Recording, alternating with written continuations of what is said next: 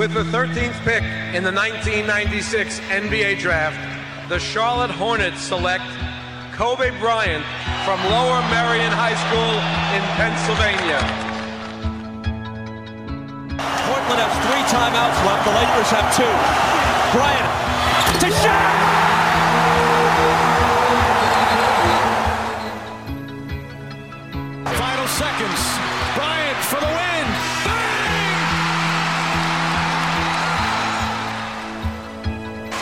Artest looking, gets it to Bryant.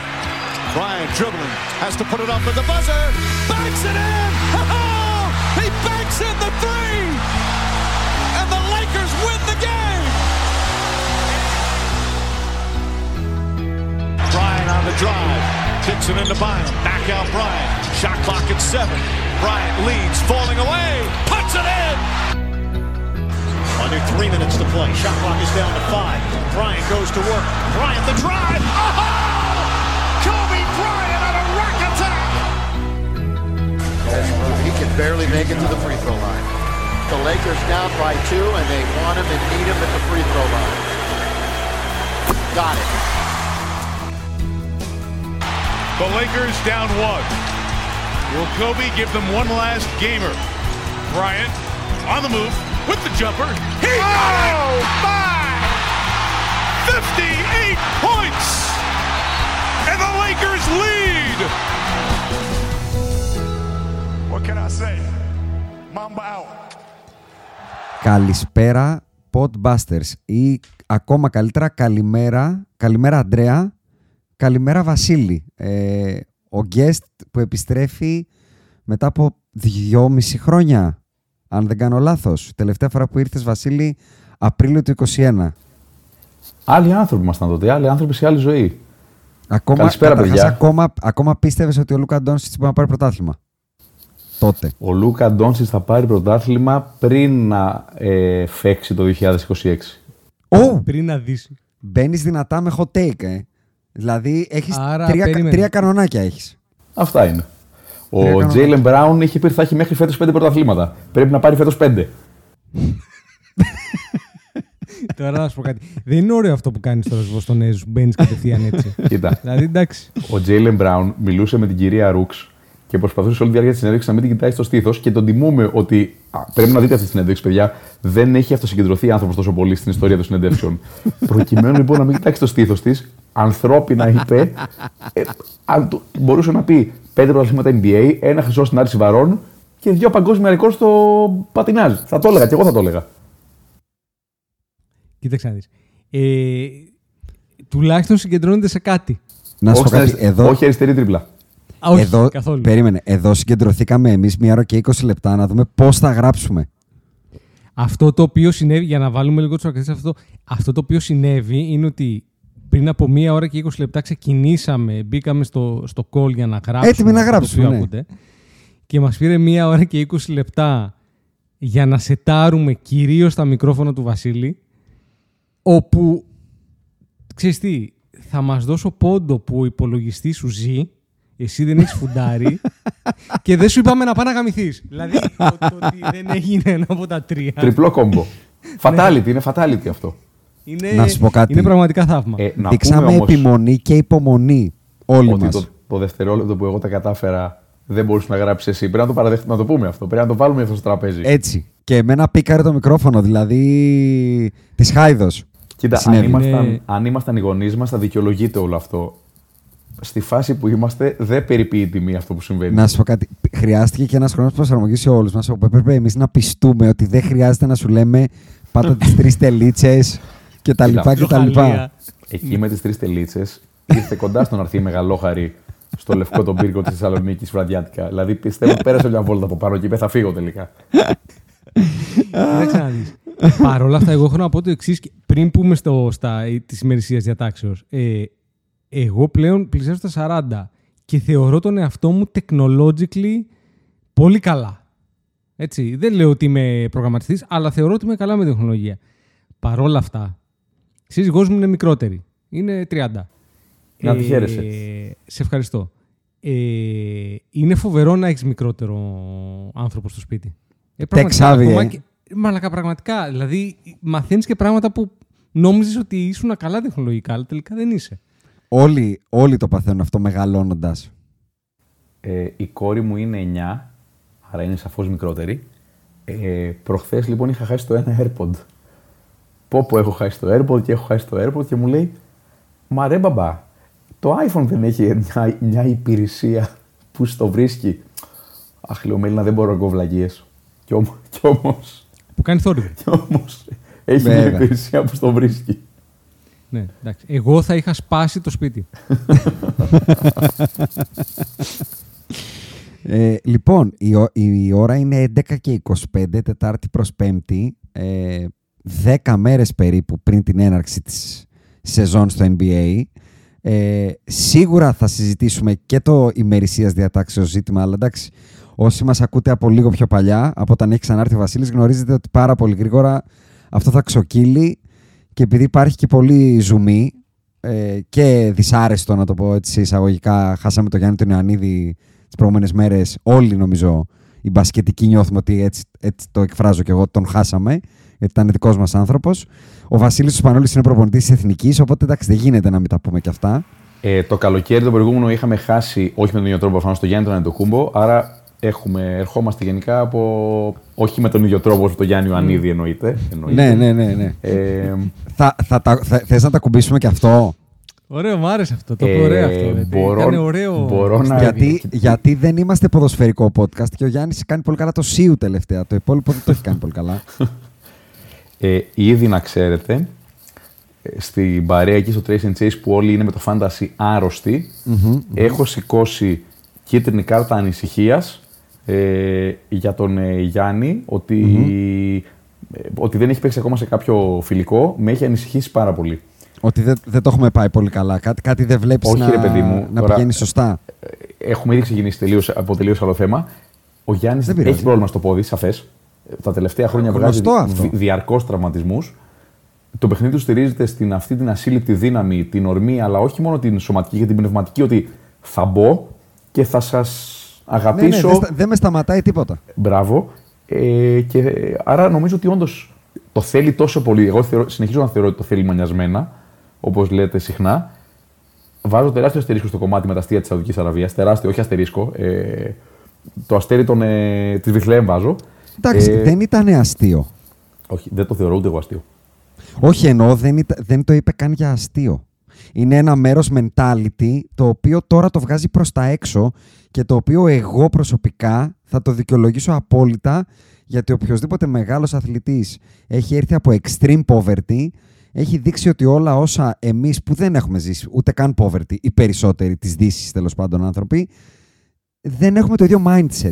Ναι, ρε παιδί μου, Δεν- Ριβάλντο. δεν, δεν, δεν εκτιμ... Μπρα- α- ακριβ- Από το στόμα μου το πήρες. Δεν είχε δόντια. Ο ο Ρίμπο. άνθρωπος. Κυριολεκτικά Άστα, δεν είχε δόντια. Πήγαινε. Στην είναι Αγγόλα. αληθινή ιστορία. Πήγαινε να παίξει στην Πήγαινε Αγγόλα, στην ΠΑΕ, Πανα- στην ΠΑΕ Ολυμπιακός, τη αποδείξει από την Αττική Οδό. Τότε 2,20. Για να πάρει 2,20 πίσω. Ένας multimillionaire. Είναι η προσέγγιση ανθρώπου που έχει χάσει τα δόντια του και το έχουν στραβώσει τα πόδια σου, θυμίζω, από τη φτώχεια του Ρίμπο. Ή του Γιάννη, που ό,τι έχει περάσει εδώ, και όχι μόνο τη φτώχεια, το ρατσισμό, τη- Το τρέξιμο. τα εννοείται, ζόρια, εννοείται. όλα, φτάνει σε ένα σημείο ζωής που αυτά που εμείς που τα έχουμε ψηλολιμμένα τα βασικά, λέμε πω, πω, μην είμαστε ρατσιστές, μη Σαουδάραβε. Και... Σου λέει, φιλέ, δεν είναι αυτό το ζόρι στη ζωή. Το ζόρι είναι να μην έχεις να φά, να μην έχεις να τρως, να μπαίνουν στο σπίτι σου και να σε βαράνε γιατί είσαι μαύρος και δεν ξέρω εγώ τι, ας πούμε. Παρ' όλα Γι' αυτά αυτό- δεν συμφωνείτε ότι συνεχίζεις να το θέλεις. Εγώ ειλικρινά πιστεύω ότι το θέλει μανιασμένα ακόμα. 100%. Μανιασμένα. Και εγώ είμαι πολύ υπέρ των δηλώσεων που έκανε πριν έρθει ο Ντέιμ. Παιδιά, εγώ είμαι εδώ για να πάρω πρωταθλήματα. 100%. Εγώ αυτή τη στιγμή είμαι στο top 30, θέλω να τελειώσω στο top 15, στο Μα top 10. Επειδή, επειδή ξέρω ότι μας ακούς, έχεις ακούσει πολλά χρόνια που λέμε ότι δεν, δεν υπάρχει κανένας λόγος να είναι στο Milwaukee. Ειδικά από όταν πήρε και το πρωτάθλημα, που έκανε τον ορισμό του deliver. Εγώ, αν ήμουν Γιάννης, θα έλεγα παιδιά, σας έφερα πρωτάθλημα στο Milwaukee, παίρνω το καπελάκι μου και πάω στη Νέα Υόρκη να κάνω το Ναι, επόμενο τσάμπι. βέβαια, αν πάρει ακόμα ένα στο Milwaukee, χτυπάει την πόρτα του top 10. Ναι, γιατί αν πάρει στη Νέα Υόρκη, δεν τη χτυπάει. Στη Νέα Υόρκη θα χτυπήσει το νούμερο 1. Μετά είναι, τα narrative, παιδιά, είναι τα narrative, μετά είναι τα narratives. Τα narratives, Ε. τα legacy, τα. Τέλος πάντων. Μα- ε, τεράστια κουβέντα. Ναι. Εγώ λοιπόν ανησυχώ ότι ο Γιάννης όντως, για να τελειώσει αυτή η εισαγωγή, Ναι. ότι όντως έχει ε, σοβαρό θέμα στο πόδι και κατά πόσο αυτό τον επηρεάζει. Βέβαια, Θανάσαρος κάνει 14-7-7, επομένως δεν φοβόμαστε τίποτα. Fantasy stat. Ε, λοιπόν, ε, επειδή γράφουμε αργά, δεν θα αφήσω αυτό να γίνει 20 λεπτό όπως είναι το σύνηθες, το off topic. Ναι.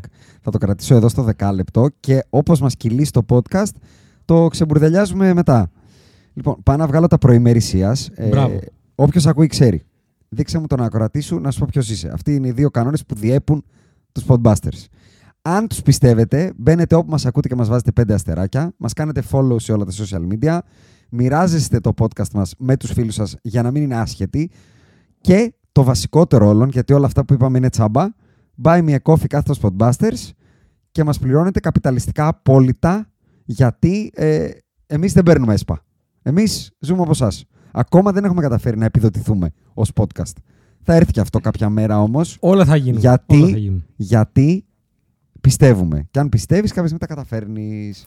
Κάτι Ε, θες να πεις, Όπως Βασίλη, καταφέραμε να συνδέσουμε το Βασίλη και να γράψουμε. Ακριβώς. Δηλαδή, πιστέψαμε, ε, είχαμε επιμονή και υπομονή και τα καταφέραμε. Ακριβώς. Δικαίωμα. Δικαίωμα. Ναι, ναι, πάρε, πάρε. Ανδρέα και Ιάσονα. Ναι, Ιάσονα, Ανδρέα και Άκη. ναι. Θέλ- Ε, Όπως ξέρετε, ακούω τα podcast σας, νομίζω από το πρώτο, αν όχι από το πρώτο, από το δεύτερο. Κάποια Δεν στιγμή. μ' αρέσει όπως ξεκινάει. Όχι, όχι. Ναι. Κάποια στιγμή αρχίσατε να λέτε για τον Buy Me a Coffee. ναι. Σας το ορκίζομαι σε ότι έχω ιερό ότι μέχρι πριν 15 μέρες θεωρούσα ότι κάνετε πλάκα. Α, Όντως. όντως. όχι. Και έλεγα κάποια στιγμή, Οκ, ρε παιδί μου, το είπαμε μια, το είπαμε δυο, πάρτε μου φραπέ, πάρτε μου καφέ. Φτάνει. Τι άνθρωπο. Μέχρι που τυχαία μια μέρα το είδα κάπου τον Buy Me a Coffee και λέω Α, α, παπά. Ρε, τι λέει ο άνθρωπος; Παιδιά, Εδώ κοντεύω να έχω χτίσω σο- μεζονέτα Παιδιά, εγώ. Γελούσα. γελούσα μόνος. μου Γελούσε, και επειδή ρε. Ξέρετε Τι ότι λέει το ο ελληνικό άνθρωπος; μου οστό είναι λίγο πιο μεγάλο από το σύνηθες. Ναι, ναι, Έπεινα ναι. κάτι και την ώρα το οποίο έφυγε όλο. Α, Όταν όλο, είδα ε; ότι- ο- Τόσο Έφυγε πολύ. όλο. Έφυγε όλο. Να σου πω κάτι. Αν θεωρείς ότι κάναμε πλάκα, την επόμενη φορά που θα πάρω τους Trace να ψωνίσω κάρτες, θα τους πω ότι θα μου τις δώσουν τσάμπα. Γιατί εγώ νόμιζα ότι είναι πλάκα ότι έχει ταμιακή μηχανή εκεί πέρα. Ε, ρε, θα μας τρελάνεις. Τόση γνώση μοιράζουμε. Δηλαδή, συγγνώμη, εσύ τι δεν δουλειά σου σας δεν είναι τσάμπα; Αδικό. Δεν σας αδικό που το Α. κάνετε επιπληρωμή. δεν θεωρούσα ότι this is the way to get some money. Αυτό Να σου πω λέω. κάτι, αυτό τώρα με ανησυχεί όμως, γιατί ενδεχομένως να μην. πε- Βέβαια, εντάξει, τώρα, ο άνθρωπος του πήρε μία ώρα και 20 λεπτά να συνδεθεί. έτσι. Οπότε με ανησυχεί λιγότερο. Να σου πω κάτι. Shout out στο Βασίλη που πίστευε μετά από 7 σεζόν Podbusters ότι κάνουμε πλάκα. Και δεν είχε πατήσει έστω μια φορά να πει buy me a coffee κάτω στο Podbusters. Δηλαδή, μπράβο σου. Μάγκα, εσύ- αν, να σου πω, κα- αν κάποιος ακροατής συμπάσχει με τον Βασίλη, καταρχάς να το μοιραστεί μαζί μας, να δούμε ότι δεν είναι μόνος του άνθρωπος σε αυτή τη γη. Και δευτερευόντως να μπει τώρα στο Buy Me a Coffee κάτω στο Podbusters, να σιγουρευτεί ότι είναι αληθινό. Και άμα μπει, ας αφήσει και κανένα καφέ. Δεσμεύομαι να μπω κι εγώ. Πω, πω, τα οικονομήσαμε δηλαδή κιόλας. Ωραία, ωραίο. Καλά Από το guest. Από, αυτό δεν μας έχει ξαναγίνει να μας κεράσει ο guest. Απλά. Υπάρχει απλά. ωραίο, παιδιά. Υπάρχει... ωραίο, ωραίο, ωραίο, ωραίο. Υπάρχει πρόσωπο Αντρέα, και άπλα. Για το, για τον Πρωτέα δεν θα ακουμπήσω. Γιατί Όχι, όχι, όχι, το δεν είναι- δεν παιδικό έχουμε χρόνο. ενημερώθηκα από έναν φαν των Podbusters χθες προχθές ότι έληξε ένα ημίχρονο με σκορ Super Cup Ελλάδος που δεν σε τιμά Ρε, εσύ, καθόλου. στα είπα πρώτος γιατί. εγώ 35-5 κάτι τέτοιο. Δεν περίμενα το επίσημο. Όπως ξέρεις, έχω πάει σε όλους τους αγώνες προετοιμασίας όλων Ναι. των ομάδων. Ναι. Το παιδικό σου είπα εξ αρχής ότι αυτή η φουρνιά, άμα μπορούσε, θα υποβιβαζόταν δύο κατηγορίες. ναι. Οπότε Θλιβερό. πάμε παρακάτω. Θλιβερό, ωραία. Πάμε παρακάτω. Τα μέλη μας. Η LeBron's Level, Πρόκα, μία, ένα shout-out πήρατε και πολλοί σας ήταν την προηγούμενη φορά. Τελείωσε. τελείωσε. Πρόκα, ντροπή, ντροπή των members. Luxury Tax, ο Μάριος, ο Γρηγόρης, ο Βαγγέλης, ο Ανδρέας, ο Νίκος, ο Άγκλ Ανδρή, ο Μάνος, ο Λεωνίδας, ο Πάνος, ο Βαγγέλης και ο Χρήστος και η GOAT μας, ο Ανδρέας, shout out στη Βραζιλία και στη Κουρτσίμπα, στο, ο, Θεόδωρος, ο Θεόδωρος και ο Γιάννης. Και ένα τελευταίο στο φώτι που κάναμε shout out την προηγούμενη φορά, κάνε μας reach out σε κάποιο social media να αποκτήσουμε επαφή. Κρίμα είναι τώρα να έχουμε τέτοιο φαν και να μην ε, μπορούμε να τα Ισχύει. λέμε λίγο πιο Αυτός στενά. που ήταν στο γυμναστήριο. Ναι, λες. ρε, τον ψάχνουμε στον Ναι, κοτσί ναι. κάθε φορά. Δεν γίνεται αυτή η δουλειά. 100%. 100%. Και μπαίνουμε στην ημερήσια διάταξη. Μια ερώτηση Βασίλη, πριν την ημερήσια. Ναι, Μια ερώτηση ναι, μόνο. βέβαια, βέβαια. Ο Άλκης τι κάνει; Είναι πολύ καλά. Ημερών το παιδί του. Ε, Μπράβο. του έχουμε δώσει Να του ελευθέρας ζήσει. Μπράβο. για όλη Μπράβο. τη σεζόν. Οπότε αυτός νιώσει έτοιμος να έρθει ξανά στα μικρόφωνα. Και θα κάνουμε μεθαδόνες. Ξέρεις τι, Θα φέρνουμε πιο θα συχνά σου πω- guest. Θα σου πω τι θα κάνω επίσης. Επειδή δεν δούλεψε το training camp του Άκη στο Buy Me a Coffee, Θα του κάνω baby shower. Τώρα μου ήρθε. Α, θα το γυρίσεις σε baby shower τίτλο. Θα του κάνω baby shower, ναι. Ωραίο, τέλειο. Ωραία. Θα το κα- Θέλω να δω αν μπορεί αυτό το παιδί, ρε παιδάκι μου, να, να, Κάπως να κινητοποιήσει προσφέρει τα οικονομικά μας. έσοδο σε αυτό το podcast, γιατί δεν τα έχει καταφέρει ακόμα. λοιπόν. Κοίτα, Τώρα, α- πάμε- αντικειμενικά θα είναι Ε. έλλειψη και γι' αυτό ε, ό- όχι ότι ξεκινάμε μόνο με τον Βασίλη, θα, έχουμε, θα παρτουζώσουμε τον Μπελεχρίνη όσο, όσο πάει και όσο αντέχει, μέχρι να του σπάσει το κεφάλι και ο Λούκα Ντόνσιτς. Και αυτού νου μάλλον. Αυτός σας το είναι σπάσει κάτοικος ολονών. Αθηνών ή Ντάλλας. Είναι κάτοικος Πίτσμπουργκ Α, Πίτσμπουργκ είναι. και πλέον που είναι μόνιμα στο, στο, στο μόνιμο staff των analytics των, ε, των Dallas, είναι up to him πότε θα είναι στον Dallas. Μπράβο του. Μπράβο. Το συγχαίρουμε. Δηλαδή τώρα ήταν στον Dallas αυτόν τον καιρό. Ο- σε Όλοι όλη την μας- pre- μα- σε όλη όλοι την μας- pre-season. Ναι, όλοι μας ε, ε, έχουμε μία μικρή... Να σου πω κάτι σκαμάρα, τώρα. ναι. Θα πετάξω εγώ τώρα. Θα, θα φύγει το τάγκ, ας πούμε. Ένα, και θα το αφήσω. Δεν θα το σχολιάσετε. Πες μου εσύ γιατί αυτός ο άνθρωπος είναι στο team των Dallas Mavericks και όχι της Εθνικής Ελλάδας. Και το αφήνω εδώ και συνεχίζω και προχωράω. Ε, Ε, θα ten αναφερθούμε στη thi- εθνική όμως, γιατί έχω να πω πάρα Ναι, πολλά. στο τέλος. στο τέλος, στο τέλος. 10 things I hate in modern NBA. Αυτό είναι το topic το σημερινό, θεωρητικά. Ε, μάλλον, ε, κάτσε, κάτσε για να τα βάλουμε σε μία σειρά. Πάμε. Ξεκινήσαμε με τον Βασίλη και λέγαμε να κάνουμε 10 πράγματα που μας ενοχλούν στο NBA. Ναι, και μπράβο, αποφασίσαμε αυτά τα 10 να, είναι και, να, να φέρουν λίγο μέσα και κάποια. Δηλαδή, έχω και κάποια πράγματα που έχουν να κάνουν με εθνικές εγώ. Έχω ένα Α, που δεν μ' αρέσει. το έχεις που μπασταρδέψει έχει λίγο. εθνικές. Το έχω λίγο μπασταρδέψει. Το έχω κάνει λίγο. Είναι λίγο multiculti. Το δικό Άρα μου. είναι 10 things I hate in modern basketball, όχι in NBA. Μπράβο. μπράβο. Ωραία. Ωραία, ωραία, ωραία. Και αυτό το οποίο έχουμε αποφασίσει, για να μην ξέρει ο ένας του άλλου. Γυριστείτε αυτό την το έκανες οποίο- του Βασίλη τώρα. Είδες. Ε, για να μην ξέρει ο ένας του άλλου, αυτό το οποίο έχουμε αποφασίσει. Θα κάνουμε ένα snake draft ουσιαστικά. Ωραία. Ε, και επειδή είμαστε, τιμάμε τους καλεσμένους μας, Βασίλη, θα σου δώσουμε το νούμερο ένα pick που στην πραγματικότητα δεν σε τιμάμε γιατί το νούμερο ένα pick σε snake ξέρουμε όλοι ότι δεν είναι το καλό, είναι το κάτι το χειρότερο. Μα θα ξαναδιαλέξω έκτος; Ναι. Ναι. λοιπόν, αλλά ουσιαστικά θα λέμε, γιατί σίγουρα σε κάποια θα έχουμε συμπέσει, είναι 100% δεδομένο, θα παίρνει ο καθένας το pick του, θα κάνουμε τρεις γύρους, καταρχάς, σίγουρα και βλέπουμε, και θα δούμε μέχρι που θα φτάσει. Το δέκατο θα είναι κάποιο unanimous, το οποίο θα δούμε μετά, θα πούμε όλα μας τα picks. Εγώ έχω σημειώσει 9 πράγματα που συχαίνομαι, ας πούμε. Ο καθένας μας έχει σημειώσει περίπου τόσα, φαντάζομαι. Ε, ελπίζω Οπότε να αυτή βγει- είναι ε, η- ε, ελπίζω, αυ- η επειδή ατζέντα. πάμε να χ- κάνουμε hate, ελπίζω να το κάνετε ακάποτο, ε. Μην μου, έρθετε, μην μου ξεκινήσετε μαζεμένοι. Όχι, ρε, πάμε, σε πάμε. παρα- Ε, Το Όλο. περιμένω αυτό το podcast ε, από τη μέρα που γεννήθηκα. Ωραία, Το τέλεια. περιμένω Αμόλα, αυτό το Βασιλή. Ωραία. Θα ξεκινήσω με αυτό που με ενοχλεί λιγότερο, αλλά όταν το βλέπω, αντιδρώ σαν, όπως πριν με τον υπολογιστή. Δηλαδή, τρελαίνομαι. Τρε... Ωραία. Μισό, το μισό τις αντιδράσεις των παικτών στον πάγκο όταν μπαίνει καλάθι. Δίποντο, τρίποντο, κάρφωμα, τάπα. Βρε, καρα... Βρε τριφούκαρε. Βρε παγκίτη του παγκίτη ή στάρτερ που είσαι cool στον πάγκο. Πετσετάκια. Έβαλ, ακόμα κι αν είσαι όποιος. Μπήκε ένα καλάθι. Μπήκε ένα κάρφωμα. Μαλάκα, έχετε κάνει χορογραφία για το όταν μπαίνει ένα κάρφωμα. Άλλη χορογραφία για όταν μπαίνει ένα τρίποντο. Τρίτη χορογραφία και χέρια στο στόμα όταν γίνεται μια τάπα και διαφορετικά high fives. Ρε, μαλάκα, δουλειές δεν έχετε. Σπίτια δεν έχετε. Α το μπάσκετ. Βγάζω το μπάσκετ έξω. Σπίτια, φίλους, φίλες, σκυλιά, γάτια δεν δηλαδή έχετε. η μάνα σου που σε βλέπει δεν τρέπεται. Μπράβο. Μα Το, το σωστό είναι αυτό. Ντροπή δεν έχετε. ετεροντροπή λέγεται αυτό. Αυτό εγώ το Μπράβο. βλέπω. Το βλέπω και λέω μαλάκα θα έχουν στο συμβόλαιο τώρα να δεις που κερατάνε στο NBA. Έχουν βάλει στο συμβόλαιο κάτι για να τη δίνουν έτσι στον πάγκο. Και λέει ο άλλος τι να κάνω, φίλε μου, είναι ένα χιλιάρικο επιπλέον το match για κάθε καραγκιουζλίκη που κάνω στον πάγκο. Μάλιστα, είστε με τα καλά σας. Το maximum αποδεκτή αντίδραση στον πάγκο είναι τάπα του Brown φάουλ που δώσαν φάουλ στους Lakers που έκανε ο Γκασόλ, ο Κόμπι και ο Όντομ στον πάγκο. Θυμάστε εκείνη την τάπα φάουλ; Ναι, βέβαια. Που έκαναν έτσι. Αυτό, αυτό, αυτό οπ, maximum.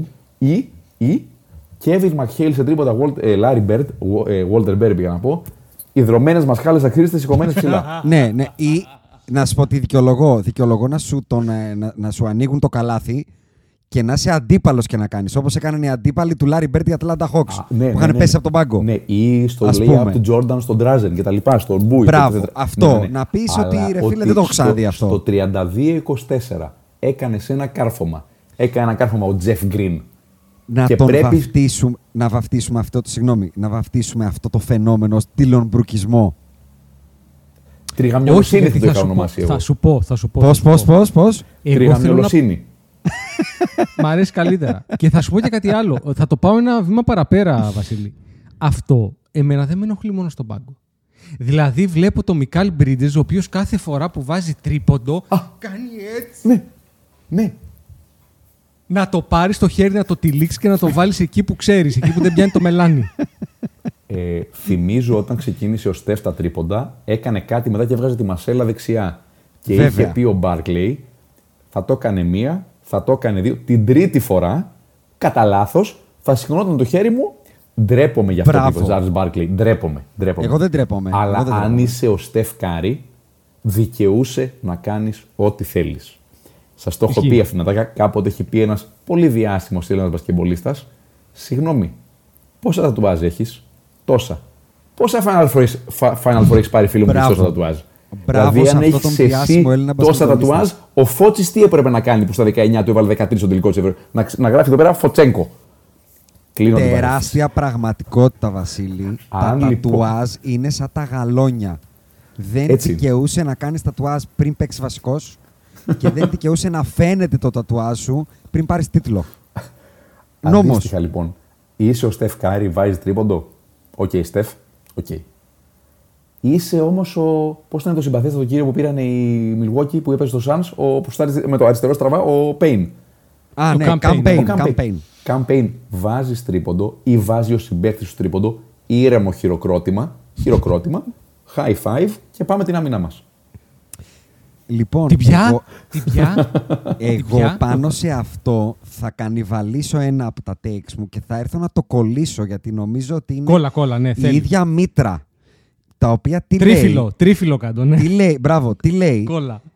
Pre- Pre-game handshakes και rituals και όλο αυτό το καραγκιόζηλίκι. με, τα, με, τη, με το. που είναι σαν να κάνουν κώδικα Morse.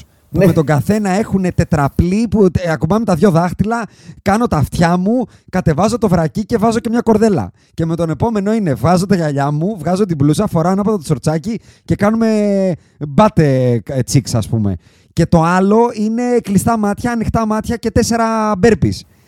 αυτό, αυτό κι αν είναι καραγκιόζηλίκι και αυτά Τώρα εδώ έρχεται ένα και προσωπικό hate. Αυτά τα ξεκίνησε ο Λεμπρόν. Αυτό θα έλεγα. Αυτό βέβαια, είναι ο βέβαια, Λεμπρονισμός. βέβαια. Με το LeBron στο Cleveland. Με Αυτό αν το, θυμάστε καρα... το, και bow- το καλά να bowling. δείξουμε το καμαράτερι. Ναι, ναι. Δηλαδή δεν μας αρκεί το καμαράτερι. Το κλασικό έλα ένα χάγκα, ας πούμε, ξεκινάμε, πάμε να τους γαμίσουμε, να σου το πω έτσι. Πρέπει τώρα εδώ πέρα να κάνουμε, ε, να γίνουμε Μπαρίζνικοφ. Τι είναι αυτά ρε. Ε, ε, μπορεί, μπορείς να σκεφτείς το Larry Bird να πήγαινε στο Μαχέιλ και να του έκανε. Να σου πω κάτι. Θέλω να μου πεις τι θα έκανε ο Μάικλ Τζόρνταν αν πήγαινε ο Σκοτ Μπαρέλ να του κάνει δαχτυλάκια. Σε παρακαλώ πες μου. Ε, ο Bill Cartwright είπε κάποτε στο Michael Jordan: Αν το ξανακάνεις αυτό, θα σε αποκεφαλίσω. Είπε ο Bill Cartwright Μπράβο. στο, Mi- στο Michael Μπράβο. Jordan. Σκέψου εκείνη Ακριβώς. την ομάδα, τέτοιοι τύποι είναι, ο Μπιούλερ, ο Κάφι, ο Τζακ Χέιλι που είχε πάει ως κουβερνάντα του Ρόντμαν. Έτσι, έτσι. Α, έτσι. Μπράβο, πολύ ωραία Και, το να σου πω κόλλησες. κάτι, και στο Draymond Green ακόμα και στο μοντέρνο. Α πάει ο Jordan Poole, αν του βαστάει τώρα, που έχει Ε, τώρα πάει και πώς στους να πάει. Wizards και Τώρα μπορεί να, πώς του να ρίξει το, πάει. μπου- μπορεί να του ρίξει το μπουκέτο πιο άνετα που φοράει άλλη φανελά. Να πάει να του πει bro, τι λέει, όταν παίξουν μια φορά μαζί, να του κάνει ένα, Γι' ένα αυτό τσαλιμάκι. Σέβομαι Κουάι Λέοναρντ που πάνε να του το κάνουν. Το έχετε δει αυτό το βίντεο και κάνει. Πάμε. Ναι, βέβαια. Πάμε, πάμε, πάμε, πάμε. Ξεκινάει το μάτσο. Φίλε Ε, μου, ναι, ε, ναι. τώρα Ε, έχουμε ναι. και να παίξουμε μπάσκετμπολ εδώ. Έλα, είναι καραγκιόζηλίκι. Μεγάλο καραγκιόζηλίκι. Πολύ καλά. Απ' την άλλη είσαι φίλαθλος; Έχεις δώσει 5.000 για να είσαι στην πρώτη σειρά; Κάνε ό,τι θέλεις. Ό,τι Ναι, θες, ρε. ό,τι θες. Κατέβασέ τα. Μα γι' αυτό πληρώνω. Πληρώνω Μπράβο. για να πάω με τυράντες χωρίς μπλουζά, άμα θέλω. Σε τιμώ. Σε τιμώ Στο κάνε ό,τι γήπεδο θέλει. είμαι. Έτσι. Ό,τι κάνε ό,τι θέλεις. Νιώσε άνετα. Αλλά, αλλά όχι ο παίχτης. Φτάνει. Αυτό Ή ευτυχώς στην τουλάχιστον- Ευρώπη δεν έχει έρθει πολύ. Η το νέα δούμε. γενιά αρχίζει και το φέρνει, θα πω εγώ. Η νέα γενιά. Έχουμε οι πολλοί αρχίσει με τα πιτσιρικάδες. βασικά αυτά. Τα, έχουμε αρχίσει με τα γάντια τώρα. Στο Ποια τρίποντο, αυτά τα γάντια; γάντια Θα του σου πω ένα τρίποντου. απλό παράδειγμα. Πες μου Έλληνα μπασκετμπολίστα που μου έκανε την κόμπρα μετά από τρίποντο. Οπ, Όπα. Έλα. Όπα. Σε παρακαλώ Πα- τώρα. ανοίγω πολύ, παρένθεση. Που είμαι μεγάλος φαν εγώ του Λάρι Κάρι. Αντικειμενικά, δηλαδή. Εγώ έχω μούρλα με τον Λάρι Κάρι. Ανοίγω παρένθεση. Όταν μπλέκεται η εθνική, γιατί έμενα κόμπρα μόνο στην εθνική μια φορά, στον Ναι. Ολυμπιακό. Ναι, ήταν οι όπου, άνθρωποι- ναι, οκ. Σχολίασε το όπου θες, δεν με νοιάζει. Ναι, ναι. Α βάζει τρίποτα με την εθνική και ας κάνει και το, το ανακόντα. Δεν με ενοχλεί. Σεβαστό, αλλά σε σοβαρή εθνική δεν θα το έκανε. Ισχύει αυτό. Ισχύει. Δεν Το θα- γεγονός ότι μπορεί και το κάνει σημαίνει Δηλαδή, ότι στα είναι και αποδητήρια ένα δείγμα του Βασίλη, πόσο ασόβαρη του Νίκου, είναι του η- Δημήτρη, του Αντώνη και του Λάζαρου, η Αυτό. κόμπρα έχει, πα- έχει Αυτό. γίνει ημίχρονο. Βασικά, time out. Δεν έχουν προλάβει να φτάσουν στο ημίχρονο. Και έχει πάει κάποιος και το έχει ψιθυρίσει. ότι Αν το ξανακάνεις, θα σε τελειώσω. Τώρα στον Εκεί, Παπαλουκά τάκ. να πήγαινε να κάνει. η- Ναι, στο Θοδωρή, τώρα. ξέχασα και το Θοδωρή. Δηλαδή. Ε, Ξέρεις ότι κάποτε έχει πει κάποιος στον, στο συμπαθέστατο Ιωάννη Παπαπέτρου, όταν πας στην εθνική, μην πεις το φώτσι Ιωάννη, πες Γιάννης, δεν γίνεται. Μπράβο. Δεν θα σα- Μπράβο. Πες μου, Μπράβο. πες μου, σε παρακαλώ.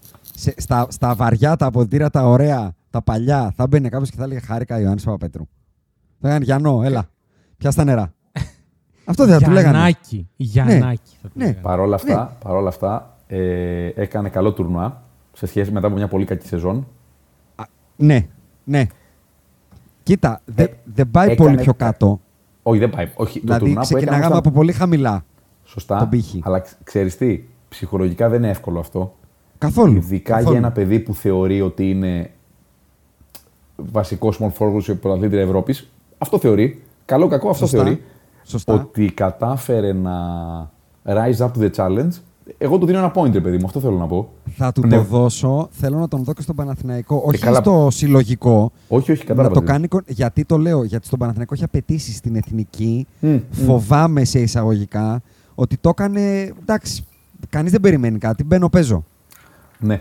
Πνευματικά πάντως δεν είναι αδύναμος ο Παπαπέτρου. Αυτό λέω. Όχι. Δεν είναι. όχι. Μπα, μπα, μπασκετικές είναι οι παρατηρήσεις που του έχουμε Ναι, κάνει. ναι, ναι, ναι. Δεν θε- δεν θεωρώ ότι μπορεί πνευματικά να είναι αδύναμος ένας παίκτης ο οποίος φεύγει από τον Ολυμπιακό και πηγαίνει στον Παναθηναϊκό και του μπαλίν. ναι. ναι, ναι. Και αυτό. Έτσι. Και επίσης σας Τσικό. θυμίζω ότι ε, το έστω μέτριο τουρνουά, το έστω αυτό το τουρνουά που έκανε με χαμηλά τον πύχη, ήρθε μετά από την ατάκα.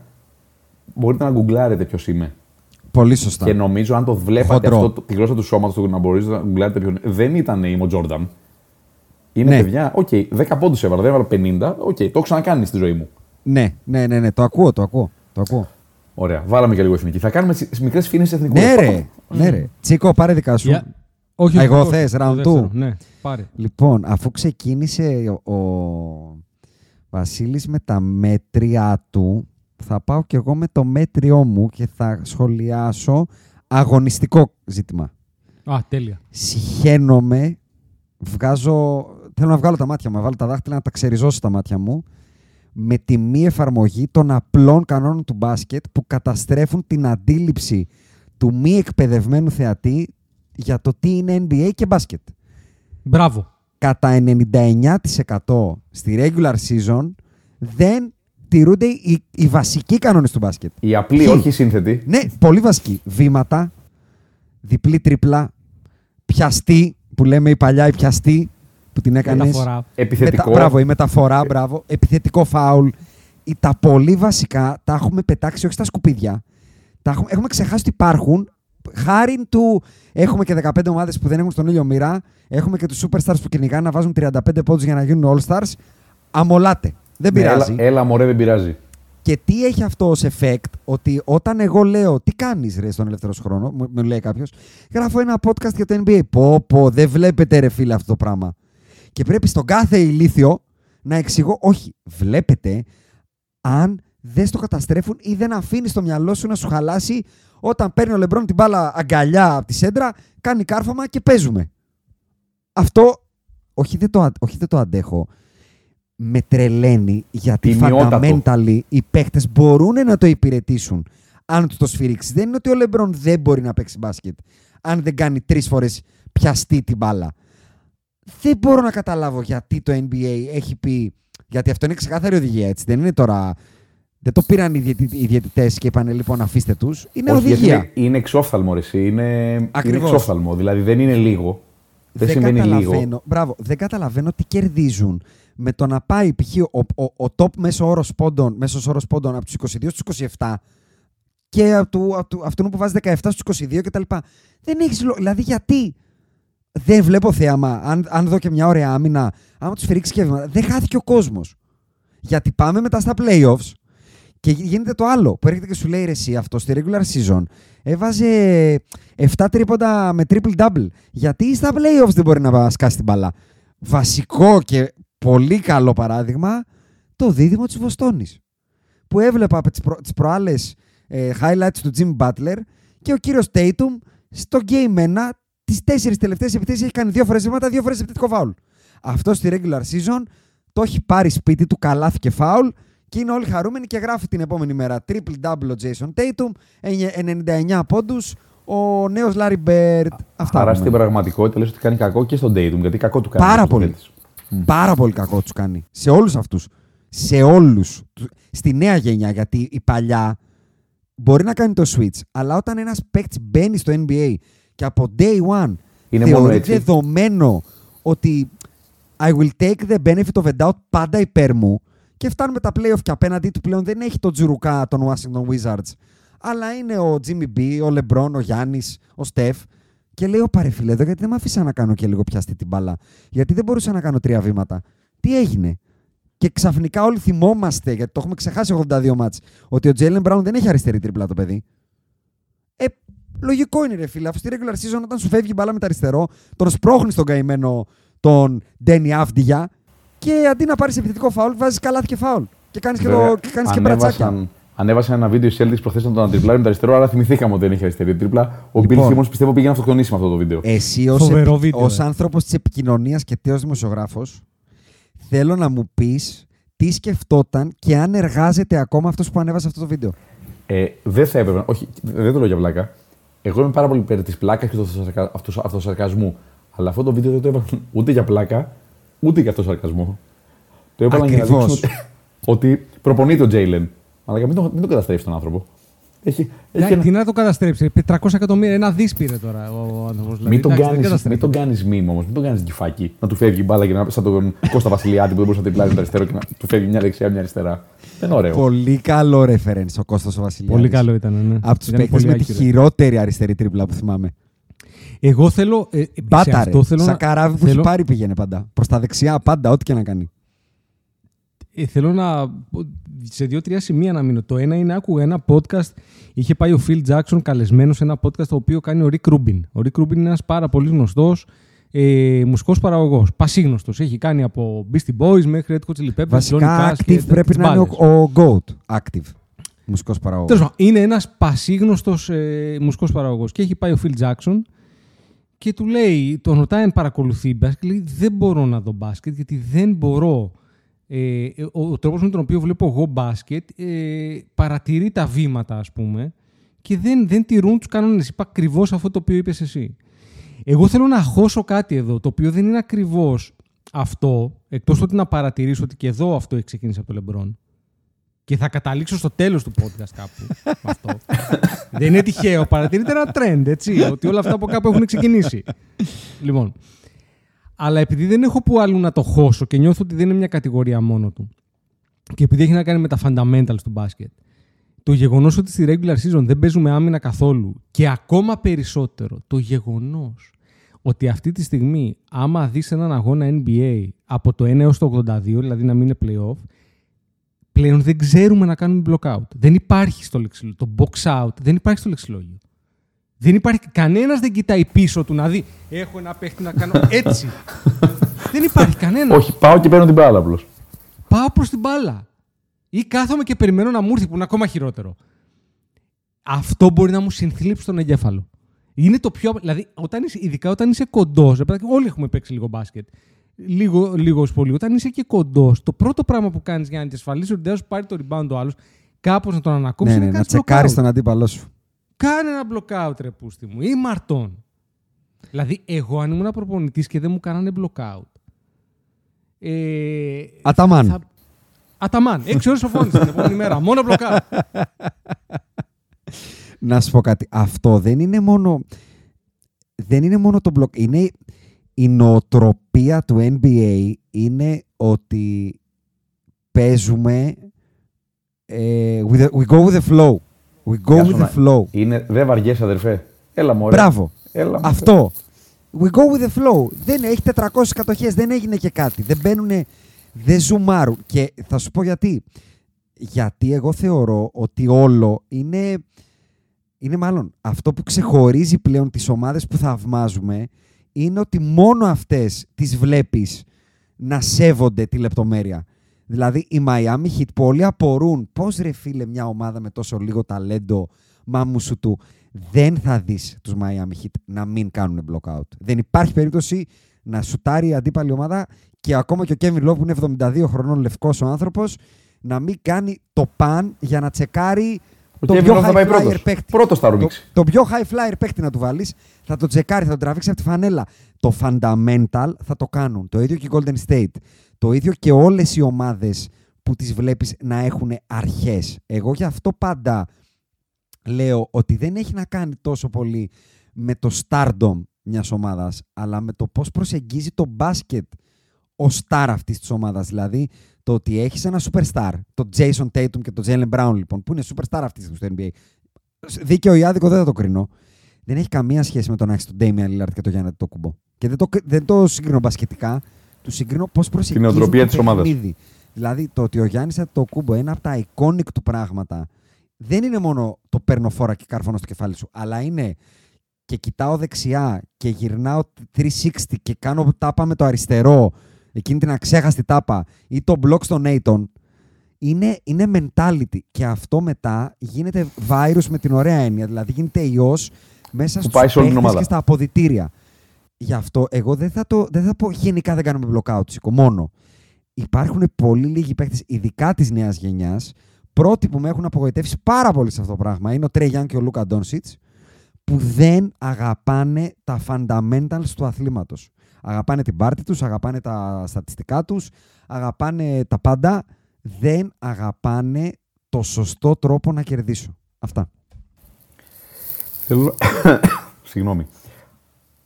Θέλω να προσθέσω κάτι στο take αυτό. Ε, δίπλα στο ότι δεν τηρούμε τους κανονισμούς στην κανονική περίοδο του NBA, είναι ότι πλέον το μπάσκετ έχει ένα τεράστιο πρόβλημα σε σχέση με το ποδόσφαιρο. Τεράστιο. Δεν έχει κοινούς κανόνες που παντού. Είναι εγκληματικό αυτό που γίνεται. Είναι Το εγκληματικό. NBA έχει πλέον μεγαλώσει πάρα πολύ. Καλό ή κακό, NBA is the name of the game. Τα παιδιά πρωτοέρχονται σε επαφή με τον μπάσκετ από το 2K. Δεν είναι καλό ή κακό, είναι αυτό που είναι. Δεν θεωρώ ότι είναι, είναι αυτό που είναι. Δεν γίνεται να είναι άλλο χρόνος στην Ευρώπη, άλλο χρόνος στην Αμερική, άλλο τρίποντο στην Ευρώπη, άλλο τρίποντο στην Αμερική, άλλο τρίποντο στο N- το NCAA, άλλα φάουλ στην Ευρώπη, άλλα φάουλ στην Αμερική. Φάουλ είναι ο αριθμός φάουλ που βγαίνεις. Ε, είναι πάρα πολλά και πολύ σημαντικά πράγματα τα οποία πλέον τον κόσμο, αυτό που θέλει να, να συνδεθεί με τον μπάσκετ, τον κουράζουν. Διότι εμείς όταν μεγαλώσαμε, βλέπαμε NBA ή από τις κασέτες Pontel ή από την ΕΡΤ και μετά από το Sky μια φορά την εβδομάδα. Πλέον ένα παιδάκι μπορεί να μην έχει δει κανένα μάτς NBA, έχει δει χιλιάδες highlights. Χιλιάδες highlights. Δεν μπορώ να βλέπω μάτς της FIBA και να βλέπω ότι ο Αμερικανός παίχτης κάνει τέταρτο φάουλ και δεν αγχώνεται. Δεν φταίει αυτός που δεν αγχώνεται. Δεν γίνεται η FIBA και το NBA να μην κάτσουν κάτω και να πούν παιδιά, πρέπει να βρουν μια άκρη. Όχι για το καλό της FIBA, για το καλό του μπάσκετ, για το καλό των νέων φιλάθλων. Είναι, το, μο- είναι πλέον το NBA το μοναδικό τόσο μαζικό σ- το μπάσκετ, το μοναδικό τόσο μαζικό σπορ στη γη, υπό την έννοια ότι στην Αμερική δεν είναι τόσο ανεπτυγμένο το ποδόσφαιρο. Αυτό με τους διαφορετικούς κανονισμούς παιδιά είναι παρανοϊκό. Και όσο περνάνε τα χρόνια είναι ακόμη πιο δύσκολο να το καταλάβει κάποιος. Δηλαδή, αν μιλήσετε με ένα παιδί 10 χρονών και του πείτε στα πόσα φάουλ βγαίνει στο NBA, σκέφτεται στο 2K βγαίνουν στα 6. Αν δείτε μαζί του μάτσε Ευρωλίγκα, σου λέει, Ωχ, γιατί δεν βγαίνει στα 5. Ναι, μωρέ, εντάξει, Για- και είναι και άλλα. Είναι γιατί και δεν μπορείς άλλα, να κάνεις δηλαδή. follow, γιατί δεν μπορείς να διώξεις την μπάλα; Θα- Γιατί δεν Θα μπορείς σου- να πάρεις, γιατί δεν μπορείς να, πα- για- γιατί δεν μπορείς να πάρεις time out. Α, ναι. Το Για- οποίο αυτό, δεν μπράβο. μπορώ να το καταλάβω. Είναι τρελό. Είναι- Γιατί δεν μπο- είναι γιατί παρα- δεν μπορείς να πάρεις παράνοια. time out, γιατί δεν μπορείς να επιδείξεις το NBA και να καρφώσεις να διώξεις την μπάλα; Είναι πολύ σημαντικοί κανόνες που είναι διαφορετικοί. Θεωρώ πιο light είναι το τρίποντο. Το 6, 75, 25 Ναι, ναι. πραγματικά σε σχέση με τα. υπ- Γιατί αυτό είναι και μια λογική. Πας λίγο πιο πίσω. Τα άλλα Εντάξει, είναι- σου ανοίγει βέβαια λίγο τη ρακέτα. Σίγουρα. Αλλάζει λίγο το παιχνίδι. Τα άλλα όμως είναι άλλο, άλλο, μα- άλλο σπορ. Ναι, είναι άλλο σπορ. Είναι, είναι σαν να μην επιτρεπόταν goaltending. Σαν εδώ μπορεί να, μπορεί να, να διώξει την μπάλα όπως θες. Ξέρεις τι, θα πω ότι αυ- αυτό δεν είναι τόσο πολύ σημείο τώρα. Αυτό είπα, ξεκίνησε με, σωστό, με σωστή λογική.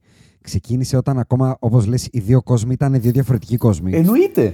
Και Μα ο κόσμος συμφωνώ. της Αμερικής είχε πολύ διαφορετικά αθλητικά προσόντα γιατί είχε τους Αφροαμερικανούς. Στην Έχεις Ευρώπη δεν απόλυτο έπαιζε δίκιο. Αφροαμερικανός. Το, το, το πρόβλημα δεν είναι αυτό. Είναι ότι το ίδιο το NBA τους έχει γραμμένους στα τέτοια του. Όλους. Όπως αντιμετωπίζουν Ισχύει. το case We are world champions, που το είπε ο άνθρωπος του Στίβου, ο Λάιλς, πώς τον λένε, και τους πέσαν τα μαλλιά. Ότι Μα τι μας τρελα- είπε αυτός. τρε- Και τρελάθηκαν. πώ μας προσέβαλε. Για- Και τι αυτό. Και είμαστε world champions. Όλο αυτό το. Το μπάσκετ είμαστε εμείς. Ισχύει όμως. Δηλαδή, στη μήτρα του ισχύει αυτό. Το μπάσκετ Βρε, είναι το παιδί NBA. μου, Α, Ισχύει. Οπότε, Ας είναι αν αυτοί οι οι κανονισμοί. άλλοι δεν βάλουν νερό στο κρασί τους, που για άλλους λόγους, που δεν είναι, είναι άλλο podcast, το, η FIBA, η MIBA κτλ. Αν, ο- αν η γάμα εθνική δεν εναρμονιστεί με την Α, δεν είναι εύκολο να έρθει να εναρμονιστεί η Α με τη Γ, γιατί για να εναρμονιστεί η Α με τη Γ πρέπει η Γ να την πείσει ότι κάνει κάτι λάθος. Και αυτό δεν παίζει. Δεν υπάρχει περίπτωση να πείσει το NBA ότι δεν κάνει κάτι σωστά. Στην πραγματικότητα, Πώς θα το κάνεις; Στην πραγματικότητα, το μοναδικό για το οποίο μπορεί να τους πείσεις, το εννοώ, είναι το goal, το goal tetting, λέω, το να μπορείς να πάρεις την μπάλα above the rim, το οποίο ήταν και στο NBA να το φέρουν καιρό ως μια ιδέα. Αυτό, Νο- αυτό νομίζω- σταμάτησε να υπάρχει λόγω Σακίλ. Ακριβώς είναι κανόνας του Σακίλ και τώρα στο World Cup αυτό βγήκανε δύο ε, παίκτες της Αμερικής. Συγγνώμη, ο Τζάρεν Τζάξον είναι σίγουρα ο ένας, τον άλλο δεν τον θυμάμαι. Και είπαν ότι τους άρεσε πάρα πολύ και ότι Μα τους είναι θα πολύ πάνε, ωραίο, στο, ρε, εσύ. θα Είναι πάνε πολύ στο NBPA, πώς το λένε αυτό το σύνδεσμο του, των αθλητων Μμμ. να το ρίξουν για τις αλλαγές της επόμενης σεζόν. Μα Και- εγώ πλέον έχω εναρμονιστεί τόσο πολύ με το γεγονός ότι δεν γίνεται στο NBA, γιατί εγώ Ευρωλίγκα δεν πολύ βλέπω. Που στη FIBA Σου όταν κάνει την εντύπωση. έβγαζε κάποιος. Άρχισα να ρίχνω, να μιλάω τη μεγαλόχαρη, πέναγε πάνω από το σπίτι μου. ε, άρχισα να τη χαιρετάω. Τι κάνει αυτός; Ε, δηλαδή είχα ξεχάσει κανονισμούς FIBA γιατί δεν βλέπω πάρα πολύ φιμπέικα τέλος πάντων. Και να σου πω, Βασίλη, που βλέπω το πρόβλημα να κορυφώνεται στο ότι ανακοινώσαν ουσιαστικά ότι θα κάνουν expansion. Expansion NBA σημαίνει δύο νέες ομάδες. Σημαίνει περίπου 26 παίκτες παραπάνω που αυτή τη στιγμή δεν παίζουν στο NBA πουθενά. Παραπάνω, ρε, 30. 15, Εγώ σου λέω 15. 26 βασικοί, ρε παιδί μου, αυτοί που παίζουν τώρα. Δεν σου μιλάω τώρα για τους... Του για Way. τους, ε, τέλος ναι, πάντων, πάντως 30 είναι θεωρητικά. για τους ναι. Χάσλεμ, για τους Χάσλεμ θα πω. Ναι. Ε, 30, 30. Ε, αυτό Ήθελε, σημαίνει ε, ότι... Τώρα στην πραγματικότητα. Το θέλεις να άφησα, πεις το στους άφησα, το άφησα. Θανάσιδες, αλλά Δεν το Ε, είπα, ε, ούτε το σκέφτηκα, ούτε αυτό. Ε, σημαίνει ότι 5 με 10 κορυφαίοι που παίζουν στην Ευρώπη, μάλλον θα βρουν και αυτοί, που είναι borderline, ρε παιδί μου, ο Χουάντσο. Ισχύει. Ο Χουάντσο Χουάντσο. στην ομάδα expansion δεν έχει έρθει στο Μαθηναϊκό, είναι στην ομάδα expansion. Π.χ. Ο, ο Will είναι βασικός. Ο Will είναι βασικός. Ο Καμπάτσο είναι είναι, βασικότατος. ο Καμπάτσο είναι αλλαγή. Η Ευρώπη λοιπόν θα Και ο κάνει Ταβάρες βαρύσια αλλαγή. ακόμα περισσότερο. Και κάθε χρονιά που περνάει και το NBA φέρνει ακόμα μία φουρνιά που η καλή του είναι ο Γουεμπανιάμα και δεν είναι κάποιος Αμερικανός. Και συνεχίζουν και ψάχνουν και άλλο ταλέντο από την Ευρώπη και άλλο ταλέντο από την Ευρώπη. Θα καταλήξει η Ευρωλίγκα να είναι του φτωχού συγγενή. Βέβαια, θα σας πω κάτι κάνοντας και λίγο flex. Ναι. Ω, Το κόβουμε. Μπορούμε, ε. Παιδιά, θέλω να δείξω πάρα πολύ ώρα. Βήξε πάρα πολύ. Θα μπορείς να το κόψεις; ναι, ρε. να, το, να το κόψω εντελώς. Ναι, ρε, που βήχω. Θα το Α, ναι, μιουτάρει. ρε. Έλα ρε παιδάκι μου τώρα, το Podmasters. ε, Κάνε το. Λοιπόν. Ε, ωραία. Μέσα στο Σεπτέμβριο ε, ταξίδεψα σε, μ, σε τέσσερις ισπανικές πόλεις στο Τελ Αβίβ και στο Βελιγράδι και παρακολούθησα 7 Media Days. Ε, μ, τέσσερι- 7 Media Days.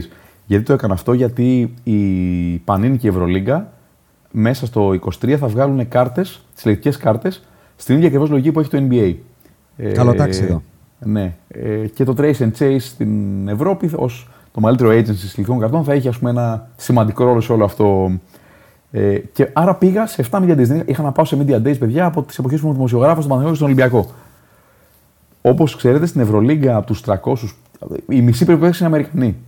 Ωραία. Όχι πρώτο κλασάτι. Προφανώς δεν είναι όλοι μπάκα και κέμπα. Οι περισσότεροι είναι σε ε, χαμηλότερο επίπεδο. Ξέρετε πόσοι από αυτούς μου είπανε, γιατί μιλούσαμε για τις κάρτες, για τις Πανίνη, για τις σειρές της Ευρωλίγκας. Είχαν τρομερό ενδιαφέρον γιατί θα βγουν κάρτες με αυτόγραφα, με κομμάτια από τη φανέλα, με legends, ακριβώς όπως το NBA. Και έλεγαν πω, πω τι ωραίο και τα λοιπά και θέλουμε τις κάρτες μας και αυτά.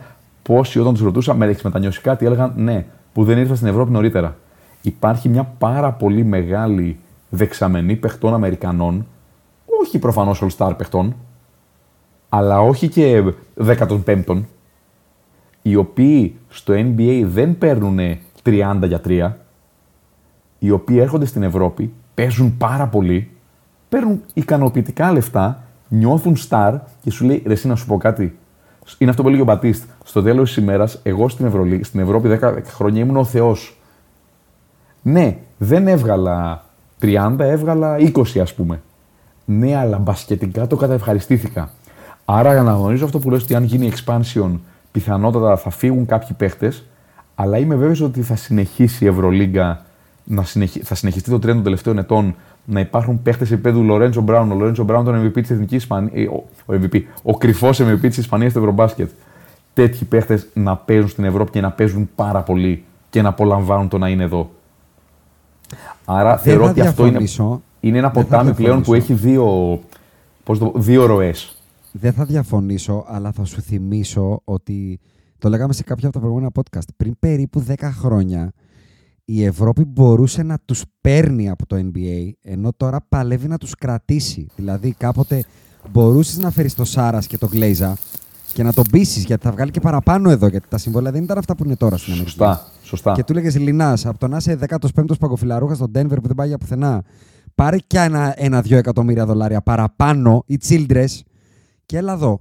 Τώρα, το μόνο που μπορεί να τον πείσει είναι αυτό που λες, ότι ρε φίλε, πα- πάλεψα στο NBA, δεν αντέχω άλλο 10 χρόνια να παίζω 7 λεπτά, να μην ασχολείται κανείς μαζί μου, να περπατάω στο δρόμο και να μην με ξέρουνε. Μπράβο. Πάω στη Μαδρίτη, να μου φυλάνε τα χέρια, θα παίρνω λιγότερα. Αλλά θα πάρεις όχι το φρέσκο πράγμα. Θα πάρεις τον Τζαμπάρι Πάρκερ, τον Γκέμπα Walker, τον ε, Γκαλινάρη όταν ταυτίσει τελείως το NBA. Ξε- ε, θα παίρνεις σωστό. λίγο το, το, το, Α.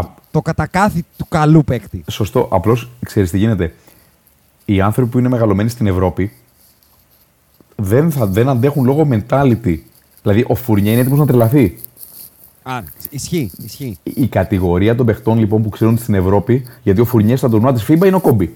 Λες ότι είναι ο Κόμπι. Αν Ωραία. έρθει στην Ευρωλίγκα ο Φουρνιέ, παίρνει στην Μπράβο. Ευρωλίγκα με το Μπράβο. Φουρνιέ. Η κατηγο... Λοιπόν, οι Ευρωπαίοι παίχτες που στο NBA δεν παίζουν 5 λεπτά μια σεζόν, δυο σεζόν, τρεις σεζόν, επειδή όπως βλέπεις και από τον Λούκα, και από το, από τον Λούκα στο Instagram του όλο τη Real ανεβάζει, λες ρε, εσύ οι φίλοι μου καλά περνάνε. Θέλω να, πω Ισχύει. ότι, α, θέλω να πω ότι υπάρχει πάντα η, η δεξαμενή των παιχτών που Υπάρχει, θα θέλουν υπάρχει. να παίζουν Όχι, και να είναι και- θεοί. Αυτό Και λέω. οι αδερφοί Ερνανγκόμεθ, να, μάνι μάνι σε καλή ηλικία γυρίσανε στην Ευρώπη. Απλά λέω ότι αρχίζει και δυσκολεύει πολύ. Και επειδή Μ' αρέ- δυσκολεύει. μ' αρέσει πολύ το η αδερφή Ερνάν Γκόμες. Δεν το είχα σκεφτεί ποτέ έτσι όσο η αδερφή Καραμαζόφ. Βέβαια. Δεν το είχα Βέβαια, σκεφτεί, φανταστεί ποτέ σαν τέτοιο. Έτσι. Έτσι. Ε, υπάρχει και, όπως σου, σου είπα ότι δεν βγαίνουν και οι Αμερικανοί, ο, Ευρωπα... ο Ευρωπαίος ταλαντούχος πλέον δεν παίζει στην Ευρώπη. Έτσι. Δηλαδή, ο καλός θα βγει, άντε να κοροϊδέψει, πουλο, Αμερική. Οπότε έχει και, η Αμε- και η Ευρώπη το ίδιο πρόβλημα. Δηλαδή, το είδες και από το πρόσφατο μου το μπάσκετ. Είδες τα λεντά να πεις, αν εξαιρέσεις λίγο την Ισπανία, κανένα δυο παίχτες. Να πεις ότι, οπ, να η επόμενη φουρνιά Ευρωλίγκας. Να αυτοί που έρχονται μετά το Γιούλ, το Σλούκα, το Παπα-Νικολάου, το... όποιους αυτούς. Δεν το βλέπω. Τέλος πάντων. Εντάξει, στα πιο μικρά υπάρχουν αυτή τη στιγμή ταλέντα, αλλά φεύγουν νωρίς πλέον. αυτό Δηλαδή, θα πάνε δε- Αμερική, δε- αυτό λέω. Και θα φύγουν από πολύ νωρίς, θα φύγουν από τα, από τα high school. Μπράβο. Πλέον αρχίζουν και πηγαίνουν από τα 16 στην Αυτός Αμερική. της Ρεάλ, ας πούμε, που έβαλε 8 πόντους, πόσους έβαλε ο 16χρονο με Πολύ την ωραίος. Παρσελόνα στο κλασικό. Η παιδιά έχει έναν ασύλληπτο η Μακάμπη, 16χρονο. Ο Μέρ κάτι. Ε, λες ότι αυτός δεν θα Ίσως προλάβουμε να το δούμε περίπτωση στην Ευρωλίγα να Γαρούμπα. παίζει. Ο Γαρούμπα πόσο την έσκασε στην Ευρώπη την μπαλά. Μια χρονιά. Ενώ να Ε, παίξει και σοβαρά σκάρτη, λεπτά. σκάρτη. Λοιπόν, Τσικό, κλείσε τον πρώτο γύρο. Ναι, λοιπόν, πρώτος γύρος. Δεν μπορώ να πιστέψω ότι ε, με, με το τρίτο pick να, αυ- αυτή τη στιγμή υπάρχει ακόμα αυτό το θέμα. Έχουμε με τα Λοιπόν, μέτρια, ε, είπαμε. Ναι, έχουμε με τα μέτρια. Εγώ θα μπω, θα μπω, θα μπω λίγο πιο φουριόζος. Διότι το μπάσκετ μεταξύ άλλων είναι και ένα άθλημα αισθητικής. Και δεν μπορώ, για, δηλαδή δεν μπορώ να βρω τρόπο να περιγράψω το καρακιτσαριό που συμβαίνει με τις φανέλες. Δεν μπορώ να διανοηθώ ότι εταιρείες σαν την Nike και multi-billion dollar ομάδες βγάζουν φανέλες οι οποίες πλέον πάνω μόνο καμπινέ δεν έχουν. Τα έχω δει, μόνο hot dog δεν έχουν βάλει επειδή έχει ένα καλό hot dog άδικο στην γωνία. City Edition, ε, Majestic Edition, ε, Legacy Edition, ε, Toilet Edition Kitchen Edition. Παιδιά, καταρχάς ανοίγω να δω NBA και θέλω τρία λεπτά για να καταλάβω ποιος Ποιοι, παίζει. ποιοι είναι ποιοι; Και πού παίζουν. Γιατί παλιά ήξερες, έμπαινες και έβλεπες. Τα λευκά είναι οι εντός έδρας, εκτός αν είναι οι Lakers με το χρυσό. Και τα σκούρα είναι οι εκτός έδρας. Τώρα βλέπεις τους Bulls να παίζουν στο Los Angeles και να φοράνε λευκά. Βλέπεις τους Lakers να παίζουν εκτός έδρας και να φοράνε χρυσά. Βλέπεις τους Bulls να παίζουν μέσα και να φοράνε κόκκινα. Αυτό το πράγμα. Σε, έχω, σε διακόπτω πολύ λίγο για να πω ότι μου έχεις κλέψει take. Μπράβο σου. Μου έφαγες γύρω δηλαδή. με, με τις, με τη, όχι, τις, οι City Editions είναι αυτές που, που, που βγάλανε μία η Hit φέτος η οποία λέει, λέει πάνω Hit Culture. Όπα. Όπα. σε στο- αφήσω να τα έστειλα πεις Στον Δομήνικο και στον και θα σου Μάνο. πω. Κάνω εμετό από τα αυτιά. Ούτε από το στόμα, ούτε από τη μύτη, ούτε από τα ματιά. Από τα αυτιά. Hit culture. Κάτι. Hit Culture. Ρε, τι λέτε, ρε. Ε, εντω- Κάποιος εντωμεταξύ, ε, του Chicago η City Edition η φετινή την έχεις δει, που γράφει Chicago εδώ στο πλάι και έχει ένα νουμεράκι από το άλλο. Θα μπορούσε Είναι να σαν έχει τη- την Nicole Kidman από την ταινία. και το- Παιδάκι, Του Baz Luhrmann. είναι, είναι σαν να τις έχει κάνει κάποιος στο Microsoft Paint. Το θυμάσαι το Microsoft Εννοείται. Εκεί τις έχουν φτιάξει αυτές τις φανέλες. Οι Lakers είχαν πέρσι μια τρισάθλια. Τρισα... Παιδιά, που... γιατί; Δεν μπορώ να καταλάβω και το λόγο και μεταξύ άλλων τις ανανεώνουν κάθε χρόνο. Δηλαδή, και πάνω που λες ότι οι Lakers πριν τρία χρόνια η, τρίτη, τους φα- η τέταρτη φανέλα ήταν η Mamba Edition. Βγάζω δύο χέρια έξω και αρχίζω και παίζω με την μπασκετοσύνη μου όταν τη βλέπω αυτή τη φανέλα. Γιατί να την αποσύρεις; Ναι, δεν καταλαβαίνω. Δεν προλαβαίνουν καν να γίνουν hype ή viral ή να αποκτήσουν μια. ε, σωστό. Δηλαδή, ξέ, ξέρεις ότι αγοράζεις μια φανέλα που. Δεν ξέρω, εγώ έχω πολλές φανέλες πρέπει να πω. Δηλαδή, πρέπει να έχω καμιά δεκαπενταριά φανέλες. Δεν έχω καμία τέτοια. Όλες είναι ή εντός έδρας ή εκτός έδρας. Ρε εσύ τώρα δεν μπορώ βλέπω το Σικάγο να παίζει με τη λευκή εκτός και πονάει η καρδιά μου. Βέβαια, παιδιά, είμαστε και στα 40 μας. Δηλαδή, αν ήμασταν 15, δεν ξέρω. Ε, ρε, εσύ, Εγώ να, δεν- ο- εγώ να πω κοινωνι- κάτι, Αντρέα. Ε, το πρόβλημά μου δεν είναι τόσο πολύ. Όχι, μάλλον. Τα... Είναι καταρχάς το take σου είναι το take μου. Οπότε συμφωνώ Α, με και- 150%. Και, και, με συγχωρείς, και, και μικρή παρένθεση. Αυτή, αυτό, α, αυτός ο ιός, αυτό το COVID του, του καρακιτσαριού, έχει αρχίσει πλέον και έρχεται και στην Ευρωλίγκα. Έχεις δει την καινούργια φανέλα του Παναθηναϊκού; Ε, πολύ Με την βραβευμένη Ακρόφολη. από ποιον; από τους Παναθηναϊκούς. με την Ακρόπολη από πάνω, λες και είμαι στο μοναστηράκι. Λέ- Είναι σαν να είναι ε, μουσαντέ ε, φανέλα που την πήρα από μαγαζί στο, στο ψερί. Αγιά Βαρβάρα. Στην πλάκα. Λοιπόν, εγώ θα σου πάω κόντρα μόνο στο κομμάτι ότι η παρδαλοσύνη δεν με ενοχλεί. Σε όλο, σε όλο το υπόλοιπο που είπες είμαι 100% σύμφωνος. Τι εννοώ όμως η παρδαλοσύνη δεν με ενοχλεί; Το βασικό πράγμα που με ενοχλεί εμένα στις φανέλες, ακόμα και τις βασικές φανέλες, είναι ότι πλέον they, they don't have a character. Δεν κρίνω αν είναι κίτσι ή όχι. Τι κάνουν πλέον, παίρνουν ένα χρώμα, αμολάνε το χρώμα στο ύφασμα και από πάνω πάνε και γράφουν hit, αριθμός. That's it. Με Times Roman.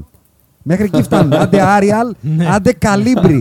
Βία Calibri. Καλύμπρι δύσκολα.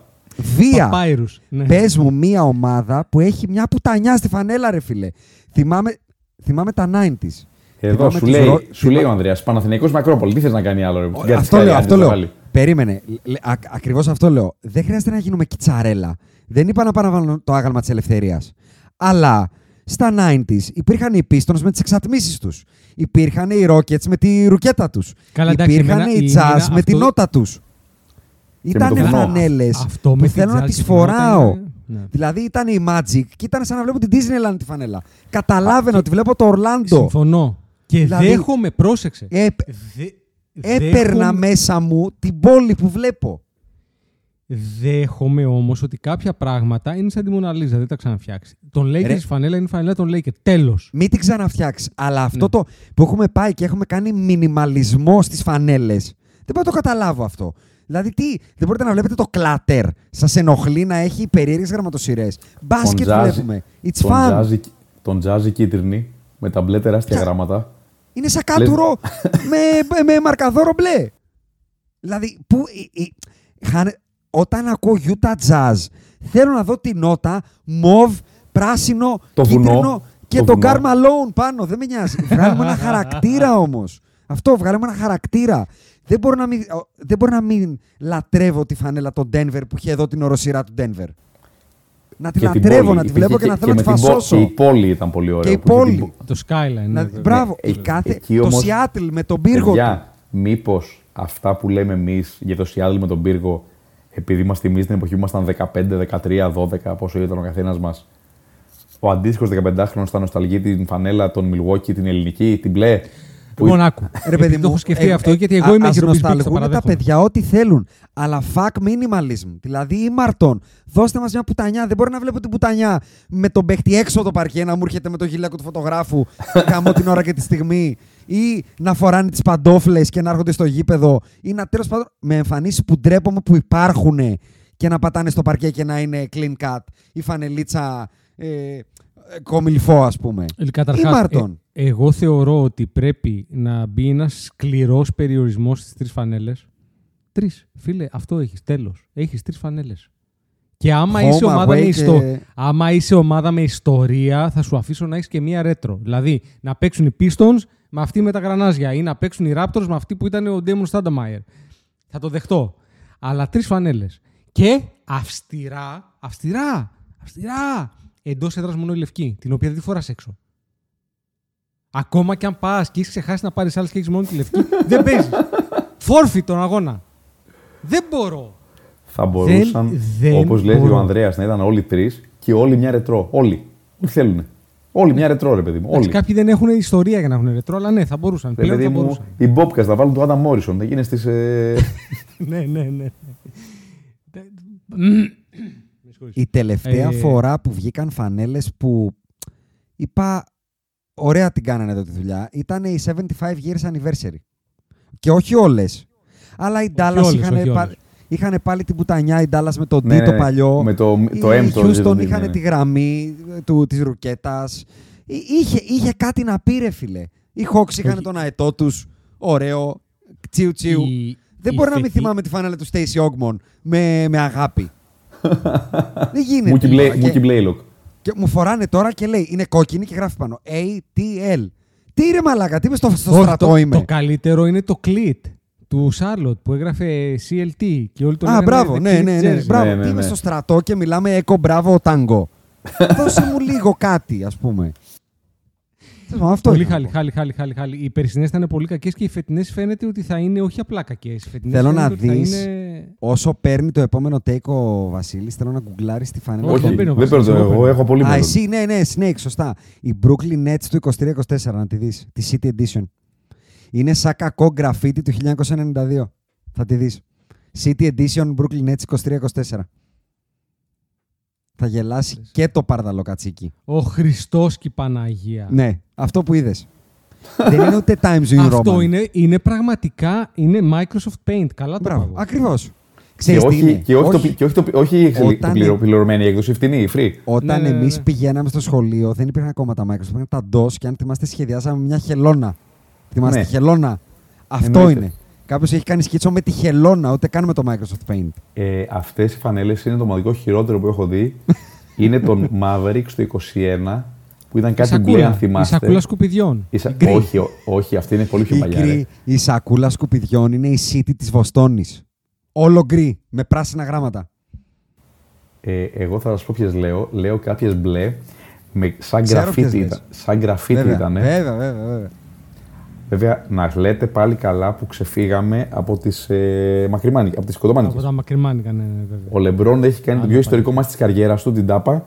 Με, Με μακριμάνικο, Με, με t-shirt. t-shirt. Με t-shirt. Ναι, με t-shirt. Ναι. να, πάμε για ποτά, να πάμε για ποτά στο rock and roll. Σε παρακαλώ, Λεμπρόν. Σε παρακαλώ, Λεμπρόν. Σε παρακαλώ. Και Αντρέα να, μπαίνουμε, έμπαινε στο δεύτερο γύρο. και να μπαίνουμε από Λοιπόν, πίσω. ε, μπαίνω στο δεύτερο γύρο και θα δω το take με τους πανηγυρισμούς του Βασίλη and I'm going to raise you. Θα πάω στο ακριβώς ανάποδο. Αν ήμουν διαιτητής, στην πρώτη διαμαρτυρία, τροστάφ. Με το καλημέ... Είσαι ο Λούκα Ντόνσιτς. ο Λούκα Ντόνσιτς, βγαίνοντας από τα ποδητήρια, έχει διαμαρτυρηθεί για κάτι. Γιατί δεν του αρέσει Για το τη φανε- φως, για τη φανέλα; Διότι αυτό, η φανέλα, κάτι... Ταφ. Ταφ, με τη μία και τα χαμπάρια σας, ε. Και άμα ξαναδώ που έχει να διαμαρτύρεται, τα- ε, έξω. Ejection. Κάτσε. Σε, Λου- ενο, Λούκα σε ενοχλεί Ντόνσιτς. ο διαμαρ, η Λούκα διαμαρτυρία Ντόνσιτς. ως άποψη ή ο, επειδή έχει Ο ξεφτιλιστεί. τρόπος με τον οποίο έχει ξεφτιλιστεί ο Ντόνσιτς, ο Τέιτουμ, ο Λεμπρόν, ο. Πείτε και Ο εσείς, Χάρντεν, ε. ο Τρέι Γιάνγκ, Ο Χάρντεν, όλοι. ο, ο Τρέι Γιάνγκ, ο Μάρκους Σμαρτ. Όλο αυτό το, το, το σιχαμοσυρφετό έχουν κάνει κάθε φάση ότι αδικούνται. Σε κάθε φάση, ρε παιδιά, ο Ντόνσιτς είναι φοβερό. Σε κάθε φάση αδικείται αυτό το παιδί, ρε παιδάκι. Η ζωή τον έχει αδικήσει. Πήγα προχθές στο Άρης Ολυμπιακός με την κόρη μου. Με ρώτησε κάποια στιγμή, Μπαμπά, να σε ρωτήσω κάτι. Γιατί όλη την ώρα φωνάζουν οι παίχτες και αυτός ο κύριος, οι προπονητές δηλαδή, σε αυτούς τους τρεις. Παιδιά, κάποια στιγμή άρχισα. Παιδιά, ήταν, ήταν τρομερό. Σε κάθε φάση, σε κάθε σφύριγμα, σε κάθε σφύριγμα, δεν πέρασε τίποτα έτσι. Όχι από τους φιλάθλους. Από τους παίχτε. Μέχρι που σε μια φάση διαμαρτύρεται ο, Λαρετζ... ε, διαμαρτύρεται ο Ολυμπιακός ότι έχει βγάλει την μπάλα ο Λαρετζάκης. Λέει ο Λαρετζάκης, εγώ, εγώ την έβγαλα. Και του λέει ο Μπαρτζόκα, άσε μας κι εσύ. το, φο- το φοβερό σε αυτό το μάτς, γιατί έτυχε να δω Α1 που είναι πολύ σπάνιο, τελειώνει το μάτς και ο Ολυμπιακός, αν κάτι έχεις σαν γνώρισμα, είναι ότι είναι αυτή η σκληροτράχηρη Σωστό, ευρωπαϊκή ομάδα που σωστό. θα σου πάσει τα κόκαλα και δεν ξέρω εγώ τι. Και τελειώνει το μάτς και βγαίνει ο Μπαρτζόκας και λέει: Εδώ σήμερα δεν παίξαμε. Δεν παίχει και μπάσκετ». μπάσκετ. Δηλαδή τώρα, σαν να βγαίνει η Ferrari και να σου λέει: Ρε φίλε, πολύ τρέχεις. Μην τρέχεις. Τρέχαμε σήμερα. Ρε, πάτε καλά, ρε. Αλλά να σου πω κάτι, Βασίλη. Δεν είναι... Και αυτό πάει με τα προηγούμενα που λέγαμε. Είναι η σημεία των καιρών. Πλέον ο παίχτης έχει νοοτροπία, όχι να βγάλω την άμυνα, όχι να κάνω σωστά τα βήματα. Έχει την νοοτροπία. Θέλω να με αφήσει να σκοράρω ή δεν θέλω να παίξω άμυνα. Θέλω να κάνω δύο βήματα αριστερά όταν ο άλλος κάνει μπάσιμο και να πάρω επιθετικό φάουλ. Δεν θέλω να κάνω το σωστό. Θέλω να κάνω το εύκολο. Δεν θέλω να μου σπάσουν τα τέτοια μου. Νομίζω Παιδιά, πάντω. η, φάση, η φάση στη Βοστόνη πέρσι του Λεμπρόν. Η Εντάξει, όντως του είχε κάνει φάουλο. Μετά, η αντίδραση η μετά. αντίδραση του Λεμπρόν εκεί είναι. Μου πήραν το παιδί. Α. Μου πήραν το παιδί. Αυτό είναι. Πήγα στον δρόμο και μου πάρε το παιδί μου. Αυτή είναι η αντίδραση. Μόνο εκεί δικαιολογείται αυτή η αντίδραση. Δεν θα ξεχάσω τον Μπέβερλι που πήγε με την κάμερα στην διαιτητή. Το θυμάσαι με τη φωτογραφική Αυτό κάμερα. ήταν πολύ ωραίο. Αυτό ήταν ωραίο που του έδειχνε το τέτοιο. Αλλά σημειώσουμε, ο Λούκα, μαλάκα, είναι, είναι φορές που είναι αειδιαστικός. Ναι, ρε. Και είναι Όχι και, στη, φορές, και είναι στη κάθε FIBA φορά και στο που NBA. Σε όλες τις διοργανώσεις, παντού. Επίσης, αυτό ο Λούκα το έκανες. Μία γελάσαμε. Το κα- Φτάνει τώρα. Τα- Τον Φτάνει κούρασε πάρα πολύ εκεί. ε. Πάρα πολύ. Πάρα πολύ. Το τραγικό με τον Λούκα είναι ότι όταν το πεις, λέει: Έχεις δίκιο. Ε, δεν μπορώ να συγκεντρωθώ πια. Μου κάνει, κα- δηλαδή, μου κάνει κακό. Ε, δεν το συγκεντρώνομαι. παραδέχεται. Δε- δεν λέει: Εγώ έτσι είμαι. Ε, μα, μα με αδικούνε. Λοιπόν. α, Είναι πάλι- η νοοτροπία. Είναι η Παρένθεση νοοτροπία. ιστορία. Παρένθεση ιστορία. Παίρνει ο Παναθηναϊκός το Σαρούν για Σκεβίτσιους. Πρώτη χρονιά. Έχουμε λοιπόν για Σκεβίτσιους Πανούλη Διαμαντίδη το 7-8. Είναι και, πε- είναι και ο Μπετσίροβιτς και ο Βουγιάνιτς στην αρχή της χρονιάς. Σωστά. χρειάζονται 7 μπάλες. Παναθηναϊκός αποκλείστηκε πριν το top 16 εκείνη τη χρονιά. Από Σωστά. την Παρτίζαν. Από Στην το, από το Παρτίζαν, Μπαρτζόκα. Που προσπα... Από τον Μπαρτζόκα και το Μαρούσι. Σωστό, σωστό, σωστό, σωστό. Και Παρτίζαν. Τελευταίο μάτσο που αποκλείστηκε Παρτίζαν. Όπου προσπαθεί ο Σάρας και ο Σπανούλης ποιος θα πάρει το μάτσο. Νομίζω ότι φορά στη ζωή μου που έχω δει το Διαμαντίδη να λέει: Παιδιά, δεν γίνεται, δεν γίνεται αυτό, δεν μπορεί να συνεχιστεί. λοιπόν, ο Γιασικεβίτσιος λοιπόν διαμαρτύρεται στους διαιτητές σαν το Λούκα. Σαν, σε κάθε φάση. Αλλά διαμαρτύρεται ξεφτιλίζοντά τους. Δηλαδή, του δίνουν κάτι και η αντίδρασή του είναι βρε ασήμαντη απίθανε φτωχάντζα. Τολμάς εσύ γελίε μου δίνεις τύπε, βολές. που έχεις τη, που έχεις τη, το- τη φόρμα σου σηκωμένη μέχρι το στήθο, σαν είσαι ο, ο λογοθετήδη και δίνεις. Είναι, παιδιά, είναι επικριτικός τους διαλύει. Και το εξηγεί ο Μπράντοβιτς. Άκου. Ο Ντέγιαν διαμαρτυρόταν σε κάθε φάση. Μα σε κάθε φάση. Ο Ντέγιαν έπιανε το διαιτή αγκαλιά με το ένα χέρι και με το άλλο χέρι του εξηγούσε ότι φίλε δεν μπορεί να μην το είδες. Εσύ είσαι καλός διαιτητής. Δεν μπορεί. Εσύ το είδες σίγουρα αυτό το φάουλ. Το καταλαβαίνω που δεν το έδωσες, αλλά δεν μπορεί να μην το είδες γιατί είσαι καλός διαιτητής. Αποτέλεσμα ήταν ότι τον Ποντιρόγκα έπαιρνε όλα τα σφυρίγματα. Να Ο σου πω κάτι, Γιασκεβίτσιου, αυτό επειδή το σε σέβομαι. εξόργιζε, σε εξόργιζε ως διαιτητή, έλεγες σε σένα καριόλι με τα μπλε τα μάτια. ποτέ.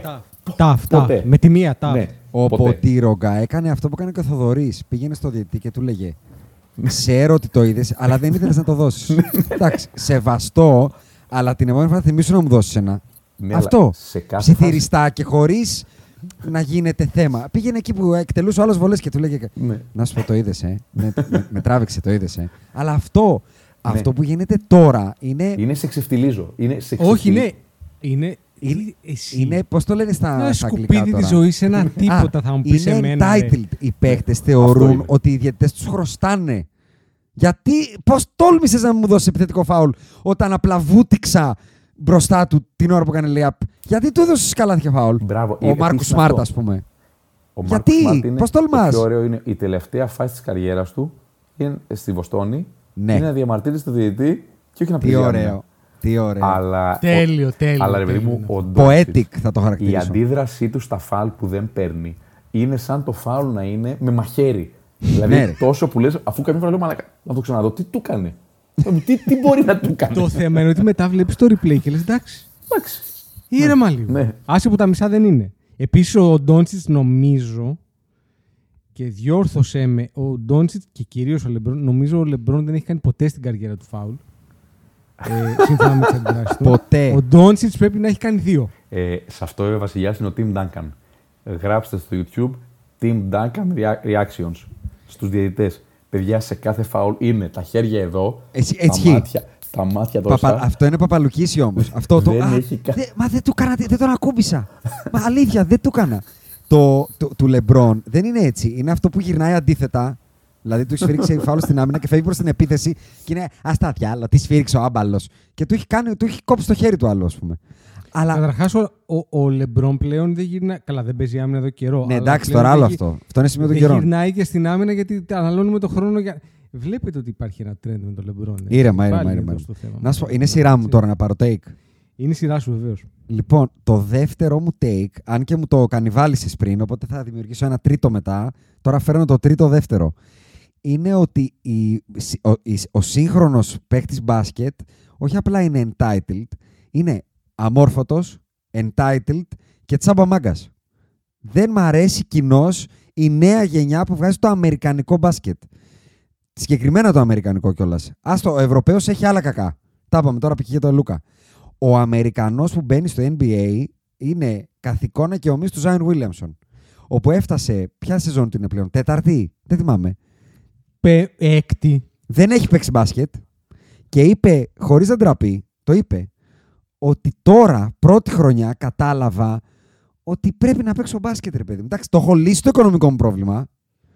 Πέντε χρόνια το ξέρω ότι κορόιδευα.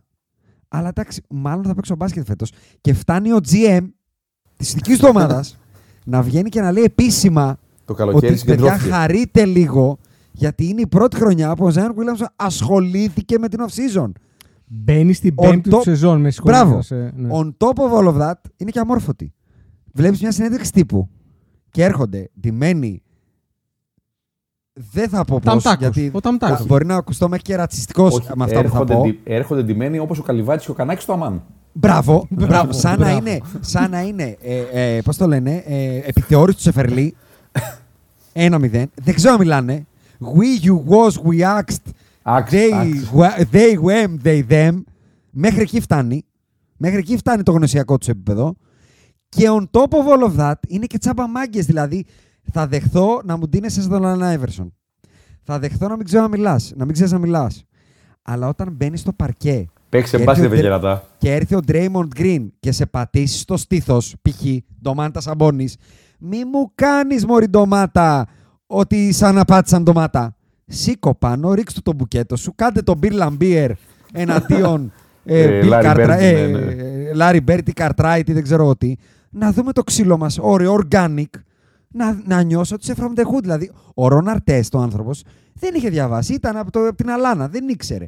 Αλλά το εκπροσωπούσε καθ' ολοκληρία. Τώρα βλέπεις Το αυτόν είχε. τον Κάι Jones, τον έχετε πάρει χαμπάρι αυτόν τον Κάι Α, Jones. Είναι το αγαπημένο μου έκανε, αυτό. έκανε trade request. Τον έκαναν wave σήμερα. Σε παρακαλώ, πες μου πώς αυτός ο άνθρωπος θα βγάλει περισσότερα στη ζωή του από εσένα, Βασίλη. Πώς το δέχεσαι; Δεν το δέχομαι, δεν θα βγάλει. είναι πολύ πιθανό το rookie contract του να είναι 1,5-2 εκατομμύρια σύνολο. είναι peak lottery, δεν είναι αστείο; Είναι. Και ο άνθρωπος δεν έχει σοάστα σφρένα. Δηλαδή αυτός είναι για κλινική. Ξέρεις ποιος είναι ο επόμενος που πιστεύω ότι είναι ο τέτοιος, ο Σκουτ Χέντερσον. Έχω Γιατί; πάρει πολύ κακό vibe. Γιατί; Τον έχεις δει πώς άγεται και φέρεται. Πώς δίνεται. Φοράει κάτι σκαρπίνια που δεν τα φοράει ούτε ο μενιδιά τη στα χειρότερά του. Μητερό, σφακιανακέικο. Αυτό που βάζει στο σουβλάκι. το... Είναι, είναι αυτό που σκοτώνει στην κατσαρίδα στη γωνία. ναι, στο- το δερμά. Ρε, φοράει hillbilly. Παπούτσι μητερό, δερμάτινο. Και ακόμα δεν έχει πατήσει παρκέ στο NBA. Ανοιχτό υποκάμισο με προπέλα για κάτω. Τον έχεις δει. Και ο, αυτό, είναι, αυτό είναι ο κανόνας. Δηλαδή, ο NBA ο Αμερικανός που μπαίνει στη λίγα είναι ο Τζαμοράν. Ο Τζαμοράν είναι. Αυτό είναι. Ναι, αλλά ο Τζαμοράν στο παρκέ τουλάχιστον έκανε. Ρε παιδί μου, τον, ε, θυμάσαι Έπαιζε, πέντε δεν φάσεις έκανε. του. Δεν ήταν τσαμπουκάς. Άλλο λέω. Α, Τζαμοράντ, θυμάσαι πέντε φάσεις του. ναι, θυμάμαι. Εντάξει, μα τα Ζάιον λάθος είναι. Βίλιαμσον, Θυμάσαι. δυστι- Ζάιον Θυμάσαι. δυστυχώς δεν θυμόμαστε. Όχι. Εντάξει, να σου πω κάτι. Στο pre-season θυμάμαι ακόμα να παίρνει την μπάλα του Kevin Αυτό, Knox. ναι, εντάξει, ναι. Α, η νέα γενιά είναι, το είχε πει, αν θυμάμαι καλά, ο, προσπαθώ να το θυμηθώ τώρα, ο, ο Dominic Wilkins, σε ένα podcast τη φετινή off-season, που είπε ότι πλέον, και θα το συνδέσω με κάτι που μας το μετέφερε ένας κοινός ακροατής μας και φίλος, ο Χρήστος από τη Θεσσαλονίκη. Ο Μπάκας. Ο Μπάκας, μπράβο. Shout out στο Χρήστο, αδερφός μου. Του Μπράβο, βάζω quiz, shout του, out. βα- του βάζω quiz διαρκώ και τρελαίνεται που δεν τα βρίσκει. Ναι, λοιπόν, μα- μου έδωσε αυτός ένα τρίβια που δεν θεωρώ ότι θα το ξέρεις ούτε εσύ. Ποια είναι η σεζόν με τους περισσότερους Hall of Famers; Active. Κάτσε, δεν κατάλαβα. Εις- Δηλαδή, ε, έχουμε 100 Hall of Famers, σε ποια σεζόν έπαιζαν 15 από αυτούς, ας πούμε; Ναι, η, η σεζόν που παίζανε οι περισσότεροι Hall of Famers ever στο NBA. Είναι η σεζόν 1990-91. Όχι. Είσαι πολύ κοντά. Είναι η σεζόν 1988 και λέγεται... Α, έπαιζε ο το- Καρύμ ακόμα. Το ανακάλυψε από ένα βιβλίο που λέγεται When the Game Was Great. Οκ. Ωραίο. Οκ. Ωραίο. Και λ- έλεγε, ο- το, συ- γιατί το συνδέω, γιατί έλεγε ο Ντομινίκ ότι κάποτε στη Λίγκα υπήρχαν πραγματικά 20 μυθικοί παίχτες. Δηλαδή που μετά από 50 χρόνια στο NBA θα λέμε για τον, ε, για τον ε, Τάδε ας πούμε. Θα λέμε για τον ε, Ντομινίκ, τον Αϊζάια, τον Μάτζικ κτλ. Τώρα, αν σου πω, Βασίλη, πες μου 10 παίχτες που η κόρη σου όταν μεγαλώσει θα σου πει μπαμπά, θυμάμαι όταν πρώτα βλέπαμε NBA, βλέπαμε εκείνους τους πέντε παικταράδες. Τους 10. Περίμενε όμως. Θυμάμαι στο, θυμάμαι στο προηγούμενο podcast να λέω με τον Αντρέα ότι ο Λίλαρντ είναι στους 10 μεγαλύτερους παίκτες αυτής τη στιγμή στο NBA. Και δυσκολευόμαστε να βρούμε τη δεκάδα, λοιπόν. Ξέρεις τι όμως, να πούμε κάτι για να μην μας πιάσει σε όλους το nost- nostalgia effect, Ναι. το λογικό που Ναι. έχουμε όλοι μας. Ναι, ναι, πάρε, πάρε δικά σου. Τι εννοώ. Το 2005 το NBA από θέμα ταλέντου ήταν στα, μάλλον στα κατώτερά του. Ήτανε, ναι, συμφωνώ. Ωραία. Ωραία. Το 1995 είχαν μπει οι Σακίλ, ωραία. Ε, κρεμούσαν να μπουν οι Κόμπι, αλλά είχαν βγει οι Σωστά. Τζόρνταν και οι Bird και οι, όχι Jordan, οι Bird και οι Magic. Σωστά, σωστά. Άρα τι, τι εννοώ; Ο Λεμπρό είναι ένας μυθικός παίχτη. Ο Ντουράν είναι ένας μυθικός παίχτη. Ο Στε. Μίσου ρε πούστη. Βήξε, βήξε, παιδί μου, βήξε. Πάμε πάλι. Ο Λεμπρό είναι ένας μυθικός παίχτη. Ο Στέφ είναι μυθικός παίχτη. Ο Ντουράντ είναι μυθικός παίχτη. Ο Γιάννης είναι μυθικός παίχτη. Ο Γιώκητς είναι ένας μυθικός παίχτη. Είναι. Ε, εννοώ με, με, με όρους 90s. Καταλα... Με όρους. Κατα... Καταλάβεις Συμφωνώ. πώ θέλω να το πω. Συμφωνώ. Ο Draymond Green δεν είναι μυθικός παίχτης. Ο Jason Tatum μπορεί να γίνει σε τρία χρόνια ένας μυθικός παίχτης. Όχι, αλλά ναι. Ο, ο, Ναι, ο, όχι, αλλά ο, ναι. Καουάι είναι ένας μυθικός παίχτης. Είναι. Ο Γιώκητ είναι πολύ κοντά στο να πεις ότι είναι ένας μυθικός παίχτης. Ο Γιώκητ. Ο Ναι. Γιώκητ είναι. Δεν είναι κοντά. Ωραία. Ε, ακόμα καλύτερα. Πρωταθλητής του, του Time MVP, εντάξει. Ωραία, ακόμα, ακόμα καλύτερα. Ε, Ξέ, ξέρεις όμως, ξέρεις, ε, sorry που σε διακόπτω, γιατί το λέω. Εγώ δεν λέω ότι δεν είναι. Λέω ότι αν σου διαβάσω αυτή τη λίστα της σεζόν 87-88 των Hall of Famers αυτών, δεν θα μου βρεις πάνω από δύο-τρεις που ε, δεν ήταν σεβαστικοί, να το πω έτσι, πάρα πολύ. Που δεν, δεν, δεν, δεν αποκτήσαν. Πώς έλεγες πριν για τα τατουάζ και τη Σωστά. συμπεριφορά κτλ. Το, το, το I'm a bad motherfucker δεν του το χάρισε κανείς. Το κέρδισαν. τίμια, τίμια πορεία και στους δυο σας. Θεωρούμε τον Dominic Willings μυθικό παίχτη; Ναι. Όχι μόνο επειδή τον είδαμε στο Παναθηναϊκό, γιατί ήταν μυθικός Όχι, παίχτης. ρε. Τώρα μιλάμε Ωραία, για. όχι, το- ωραία. Αν Μιλά- δεν υπήρχε ο μιλάμε τώρα Τζόρνταν, για το- θα ήταν ο Ντομινίκ τότε. Human Highlight Film. Ο Καρμέλο είχε μια καριέρα παρεμφερή σε κάποια σημεία με τον Dominic. Ναι, βέβαια. Ναι, πολύ. Είναι πολύ Ναι. κοντινή σαν καριέρε. Ναι. Και επίσης all time winning Και και feedback. λογικέ τέλος πάντων. Ναι, ναι, ναι. Ωραία. Όμως εμείς σήμερα θεωρούμε τον Καρμέλο μυθικό παίχτη. Δεν ξέρω Εγώ αν τον ναι, θεωρούμε. προσωπικά, ναι, ναι. ναι. Hall of Ε, Famer, Καταλάβατε τι καραμπίνα. θέλω να πω. Εμείς που βρήκαμε τον Ντομινίκ Βίγγιλ στη ζωή μας πριν από 25 χρόνια, θεωρούμε τον Ντομινίκ μυθικό. μυθικό. Τα παιδιά που ήταν 15 χρόνια το 2010 Ναι. μπορεί να θεωρούν εξίσου μυθικό τον Καρμέλο. Αυτό θέλω να πω. Μα είναι, να σου πω κάτι, ο Καρμέλο υπήρξε σεβαστικός. Αυτό λέω, δεν, δεν, είναι- δεν είναι ένας παίχτης Δεν ήταν που fake. Έχει χάσει από τη συμπεριφορά του, να το πω έτσι. Και σου λέω, τ- τότε, σε αυτή τη λίστα, το, αυτό το θυμάμαι απ' έξω. Ο πιο μεγάλος είναι ο Καρύμ, που τότε είναι 40 χρονών. Σωστά, και η πιο είναι- μικρή είναι ο Σκότι Πίπεν και ο Ρέτζι Μίλλερ που είναι 22, αν θυμάμαι καλά. Και οι δύο. Μμ.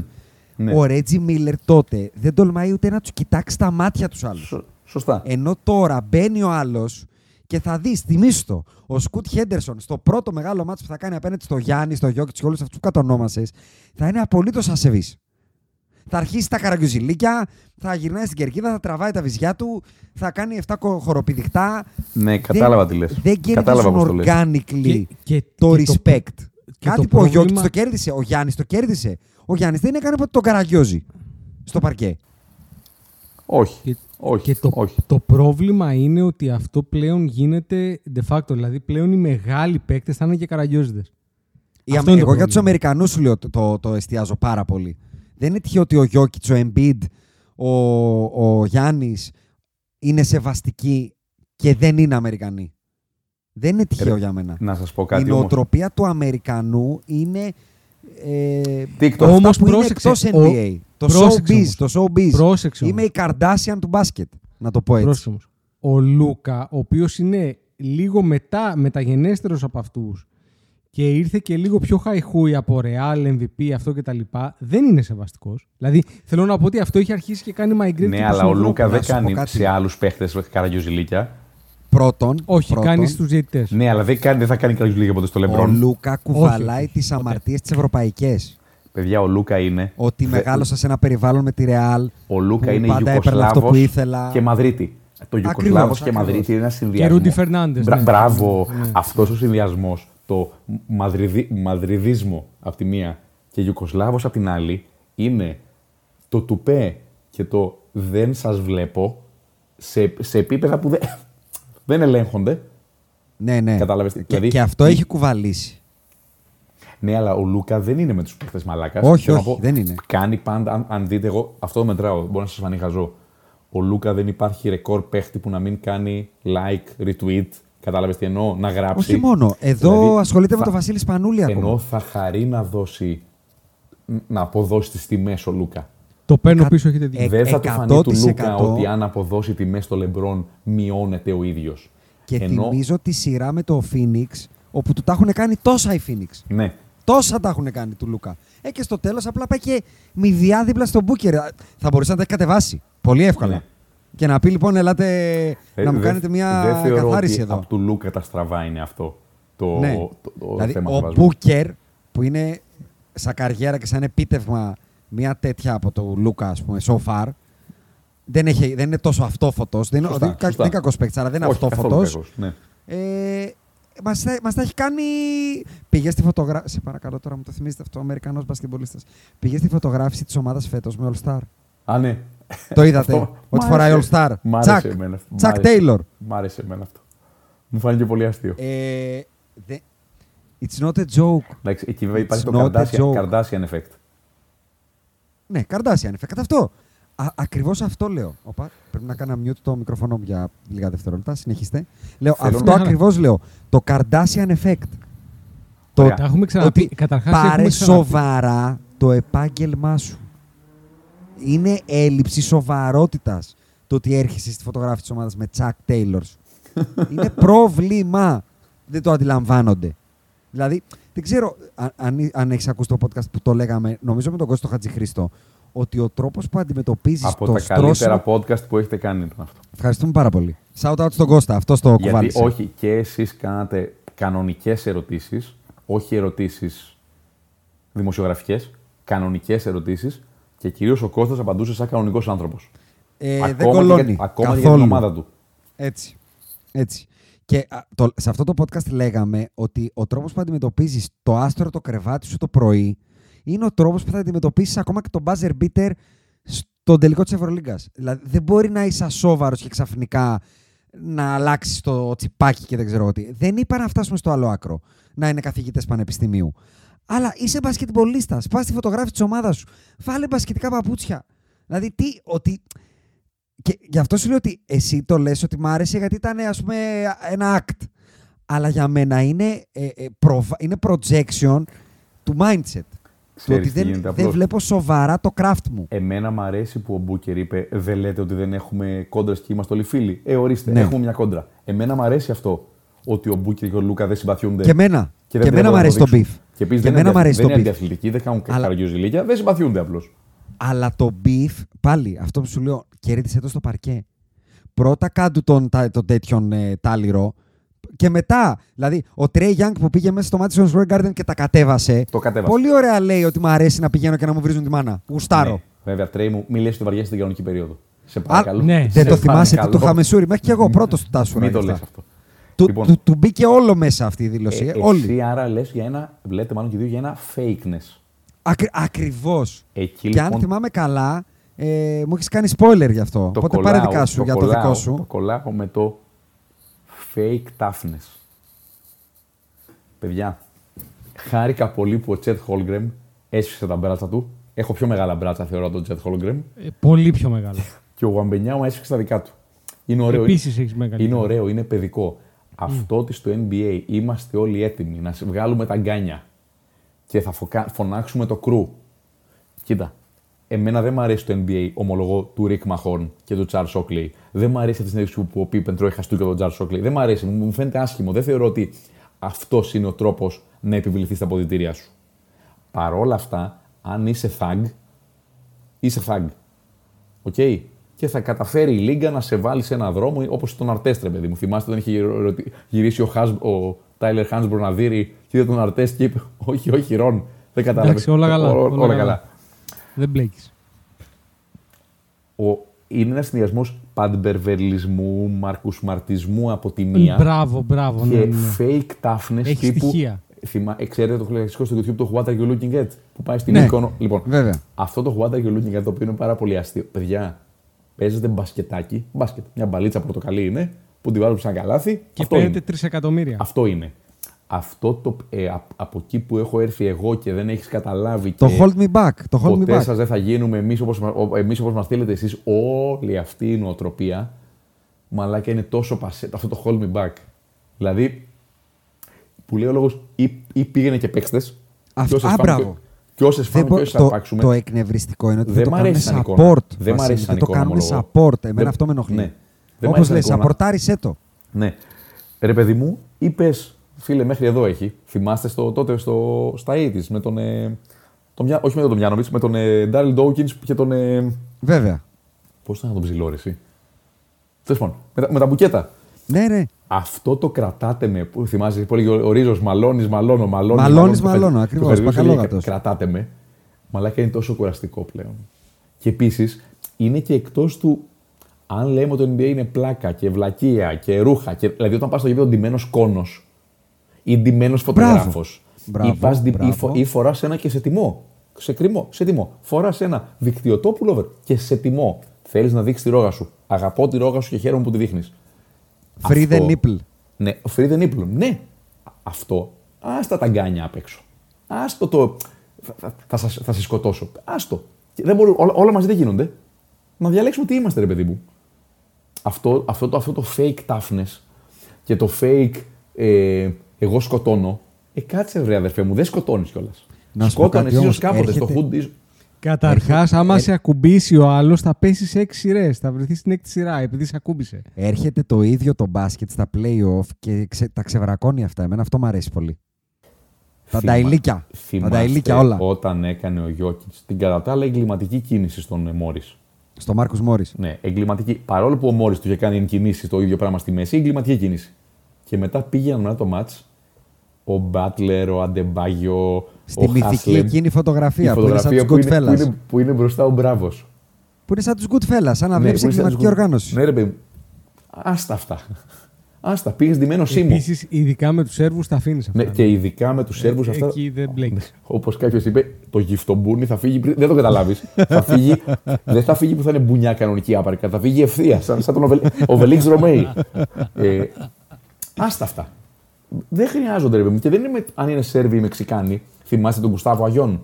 Βέβαια. Εγώ για κάποιο Βεβαίως. λόγο θεωρώ ότι ο Γκουστάβο Αγιόν στη στραβή έβγαζε, είχε στη, στην κάλτσα μαχαίρι. Το πιστεύω. Είχε, είχε, είχε Δηλαδή, ματσέτα. σε φαλτσέτον. Πώς είναι, ο- πώς είναι τον ηθοποιό μωρέ που έπαιζε τον Τορτούγκα στο. Ντάνι Τρέχο. Ντάνι Τρέχο. Ντάνι ναι. Τρέχο, ναι, ναι, ναι. δεν είχε αστεία. Εκεί, όπ, μαχαίρι πρώτα και μετά θα μου Είχε, πεις τι είχε το έγινε. ματσέτι, ρε. Το Πριν, ματσέτι. πριν τον Γκουστάβο Αϊόν, για να είμαστε και στο ίδιο και νομίζω και στην ίδια εθνικότητα, Ο, ε, να έχει- υπήρξε ο Χωσέ Πικουλίν Ορτής. Όχι, ο- ίδια, ο- Πορτορικανός. Πορτορικανός, μαλακά. Α, εντάξει. Λοιπόν, ανοίγω παρένθεση που πρέπει να την ανοίξω. Θεσσαλονίκη 1996, ο Άρης έχει δίδυμο ξένων Χωσέ Πικουλίν Ορτίθ, Τσάρλς Σάκλφορντ. Πολύ σωστά. Εγώ το λέω ακόμα. Αν ο Χωσέ Πικουλίν Ορτίθ και ο Τσάρλς Σάκλφορντ σήμερα ήταν 30 χρόνων και τους είχε ο φετινός Άρης, ο Άρης θα έπαιρνε Ευρωλίγκα. Αυτό τους δύο. Τι- καλά, τι συζητάς Χωρίς τώρα, για- πλάκα μας δεν εννοώ, κάνεις. Χωρίς γιαδέλη από δίπλα. Δεν- α, Με γιαδέλη τίποτα. Ε, το Super Cup. Εσύ, τι Λοιπόν. θα έπαιζε, Παπαγιάννης Σάκλφορντ. Δεν θέλω να εκφραστώ. Λοιπόν, Χωσέ Πεκουλίν Ορτίθ έχει φέρει από, που- από Αμερική αυτοκίνητο με αμερικανικές πινακίδες που τότε δεν υπήρχαν αυτά τα αυτοκίνητα. Που δεν τελείωναν, ρε παιδί μου. Ήτανε, Ναι, ναι, ναι. ήτανε οι Κάποια ρόδες, Buick. το καπό, το παρμπρίζ, οι, οι πόρτες του οδηγού του συνοδηγού, κάποιες πόρτες και μετά πήγαινε. Το αυτοκίνητο συνέχιζε. Οδό Τσιμισκή. Η οδός Τσιμισκή είναι ο κεντρικότερο δρόμος Θεσσαλονίκη. Ωραία. Στην οδό Τσιμισκή, λοιπόν, είναι η πιάτσα των ταξί Χωσέ, και βλέ- υπάρχει ένα τζιπ με φημέ τζάμια, όλα φημέ. Όπως σταματάει το ταξί να πάρει πελάτη απότομα, το τζιπ αυτό, σας τορκίζομαι, ακουμπάει το προφυλακτήριο του ταξί. Δεν τον κοπανάει, τον ακουμπάει. Βγαίνει από μέσα ταξιτζής, δεν ξέρω αν βλέπατε Friends, σαν τον μπαμπά του Τζόι Τριμπιάνι, ένας χοντρούλης φαλακρός. Ναι, βέβαια, βέβαια. Ναι, ναι, Ωραία. ναι, ναι, ναι. Βγαίνει ταξιτζής που παιδιά τον θυμάμαι σήμερα με ζακέτα, ζακέτο. Βγες έξω, βρε πούστη, βγες να σε γαμίσω, μου διέλυσες το αυτοκίνητο, έχουν σταματήσει και άλλοι ταξιτζίδες και βγάλετε τον έξω και έρχεστε με τα τζιπ σας. Ανοίγει η πόρτα. Και για τρία λεπτά βγαίνει ο Πικουλίν Ανοίγει η Ορτή. πόρτα και φαίνεται ένα, μια μπότα, μπότα κακιά, με μια δερμάτινη καμπαρντίνα. Ένα πόδι. Δεύτερο πόδι, Χωσέ Πικουλίν Ορτίθ, ο οποίος βγαίνει το να βουνό. ζητήσει συγγνώμη. Γιατί ακούμπησε τον άνθρωπο; Χωσέ Πικουλίν Ορτίθ σηκώνει τα χέρια για να πει ε, I'm sorry, mi amor. Ο ταξιτζής τον βλέπει και φεύγει με πέμπτη. Μπαίνει στο ταξί, παρατάει τον πελάτη και φεύγει με πέμπτη. Παιδιά, δεν θα το ξεχάσω ποτέ. Το, το ζω ακόμα μπροστά μου. Δεν πρόλα... ο, και ο, και ο Ορτίθ ρωτού- ο Ορτίθ ρωτούσε. Είναι καλά ο άνθρωπος; Λοιπόν, αν είσαι ο Χωσέ Πικουλίν Ορτίθ, κάνε, φ- είσαι τάφ. Μα αυτό λέω. Ή ρε παιδάκι μου τώρα, για να. Για να ε, δηλαδή, α- εντάξει, ε, ε, θα μας πούνε γύρω μπισμπίκιδε, αλλά χαίστηκα. Άμα γυρίσει εκείνες τις εποχές, Ζόραν Σάβιτ. Δεν, δεν έμπρεκε. Άμα θες μπλέξε δηλαδή, αλλά θα πρότεινα να μην. Να σου πω Έτσι, κάτι. και δεν είναι- όλοι έτσι. Όλοι. Τι- Από ποιον να πρωτοποιήσει, Μίρκο Μιλίσεβιτς, θα σου πω. Εγώ δεν θα σου πω τίποτα άλλο. Πήγαινε στον Ο- Μίρκο ρε, και Ο πες πιο του ωραίος καλημέρα. θα απλά. ήταν Ντέγιαν Τομάσεβιτς.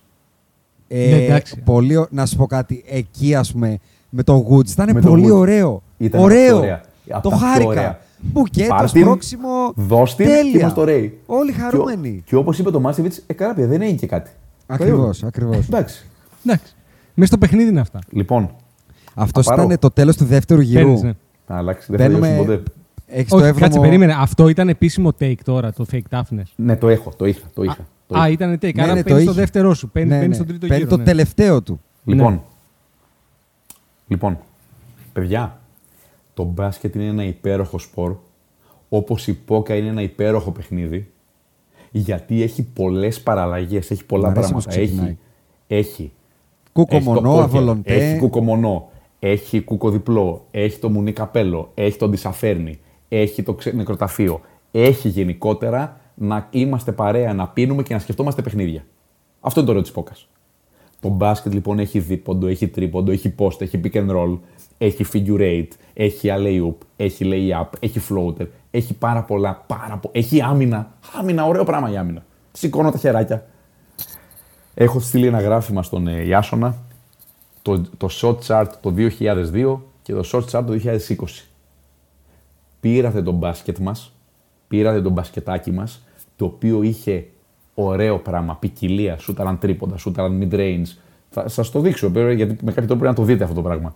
Σούτεραν τέλος πάντων από όλα τα σημεία του παρκέ και ξαφνικά το μπάσκετ έχει γίνει τρίποντο κάρφωμα. Τρίποντο κάρφωμα. Τρίποντο ρε μαλάκα, έχεις και πλάτη. Το παιχνίδι μπορεί να παίξει και με πλάτη.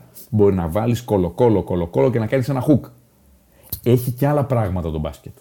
Και μαζί με αυτό έρχεται ότι οι ψηλοί σούταραν το 1990-91 2% των σούτ τους με τρίποντα και αυτή τη στιγμή είναι 22% σούτ τους με τρίποντα. Είναι κακό αυτό; Όχι. Δεν είναι κακό κατά ανάγκη αυτό. Ότι έχει αφαιρεθεί από τον μπάσκετ όμως το παιχνίδι με πλάτη, το mid-range, εκτός αν είσαι ο Jimmy Butler ή ο Kawhi Leonard ή ο Kevin Durant και όλη αυτή η, ομορ... η υπέροχη ομορφιά αυτού του παιχνιδιού στο τέτοιο να σουτάρουμε τίποτα. Μαλάκα ο άλλος περνάει τον αντίπαλό του, φτάνει φάτσα με το καλάθι. Φάτσα, το βλέπεις. Κάνει ένα γαμημένο lay-up. Και κάνει και κάτω έξω για τρίποντο. Ρε γαμώ το σπίτι σου, βάλε καλάθι. Είσαι δίπλα. Είσαι 2-3. Και το καλάθι σε κοιτάει. Κάρφωσε την μπάλα. Γιατί τη Εδώ δίνεις κανονικά έξω; θέλει και Κωστά Πελεχρίνη στο podcast να του πεις ρε γαμώ τα analytics σου, βάλτε τα στον πάτο σου. Μη τη δίνεις έξω. Κάτσε, βρε, πε- πε- περίμενε λίγο. Πάει ο άλλος να παίξει με πλάτη.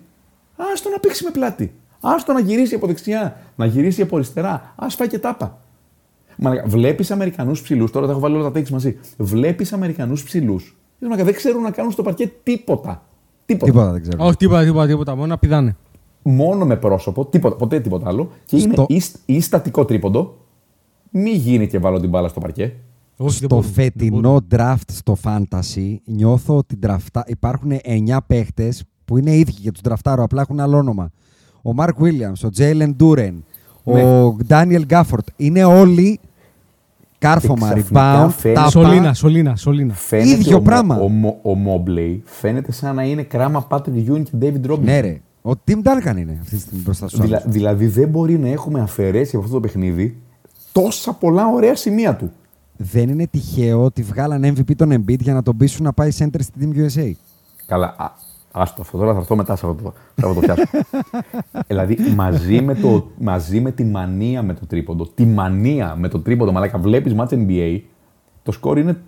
Εντάξει, είναι ωραίο ότι το σκορ μπορεί να αλλάξει, να ξαναλλάξει. Ρε, κάντε και άλλα πράγματα. Δεν μπορεί να κάνετε μόνο αυτό. Έχει, πραγματικά δεν μπορεί να κάνετε μόνο αυτό. Να σου και πω το άλλο κάτι, είναι Βασίλη. Οι Αμερικανοί Θα σε- ψηλοί. θα, θα, σε- θα, συν- θα κρατήσω και τα δύο που λες και θα γυρίσω λίγο νωρίτερα που έλεγα ότι στα, στα play-off όλα αυτά πάνε περίπατο. Και ε, ξέ, εμένα ξέρεις τι με ενοχλεί, ότι δεν παίρνουν το μάθημά τους αυτοί που βλέπουν το σωστό δρόμο. Δηλαδή, αν κάτι κέρδισε φέτος, ήταν το σωστό μπάσκετ.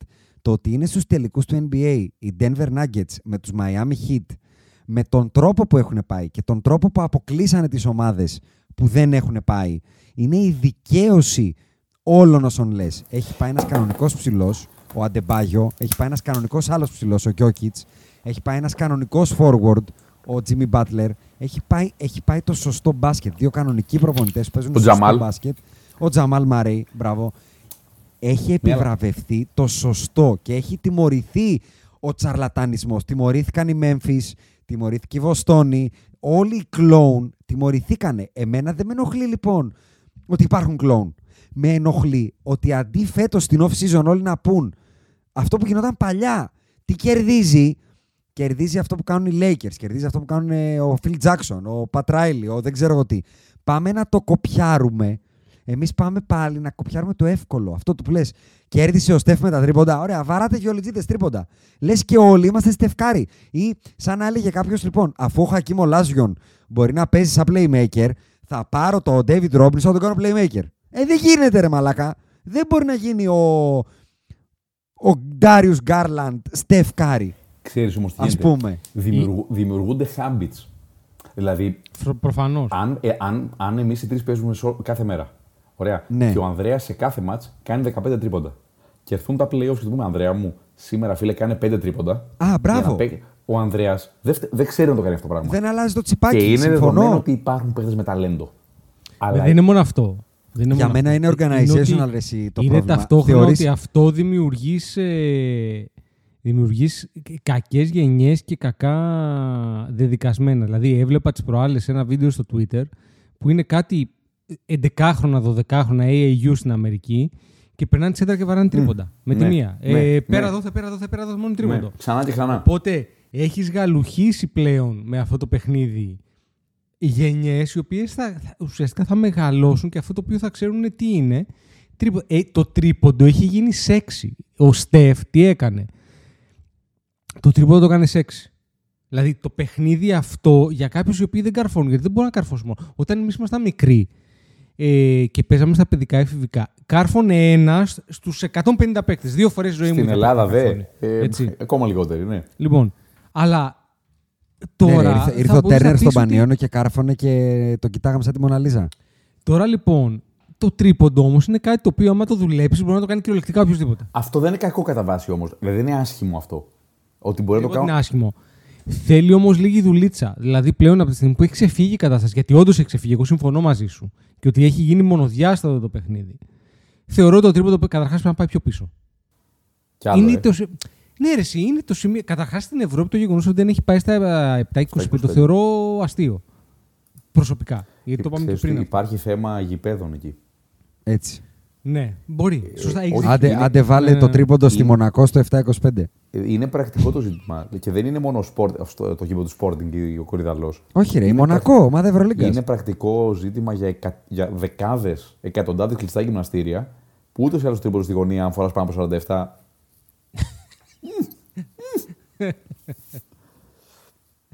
Ε, Τέλος πάντων, ναι, το τρίποντο θεωρώ ότι θα πρέπει να έχει πάει πίσω Ναι, συμφωνώ, στο συμφωνώ. NBA. Λίγο ακόμα και από εκεί και έπειτα ε, με αυτόν τον τρόπο θα μπορέσεις επίσης. Δεν είμαι σίγουρος ότι θα κρατάγα το τρίποντο της γωνίας. Τι εννοείς, θα το βγάζες; Θα το βγάζω. Τελείως. Δεν μπορώ να το μεγαλώσω όλο το γήπεδο. Πώς θα το κάνουμε, δεν θα το κάνουμε γήπεδο ποδοσφαίρου. 8-8. Ναι, ρε, εσύ, αλλά άμα το μεγαλώσεις στη γωνία, θα είναι ο- η, αμ- η, η αμυντική τη. Το τριάρι και το τεσάρι, ας πούμε. Το πούμε Ακριβώς, παραδοσιακά, δεν θα τραβιούνται έξω με τίποτα. Ναι, ρε, εσύ, θα είναι καρφωμένη στη ρακέτα. Με το ένα πόδι μέσα και το άλλο πόδι έξω. Μα, είναι να σου πω πρόβλημα κάτι, αυτό. Πραγματική απάντηση δεν υπάρχει. Ε, Όχι, δεν υπάρχει. στο, Συμφωνώ. για μένα το, το point δεν είναι να αλλάζω τις γραμμές. Είναι να αλλάζω τους κανόνες. Αν απλά επιτρέψεις το hand check. Απλά. Δώσε πίσω το hand check. Θα σου πω εγώ το field goal percentage του κάθε ανύπαρκτου που τώρα νομίζει ότι είναι σουτέρ. Δεν θα ξαναγυρίσει. Δώσε μου το handcheck, handcheck, η άσχημα. τίποτα άλλο δεν θέλω. Γιατί το handcheck θα, θα ξαναφέρει τα σκορ σαν τους τελικούς των ε, Spurs Όχι και ρε, των εσύ. Knicks. όχι ρε. εσύ. Απλά θα το κατεβάσει από το... Ε, ετοιμάζω ένα newsletter με, το, με τα καλύτερα της περσινής σεζόν.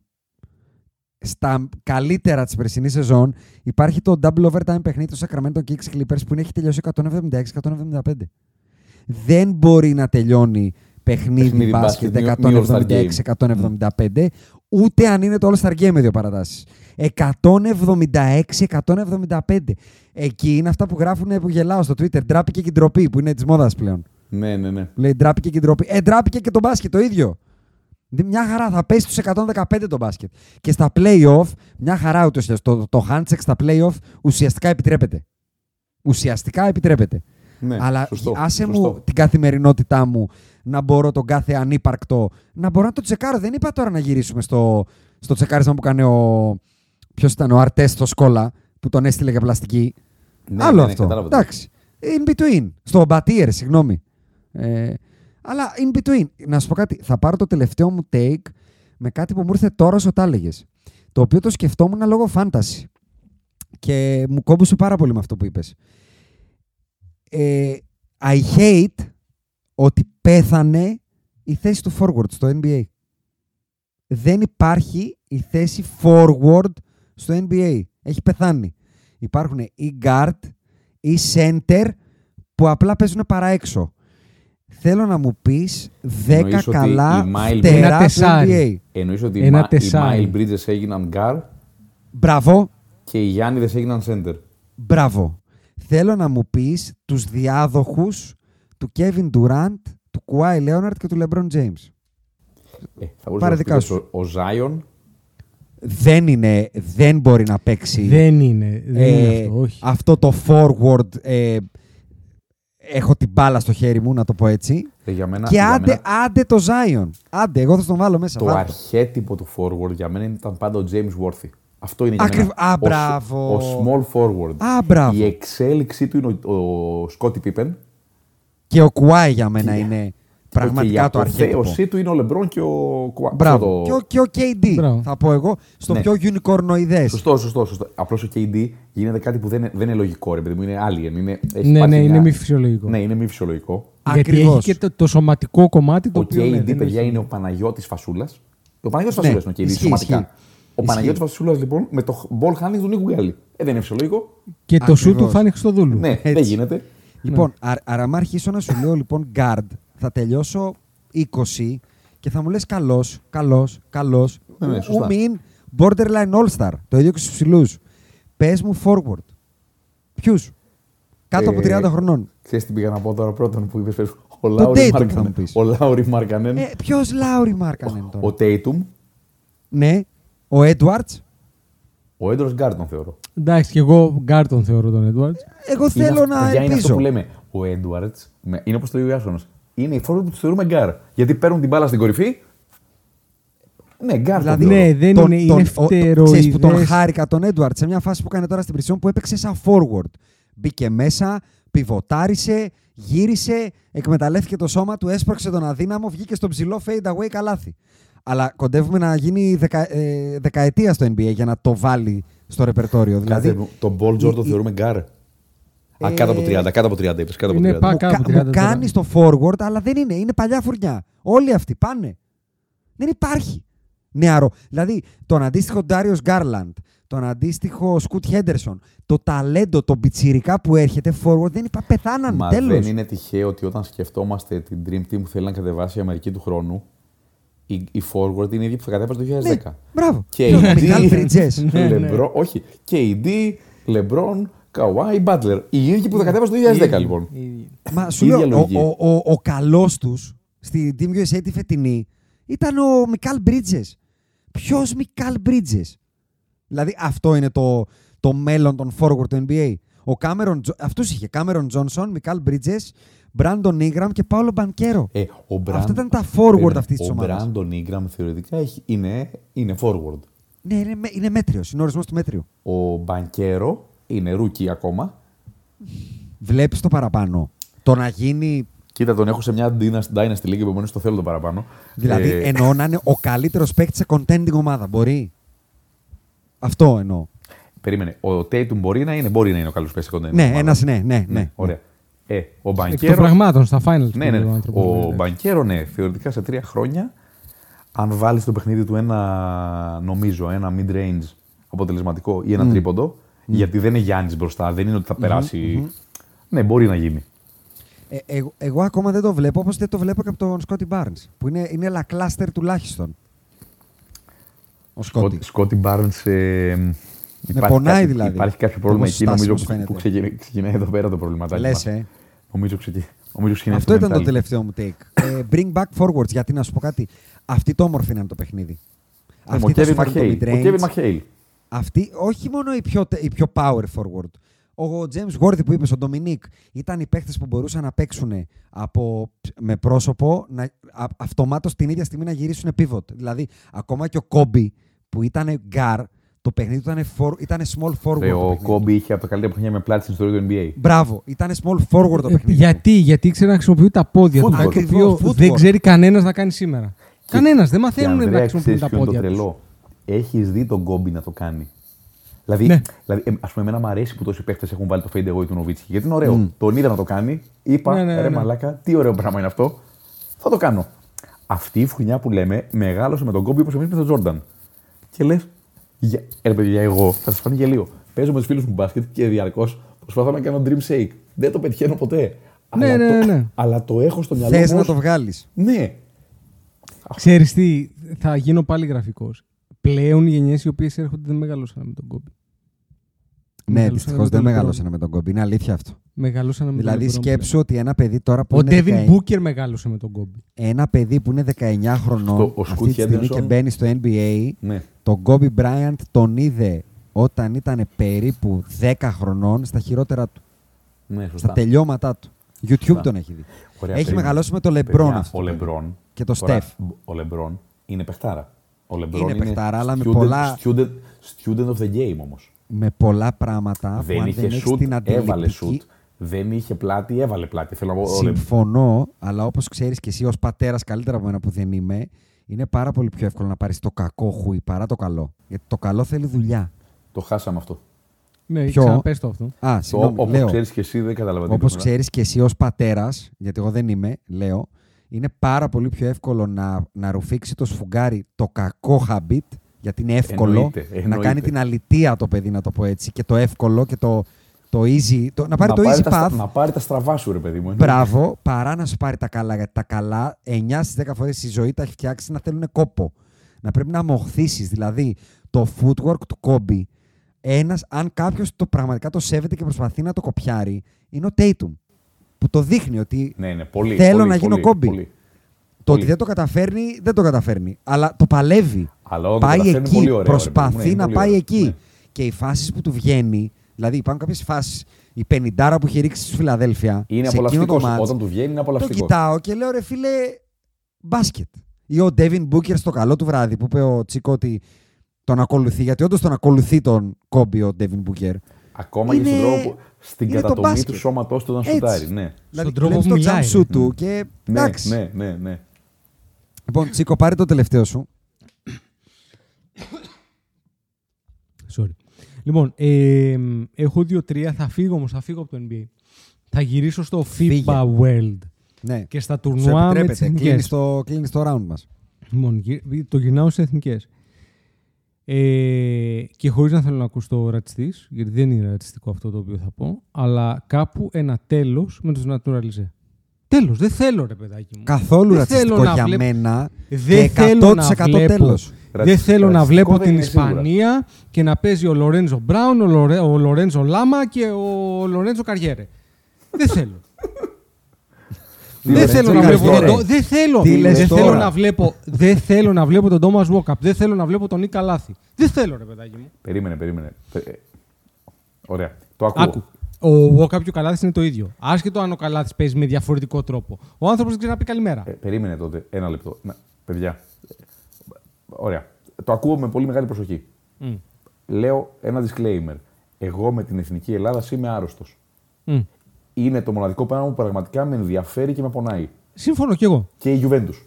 Και ο Αντρέας, μπορώ να το επιβεβαιώσω, είναι Όχι, άρρωστος. εθνική, εθνική. Σαν την εθνική δεν είναι τίποτα. Όχι από ίχνος πατριωτισμού. Δε- δε- δε- Ο- όχι. Είναι η επίσημη αγαπημένη, τα έχουμε Μα πει εμείς. Χάρη σε αυτήν την ομάδα έμαθα, άρχισα να βλέπω μπάσκετ. Αυτή είναι η μοναδική ομάδα που με αγχώνει. Μπράβο. Ωραία. Συμφωνώ. Ε, το κομμάτι του naturalize δεν είναι τωρινό. Δεν ξεκίνησε τώρα. Το ξέρω. Όχι φυσικά. Οι Ισπανοί έχουν naturalize από τις εποχές του Σιμπίλιο και του Clifford, του Clifford Youth. Προφανώς. Σοφα... Ε, Πολύ σωστά. διαφωνώ. Οι Γάλλοι το ίδιο. Εμείς το 89 προσπαθήσαμε να βάλουμε τον Κόρφα. Θεωρητικά, όπως το λες, ο Κόρφας σε μια περίπτωση είναι καλάθι. 100%. Ωραία. Πρέπει Ναι. όμως να ορίσουμε, παιδιά, γιατί ο πλανήτης μας το 2023 δεν έχει καμιά σχέση με τον πλανήτη μας το 1980.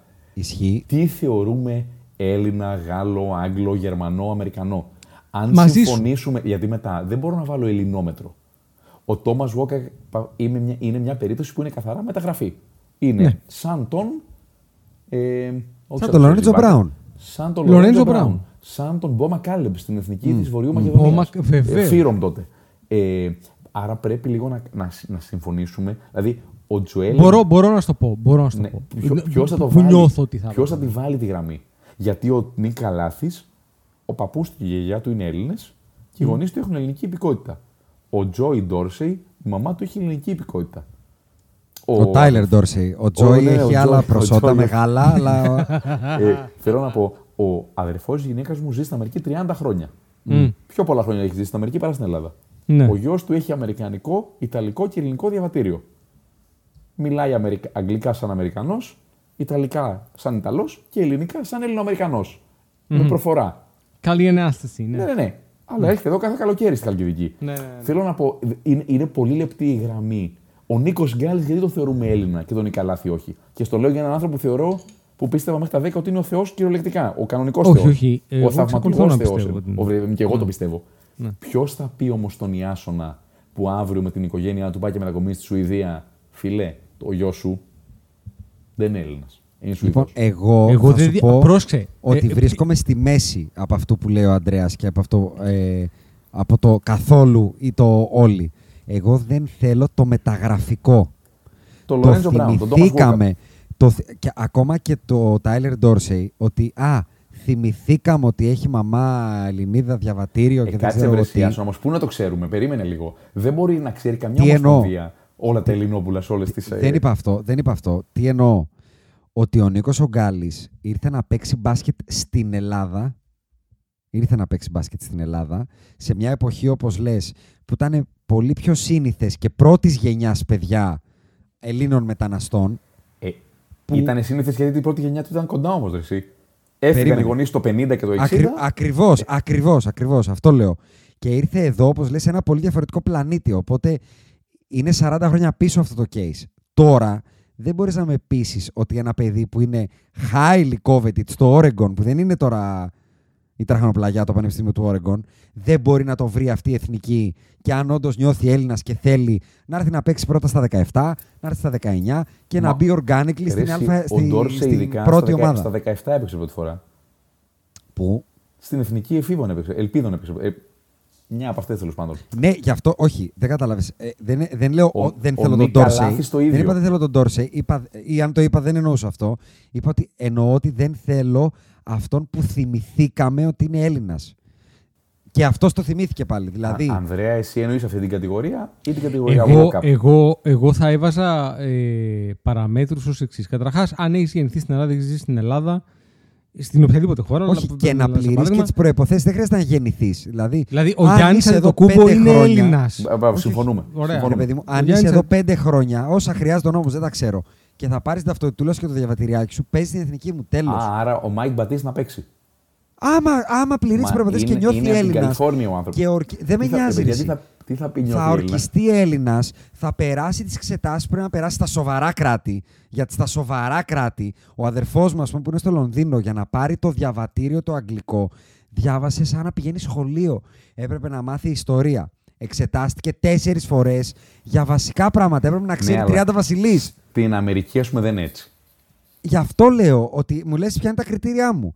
Δεν γίνεται να μην ξέρεις τον εθνικό μου ύμνο. Δεν γίνεται να μην ξέρεις γιατί η Ελλάδα έχει το Σταυρό, γιατί έχει. Ε, τι, τι λέει ο ύμ- Διάβασε. Αν νιώθεις Έλληνας, πρέπει να το νιώσεις πραγματικά. Όχι μ' αρέσει το σιρτάκι. Ναι, δεν Νομίζω- κατάλαβα. Ο Μάικ νομίζω όμως Μπατίστα, ότι γιατί το όχι. νιώ- Ο Ντανιέλ Μπατίστα, εμένα Έλληνας μου κάνει. Ο Βαζέχα Έλληνας μου κάνει. Ο Ντούσαν Μπάγεβιτς Έλληνας μου κάνει. Και θα στο πω διαφορετικά, ρε. εσύ, Έλληνες είναι, ρε, εσύ, εσύ. Μεταξύ άλλων. Δηλαδή, ο Δηλαδή- κοινωνός της παιδείας, αυτό που λέγανε οι αρχαίοι, ας πούμε, τι είναι ο Έλληνας. Ο μετέχων της ελληνικής παιδείας. Μπράβο. Ο μετέχων της ελληνικής παιδείας ή της ε, κροατικής, της σερβικής, της αμερικανικής. Φυσικά και είναι Έλληνας. Αλλά δεν είναι Έλληνας τώρα ένας άνθρωπος που απλά είπε Α, να πάω και σε μια εθνική για να παίρνω καλύτερα συμβόλαια. Για μένα. Δηλαδή, θα έβαζα ένα κριτήριο ότι πρέπει να έχεις περάσει με τουλάχιστον πέντε συμμετοχές από όλα τα κλιμάκια των εθνικών. Λέω τώρα.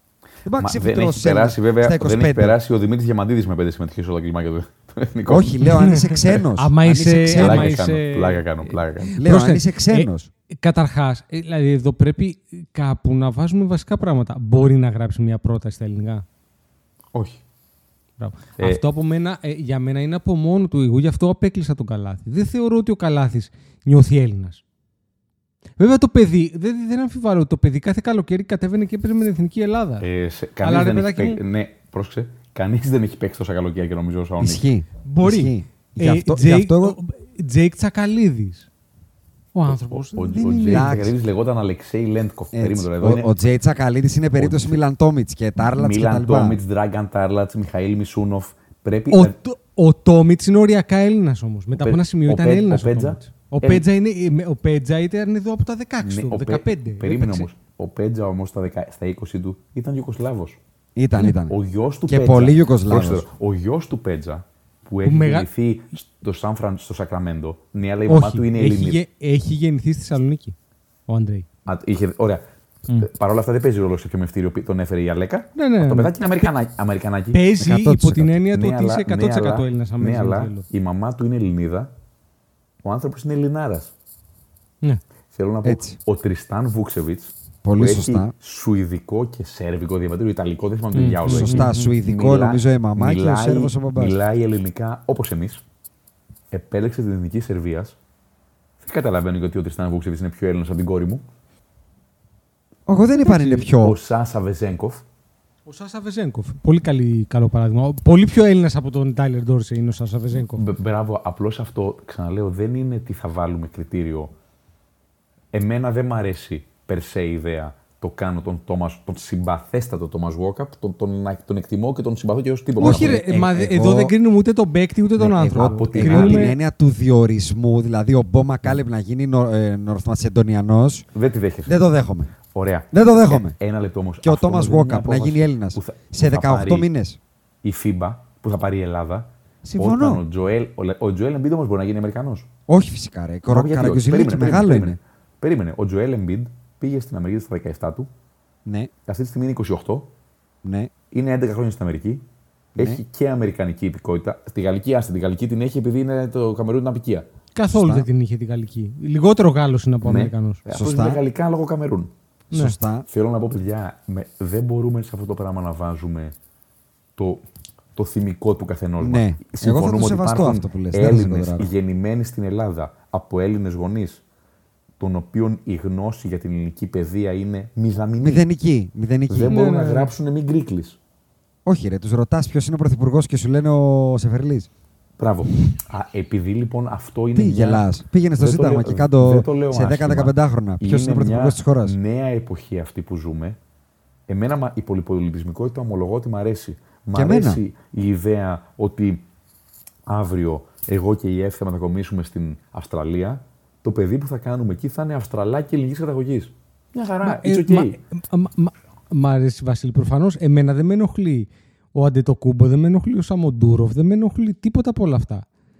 Ή ο Αμπόση του, του Ολυμπιακού που έχει Βενιαμίν. παιχτό στην. ε, θέλω, εμένα με ενοχλεί το. Είπα, Βόκα, Η μεταγραφή. Τάιλερ Α, Ντόρσεϊ, ωραία. Λορέντζο Μπράουν. Όμως, όμως, και να σου ξέρεις πω τι, κάτι, η ας το περίπτωση Dorsey και Walkup δεν είναι ίδια. Δεν είναι ακριβώς. Αυτό ακριβώς. Εγώ, εγώ είμαι πολύ περισσότερο ότι δεν μπορώ τα ο Walkup, αποκριτικά. ο Λορέντζο Μπράουν, ο Μπο ΜακΚάλεμπ, ο, ας πούμε, ο Μίροτιτς. Ο που Μίροτιτς. έπαιξε Ο Ράντολφ, στην ο Ισπανία, Ράντολφ παιδιά. στη Σλοβενία. Ο Ράντολφ, ο Τόμπι, ο, Τόμπι, ο Ράντολφ, ο Walkup, ο Μπο ΜακΚάλεμπ και ο Μακφάντεν στην Εθνική Γεωργίας είναι άλλες περιπτώσεις από του Μίροτιτς και του Ιμπάκα. Ο Ιμπάκα είναι στην Ισπανία το 14. Είναι όπως ο Πέτζα. Εγώ γι' αυτό Δηλαδή, λέω ότι Και με οι νομίζω- Τούρκοι καμπούς έχουν. Και οι- ο Οι- καλά, Βίλμπεκιν, ποιος παιδιά, ήταν. οι Τούρκοι είναι κάτι πιο αστείο. Ο Ιάσοβα, ο Τουρκσάν, Με το Μοχάμετ Αλή, τον ο Ντίξον. Χέντο. Δεν έχει γεννηθεί κανένας τους στην Τουρκία. Mm. Κανένας τους. Ο Ιάσοβα είναι από τη. ε, τα, ε, πώς το λένε; Τα- τα- τα- Ουσμπέκος. πώς το λένε, Ουσμπέκος. Ουσμπέκος. Ο Τουρσάν είναι Ιουγκοσλάβος. ε, Και ο Χέντο ε, ε, επίσης νομίζω. Θέλω, να- θέλω να πω ότι. Και επιμένω σε αυτό. Το 2023 πρέπει να κρίνουμε τα πράγματα με όρους 2023. Α, σε αυτό, συμφωνώ, συμφωνώ. αν απαγορεύουμε το διαβατήριο που γίνεται μεταγραφή, μεταγραφή, ε, μετά δίνεις το δικαίωμα σε μένα να, να πω, παιδιά, ένα λεπτό, πάει ο Τσατσαρής με τον Τιχούδη στην Αμερική, το έκαναν, καλούνε σε τέσσερις πόλεις όλα τα παιδιά που έχουν Έλληνες γονείς ή παππούδες και λένε μα η γιαγιά και μα η παππού. Αυτό λένε, τι να Ωραία. κάνουμε, δεν φταίνε. Ναι, Σεβαστό, σεβαστό. Άρα, αν αυτούς θεωρούμε ότι μπορούν να παίξουν εκεί Ελλάδα, Σερβία, Ιταλία, Γερμανίας, ε, το πρόβλημά μας είναι η walk αυτού του κόσμου. Όχι η Dorsey. Δηλαδή, Εγώ αν είμαι τον- περισσότερο στους walk-up του κόσμου. αν τον Dorsey Το τον λέγανε ξαναλέω. κυριολεκτικά, και δεν το λέω με ίχνος ρατσισμού, τον λέγανε Νικόλα Ντόρσεϊ. Και ήταν λευκός. Θα μας έκανε εντύπωση, θα μας ενοχλούσε; Όχι, θα ήταν πιο εύπεπτο. Είναι, είναι και, Θα ήταν είναι και- σίγουρα είναι πιο και- εύπεπτο. Είναι και Αλήθεια. τα schematics που λένε Ναι, πολλές ρε φορές. παιδιά, αλλά δεν μπορούμε να λέμε γιατί η μαμά του ερωτεύτηκε έναν άνθρωπο που είναι μαύρος. Όχι, φυσικά. Όχι, Άκουσε. όχι, δεν είναι αυτό το θέμα μου. Δεν είναι αυτό το θέμα Το μου, δεν θέμα αυτό το είναι Γιατί να- τώρα γίνεται ρατσιστικό σιγά σιγά. ε, Να, και να δεν σου θέλω. πω, θα σου Ναι, πω. Μα είμαι βέβαιος θα ότι σου δεν το πω. εννοείται έτσι. Αφ- Γι' αυτό το λέω. Το- θα σου πω, το ζήτημά μου είναι κάπως να με... Κατά περίπτωση να σου το πω έτσι. Δηλαδή, θέλω κάπου να νιώθω ότι απλά δεν βρήκες ένα παράθυρο να άρεσε να παίξεις μπάσκετ. Γιατί η εθνική είναι εθνική. Δε- Και δεν το λέω με εθνικιστική ε, χρειά. Το λέω με την έννοια ότι δεν- εκπροσωπείς μια χώρα εκείνη τη στιγμή. Και θα σε πάω, α ας το μπάσκετ. Στο ποδόσφαιρο, που είναι πολύ πιο διαδεδομένη η ικανότητα, να το πω έτσι. Όλοι οι μετανάστες από την Αλβανία, οι άνθρωποι που ήρθαν εδώ να δουλέψουν όταν έπεσε το καθεστώς, όλα τους τα παιδιά βγήκαν στην εθνική. Δηλαδή, ο Παναγιώτης Οκονέ, το παιδί από την Αλβανία είναι. Μα ένα λεπτό. Αλλά είναι Έλληνας. Ένα λεπτό, παιδιά. Τα παιδιά Αυτό των λέω. Ελλήνων Έλληνας. είναι όσο Έλληνες είμαστε εμείς. Ακριβώς. αυτό. Ακριβώς. Συμφωνώ. Συμφωνούμε. Ακριβώς. Η ανιψιά μου είναι 11 χρονών. έχει μεγαλώσει στο Λονδίνο από τα τρία, αν θυμάμαι καλά. Αρνείται να μιλήσει ελληνικά. Έρχεται και της μιλάω ελληνικά, τα καταλαβαίνει και μου απαντάει αγγλικά. Γιατί θεωρεί ότι είναι βλάχικα τα ελληνικά και στην Ελλάδα δεν της αρέσει. Ο ανιψιός μου που είναι 9 και έχει ζήσει δύο μήνες στην Ελλάδα, δεν μπορεί να περιμένει να έρθει εδώ. Θέλει να δει Ολυμπιακό, θέλει να μου μιλάει μόνο ελληνικά, ε, την αγαπάει την Ελλάδα και θέλει τον ήλιο και δεν θέλει τη μαυρίλα. Είναι και οι δύο Έλληνες στα χαρτιά. Αλλά αν η νηψιά μου μου έλεγε στα 19, επειδή είναι καλή επικοντίστρια και δεν μπορεί να μπει στην εθνική Αγγλίας, θα μπω στην εθνική Ελλάδα και ξαφνικά ένιωσα Ελληνίδα, θα τη πω λοιπόν πούλο. Αν έρθει ο νηψιό μου, θα του πω έλα μπες. Κατάλαβες τι εννοώ. Ότι είναι κατά περίπτωση, δηλαδή δείξε μου, ε, δείξε μου ότι το αγαπάς και να σε κάνω. Να, να, να- γιατί εγώ το σχολιάζω σαν θεατής. Το θέμα σαν είναι πώς το οπαδός. θεσμοθετείς Δεν το αυτό. σχολιάζω Γιατί είναι σαν όπως το πες, πρόεδρος δεν μπορείς να βάλεις Ομοσπονδίας. ελληνόμετρο. Δεν το Παιδιά. σχολιάζω σαν πρόεδρος της Ομοσπονδίας. Ούτε γαλόμετρο μπορείς να βάλεις, ούτε ελληνόμετρο. Δεν ούτε, διαφωνώ. α, ούτε αγαπόμετρο. Δεν μπορείς να το βάλεις. Δεν γίνεται να το βάλεις. Ναι, το ακούω. Θυμάστε τον Το Dan ακούω. Gay στην Εθνική Ιταλία, στον μαύρο ψηλό της Εθνικής Ιταλίας; Βέβαια. βέβαια. Αμερικανό Βέβαια. ήταν ο άνθρωπος. Ναι. Ισχύει. Ήταν 5-6 χρόνια. Δηλαδή, ήταν 5-6 χρόνια στην Ιταλία και πήρε Ιταλικό διαβατήριο. Παντρεύτηκε Ιταλία, δεν θυμάμαι τι έκανε. Μα να σου πω κάτι. Γι' αυτό σου λέω ότι δεν με ενοχλεί. Ο Ντάνιελ Χάκετ είναι Ιταλός το παιδί; Καλά, ο Ντάνιελ Χάκετ είναι Ιταλός; Αυτό λέω. Μιλάει αγγλικά είναι με ιταλική Ιταλός. προφορά. Ιταλός. Ε, Όπως ο Ντανιέλ Μπατίστα είχε γίνει Έλληνα. Ελ, Ελληνότατος ήταν ο άνθρωπος. Γιατί ο Βαζέχα τώρα δεν είναι Έλληνας. Ο Ρότσα. Ο Μπουμπλής, ο μεγάλος. Ναι, αλλά το Ρότσα τον θεωρείς Έλληνα τώρα. Ναι, Τον θεωρούσες Έλληνα όχι. επί, επί μπουμπλή. Όχι. Ο, ο Walkup, αν στην Ελλάδα μείνει ο άνθρωπος. Αυτό λέω. Πώς έχει πάρει ο Μπράντον σπίτι εδώ, αν μείνει; Μα αυτό που λέμε όμως είναι ότι όταν γίνεις, ε, ο- όταν, όταν ο Ρότσα ε, γίνει αυτό που έγινε μετά ο Ρότσα, ναι, οκ, αλλά δεν μπορείς να μου έρθεις, δεν μπορείς να μου έρθεις με τη μία. Και να σου το πω και κάτι άλλο. Δηλαδή, δεν έχει, δεν έχει λογική αυτό το πράγμα και γίνεται λίγο πιο έντονο όταν βλέπεις ομάδες όπως και η Ελλάδα. Ε, Στην Ελλάδα αυτή τη στιγμή ο, ο Walkup στο τουρνουά το προηγούμενο ήταν μακράν ο καλύτερος μας παίχτης. Ναι, ρε. Ε, θα ήμασταν Διαφορά το- κλάσης. Τεράστια διαφορά. 27η χωρίς το Walkup. Ναι, με, με τεράστια διαφορά από τον δεύτερο. Ε, είναι, είναι αστείο να βλέπεις λοιπόν να παίζουμε με την Αμερική και ο, καλύτερος μας παίκτης να είναι ο Τόμας Βόκαπ. Ε, είναι αστείο. Πώς θα το Αν κάνουμε. ήταν ο Νικ Καλάθης, θα σε ενοχλούσε; Λίγο λιγότερο εμένα προσωπικά. Γιατί ο Λίγο Νικ Καλάθης είναι λιγότερο. αυτό που σου λέω το in Αρκετά between. λιγότερο. Και στην Το τελική ο in-between. Νικ Κα, ο Νικ Καλάθης έχει κολλήσει και τα ένσημά του. ρε εσύ. Ναι, ρε, εσύ, αλλά ναι. Οκ. Επειδή νιώθω ότι αυτό είναι μια ατέρμονη συζήτηση, γιατί όσο υπάρχουν νόμοι θα υπάρχουν παραθυράκια. Ισχύει. Γι' αυτό και Αλήθεια εγώ είπα είναι. ότι δεν μπορώ να το σχολιάσω σαν πρόεδρος της Ομοσπονδίας, γιατί δεν μπορώ να το θεσμοθετήσω στο μυαλό μου. Ε, και ξαναλέω, υπάρχει το δικαιούσε μια μεταγραφή Μμ. Τύπου walk-up, δικαιούσε όμως πολλούς νικ. Μμ. Δηλαδή Όσους θες. η Όσους Γαλλία θες. έχει πολλούς νικ. Στο έχει ποδόσφαιρο, μόνο Νίκ. στο ποδόσφαιρο ουσιαστικά. έχει μόνο Στο- νικ. Μόνο Νίκ στο ποδόσφαιρο. Ναι, αλλά αυτά τα παιδιά είναι γεννημένα από γονείς μετανάστες. Σωστά, σωστά. Είναι λίγο όπως είναι εδώ τα παιδιά που είναι γεννημένα από Αλβανούς γονείς. Πολύ σωστά. Πολύ Ο σωστά. Κονέ είναι Έλληνας. 150%. Και ο Νίλης Και- και όλοι. Ε, και ο Ντεσαγί που οι γονείς του ήταν από την Κάνα, και ο Μακελελέ που οι γονείς του ήταν, δεν θυμάμαι από πού ήταν, και Έτσι. ο Ζιντάν που οι γονείς του ήταν από την Αλγερία, είναι Γάλλοι. Εγώ σου λέω για να το κλείσω δηλαδή από την δική μου πλευρά, ε, δεν το σχολιάζω σαν πρόεδρος της Ομοσπονδίας και δεν θα μπορούσα εύκολα να το θεσμοθετήσω. Αλλά είναι αυτό που σου λέω. Δηλαδή, όταν ο Μαρσέλ Ντεσαγί μιλάει, καταλαβαίνω ότι είναι Γάλλος, νιώθει Γάλλος. Δεν πήγε εκεί γιατί απλά η Γαλλία και δεν ξέρω άρα, τι. άρα αυτό. να βάλουμε το όριο, να βάλουμε το όριο στους walk-up, λέτε εσείς. Ε, κα- ε, καλά, εκεί, εκεί, εκεί εμένα το παραξηλώσανε. Σε τρελαίνει. Ναι, ναι, με τρελαίνει. Ωραία. Με τρελαίνει. Ωραία. Δεν Το το, κάνουμε. παραδέχομαι. Το- δε- ωραία.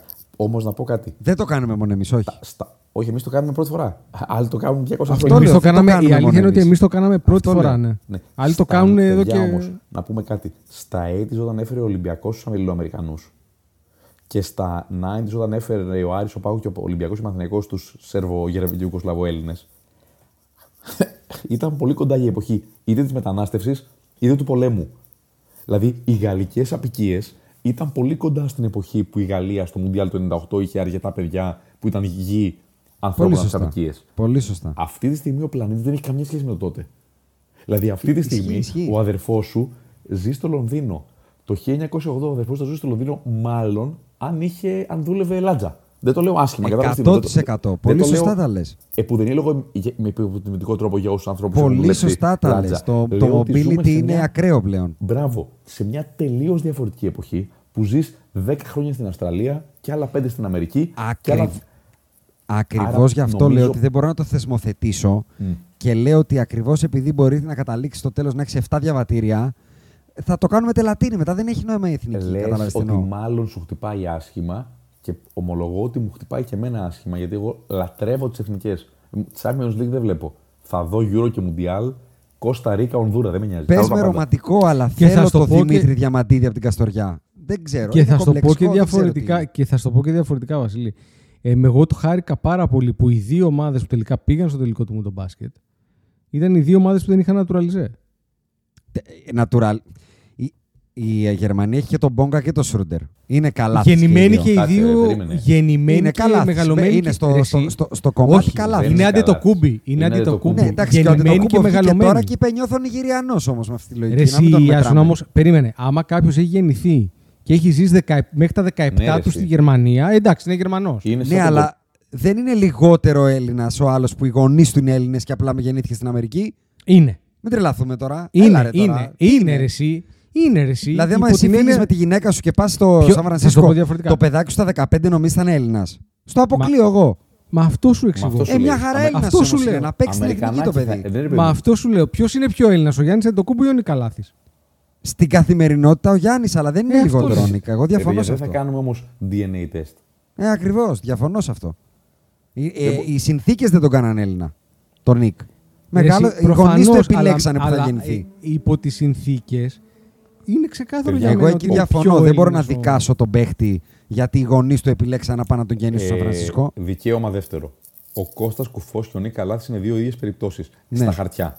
Ναι. Ο Κώστας Κουφός όμως, επειδή Έδειξε ήταν τουρίστας. γιος της, κα- όχι, γιος της κάθε Κούφος, ο Κώστας Κουφός έχει πάει κατηχητικό, εκκλησία, παραδοσιακούς χορούς, μιλούσε ελληνικά. Ο... δεν τον κρίνω πασχετικά, δεν μοιάζει στο παρκέ. Α, Ο- γι' αυτό εγώ. Ο Κώστας Εκεί Κουφός- πήγαινε το τουρίστας. ο Κώστας Κουφός είναι ένα παιδί που είναι σαφές ότι η ελληνική παιδεία ήταν κομμάτι του εαυτού του. Ο γάμος του ήταν ο κλασικός mm. βλαχοελλοαμερικανικός γάμος στην Αμε- σαν το... Έτσι. Συγγνώμη, παιδιά. My Ε, big fat Greek μα- wedding. Αυτό. Ο Νίκ απ' την άλλη ήταν τελείως Αμερικανάκι που έτυχε να έχει καταγωγή από την Ελλάδα. Θα μπορούσε να έχει καταγωγή από κάποια άλλη χώρα.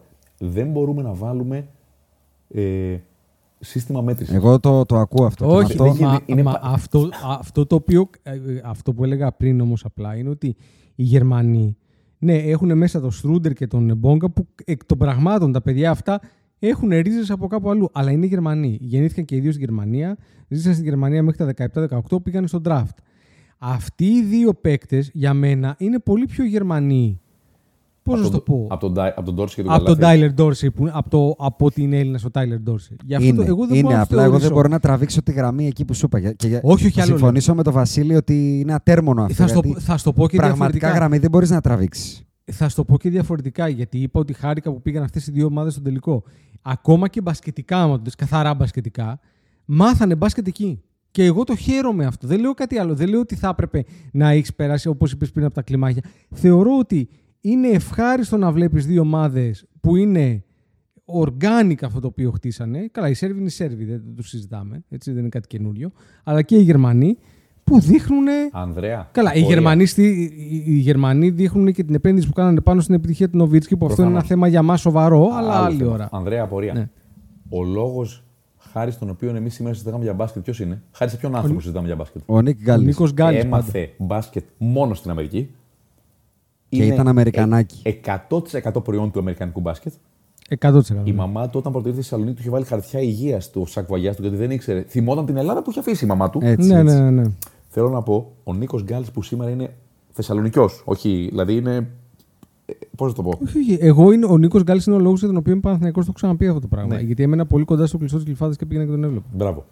Ε, εγώ νομίζω ξέρετε τι είναι ο Νίκος Γκάλης για μένα. Ακόμα Ναι. το βλέπω στον δρόμο και δεν μπορώ να πω ρήμα, ε, υποκείμενο, αντικείμενο, ολόκληρη την πρόταση. ναι, ναι, ναι. Είναι ένας άνθρωπος που έμαθε. Είναι αμ- προϊόν του Αμερικανικού μπάσκετ. Πώς το κάνουμε; Και όταν ήρθε Συμφωνώ. στην Ελλάδα ήταν Αμερικανάκι. Γι' αυτό λέω ότι φοβάμαι ότι αυτή η κουβέντα μπορεί να γεννήσει. Ε, Συμφωνώ, συμφωνώ. ε, είναι αδόνιδες. ατέρμονη. Ε, εννοώ, εννοώ το argument, το ανάποδο να είναι επίπεδο Άδωνη, ο Ακενατούμπο κτλ. Είναι, και φοβάμαι ότι είναι και επικίνδυνο η Πατέρμονη. Δεν ισχύει για τις περιπτώσεις τύπου Walkup. Η περίπτωση τύπου Walkup, Λορέτζο Μπράουν. Είναι ξεκάθαρης. Είναι, όχι, είναι άλλο πράγμα. Είναι άλλο πράγμα. Οι περιπτώσεις όμως Ελλήνων, Γάλλων, Ιταλών, Σέρβων της διασποράς, ναι. ιδίως με αυτό που συμφωνήσαμε ότι είναι η διασπορά σήμερα, είναι άλλη διασπορά σήμερα, διασπορά των 60 100%. Ε, δηλαδή, ο καλύτερος παίκτης της εθνικής ευπαίδων ήταν ο Σερμπέτης Σερμπέζη, ένα παιδάκι που είναι γυρμένο mm. στη Γερμανία. Σωστά. Mm-hmm. Το παιδάκι mm. είναι γυρμένο στη Γερμανία. Γερμανάκι, ρε παιδί μου. Εντελώς Γερμανός. Ναι, αλλά ο οποίος έχει δύο γονείς Έλληνες. Ναι. Ελληνότατος. Οι οποίοι όχι... απλά φύγανε κάποια στιγμή και πήγαν στη Γερμανία. Ακριβώς, Κατά πάσα πιθανότητα τα χρόνια της κρίσης. Ακριβώς. Ακριβώς. Ναι. Ε, ε, είναι παράλογο αυτό το παιδί να μην παίξει στην Εθνική Ελλάδα. Ναι, να το τιμωρήσει γι' αυτό από το την λέω. Άλλη, ναι. Από την άλλη, με, το, με αυτά που μου έλεγε πριν ο Ιάσονας, αν μετέχει της ελληνικής παιδείας, καθόλου δεν μετέχει της ελληνικής παιδείας. Όχι, αλλά θα μπορούσε, θα, δεν θα ήταν και παράλογο να παίζει και στην Εθνική Γερμανία σε αυτό το παιδί μου. Μπράβο. Δηλαδή είναι μία από τις περιπτώσεις που όντω. Άκου, δεν υπα... είναι όπως το πει ο Δεν είναι εύκολο να το θεσμοθετήσεις, μάλλον είναι αδύνατον. Είναι οριακά αδύνατο. Ο γιος του Γιάννη, παιδιά, τι είναι; Εκεί και αν. Καλή ερώτηση. Είναι εκεί Αφρικανό, Εκεί άστο να πάει. Εκεί άλλη άκρη. Αμερικανός είναι. Βασικά ξέρεις τι είναι; Αμερικανός. Είναι ό,τι νιώθει το παιδί ναι. ή ό,τι θέλει να νιώσει στα 10. Και, δεν... και ξανά σας πω κάτι. Δεν είναι και τόσο κακό πια. Θέλω Όχι, να πω. Δεν είναι. Το διαχωρίζω από τις περιπτώσεις ε, ΜακΦάντεν και Λορέντζο Μπράουν. Ναι. Δεν είναι και τόσο κακό. Αλλά αν δεχτούμε ότι ο Μάικ Μπατίστ δεν θα μας πήρε το 2009 να παίζει στην Εθνική Ελλάδας, γιατί οπωσδήποτε δεν θα μας πείραζε. ήταν πολύ κοινωνός της ελληνικής παιδείας. Το rock and roll έχει χρυσή πλάκα στην πάρα. Εννοείται. Δική του θέση έχει. Όχι, εκεί όμως έχει η πενταετία. Άρα μετά από πέντε χρόνια μπορούν όλοι να πάρουν όποιο ναι. δικαστήριο θέλουν. Ναι. Γκιστόπουλο. Εντάξει, ναι. σου λέω, εγώ δεν είμαι σαν τον Αντρέα. Ε, με μου, μου καραφ, με καραφλιάζει η περίπτωση Thomas Walker. Με καραφλιάζει. Και το αφήνω εδώ. Θέλετε να κάνουμε 10 λεπτά πριν κλείσουμε off topics; 15. Έχουμε ρίχνω... κάποιο το οποίο θέλατε οπωσδήποτε να πείτε και δεν είπατε; Όχι, τα καλύψαμε όλα γιατί νομίζω Έχω εγώ ένα μικρό που απλά θέλω να το αναφέρω. Ρίχτω. Θέλω να το αναφέρω.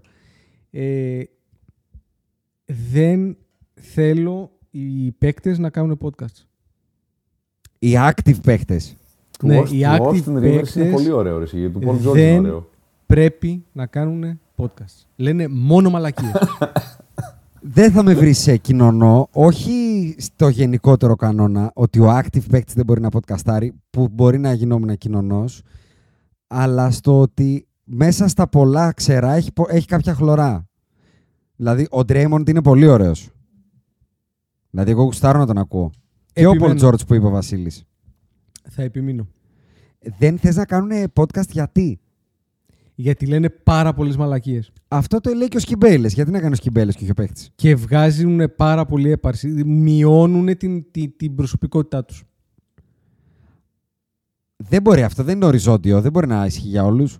Ο JJ εγώ, Redick, το πω, ο JJ Redick στεναχωριέμαι που δεν podcastάρει τα τελευταία 15 χρόνια και το κάνει τώρα, ας πούμε. Π.χ. Αυτό λέω. Είναι φανταστικός ο JJ Redick. Εγώ τον Paul George δεν μπορώ να τον ακούσω. Εμένα μου αρέσει ο Paul George. Να σας πω κάτι. Στη γενικότερη εποχή του... Παιδιά, πλάκα να κάνουμε να περνάμε καλά. Άστα μαχαίρια για τα πιστόλια κτλ. Πλάκα έχει. Ναι. Αυτό όλο, δηλαδή εμένα μου λείπει ότι οι Έλληνες θρύλοι της προηγούμενης δεκαετίας. Δεν είναι επικοινωνιακοί. Είναι τόσο. Και πολλοί αυτού είναι και πάρα πολύ φίλοι μου, ενώ με την κανονική έννοια του όρου. Είναι τόσο ε, στυλιζαρισμένοι. Ρε, ναι, ναι, ναι. Μόνο Λάζαρος, είναι. Μόνο ο Λάζαρος μιλάει σαν άνθρωπο. Ναι. Ισχύει. Έχω προσπαθήσει πάρα πολλές με όλους όσους φαντάζεστε να κάνουμε κάτι αστείο και ως ήμουν δημοσιογράφος και μετά. Και είναι αδύνατο. Βγαίνει. Είναι αδύνατον. Δηλαδή, να σου πω, τους έχω πει, ρε παιδιά, πάρτε τον εαυτό σας λίγο λιγότερο σοβαρά. Δεν χειρουργείτε παιδάκια με καρκίνο. Δεν σώζετε παιδάκια στον δρόμο που έχει ανοίξει το κεφάλι τους με, με το μηχανή. Ναι, μπασκετάκι. Μπασκετάκι είναι. Ναι, Άρα εγώ, όχι, Ανδρέα, δεν τσιλάρουνε. Δεν θα συμφωνήσω. Θεωρώ ότι. Κι εγώ. Να σου πω κάτι. Καταλαβαίνω το λένε βλακίε που ξεφτιλίζονται, αλλά το πάνε στο. Παιδιά, είπαμε για καμιά. Όπως λέμε και εμείς τώρα. Να σου πω κάτι. Content δίνουν. Δεν το κάνουν γι' αυτό. Και ο Draymond με... Green, ρε φίλε, όταν τον βλέπεις, δεν μπορεί να μην μάθεις μπάσκετ. Θα μάθεις μπάσκετ όταν βλέπεις τον Draymond Green. Εξηγεί μπάσκετ. Σου μιλάει, σου λέει pick and roll, pick and pop, έκοψα εκεί, έκανα Ναι, ο αυτό. Ντέμοντ είναι μια εξαίρεση όταν μιλάει για μπάσκετ. Γι' αυτός λέει πολλέ μαλακίες. Επίσης, το κάνουν πάρα πολύ προσωπικό. Νιώθω ότι το κάνουν για να κάνουν. δείξουν περισσότερο τη δική τους Τα αυτό επαφή. το σέβομαι κάνουν. όλα. Μα γι' αυτό το Σεβαστά. κάνουν. Σεβαστά. Σεβαστά. Να σου πω κάτι. Πάμε. Από το να μου κουνάς γκάνια στο Instagram, καλύτερα να μου Καλά, podcastάρεις. προφανώς. Δηλαδή, Προφανώς. Λοιπόν, θα Λοιπόν, σου πάμε πετάω off-topic. Βασίλη και όπου θες θα στέκεσαι. Καταρχάς, ένα αστερίσκο, γιατί το είπαμε στην προηγούμενη φορά, είπαμε για το μεγαλύτερο Trailblazer και αναφέραμε τον Clyde και τον Damian. Ε, οφείλουμε εκεί να αναφέρουμε και τον Bill Walton, που δεν τον αναφέραμε, μου ξέφυγε, μου διέφυγε. Είναι δεν και ο μόνος είναι που για πάει μένα ο πρωτάθλημα. μεγαλύτερος, αλλά είναι up there γιατί έχει φέρει και πρωτάθλημα. Έτσι, και ήταν Για υπερπαίκτης πολλούς. πριν Είναι τους τραυματισμούς. Για Είναι πολλούς, ο Bill Walton είναι ο λιγότερο, ο πιο unspoken. Ε, Ακριβώς. All time legend great. ever. Ε, συμφωνώ. Grateful Dead, ρε. Απλώς Grateful- ο Walton έπεσε στην εποχή που δεν είχε μπει ο Magic. Ακριβώς. Όταν ήταν στα high high του ο Magic και ο Bird. Και Έτσι. όταν πήρε το πρωτάθλημα το 86 ήταν ο καλύτερος έκτος παίχτης. Όχι, και δεν είναι τυχαίο ότι το ξεχάσαμε κι εμείς. Δηλαδή, είναι ξεχασμένος ο άνθρωπος, οπότε οφείλαμε να το Ναι. Ε, τώρα, πούμε. Το Drexler Dame θεωρώ ότι ο Drexler έχει πάει δύο τελικούς. Βεβαίως. Ε, ο Drexler Εμείς απλώς Drexler δώσαμε. σίγουρα κάνει apply σε εμάς ότι είναι τα λατρε, η λατρεμένη εκείνη εποχή. Δηλαδή, ο- ο- αυτό του Dame, ή- ο- δεν βλέπεις, συγγνώμη, δεν υπάρχουμε κάμερα, ότι ο Dame Ναι, ναι. χαιρέτησε Το τον Paul- goodbye με του Ναι, ρε, OKC. Έχει πολλά. Ή το τρίποδο που πήρε κάνοντας έτσι, κάνοντας παλαμάκια στον. Φανταστικός είναι ο Dame. Ναι. Ε, και εγώ όμως θεωρώ τον Drexler λόγω τελικών ε, τον έχω και Dream Team και επι- ναι, τον έχω ένα, ένα παραπάνω. Ωραία. Λοιπόν, Γιάννης Ιωαννίδης.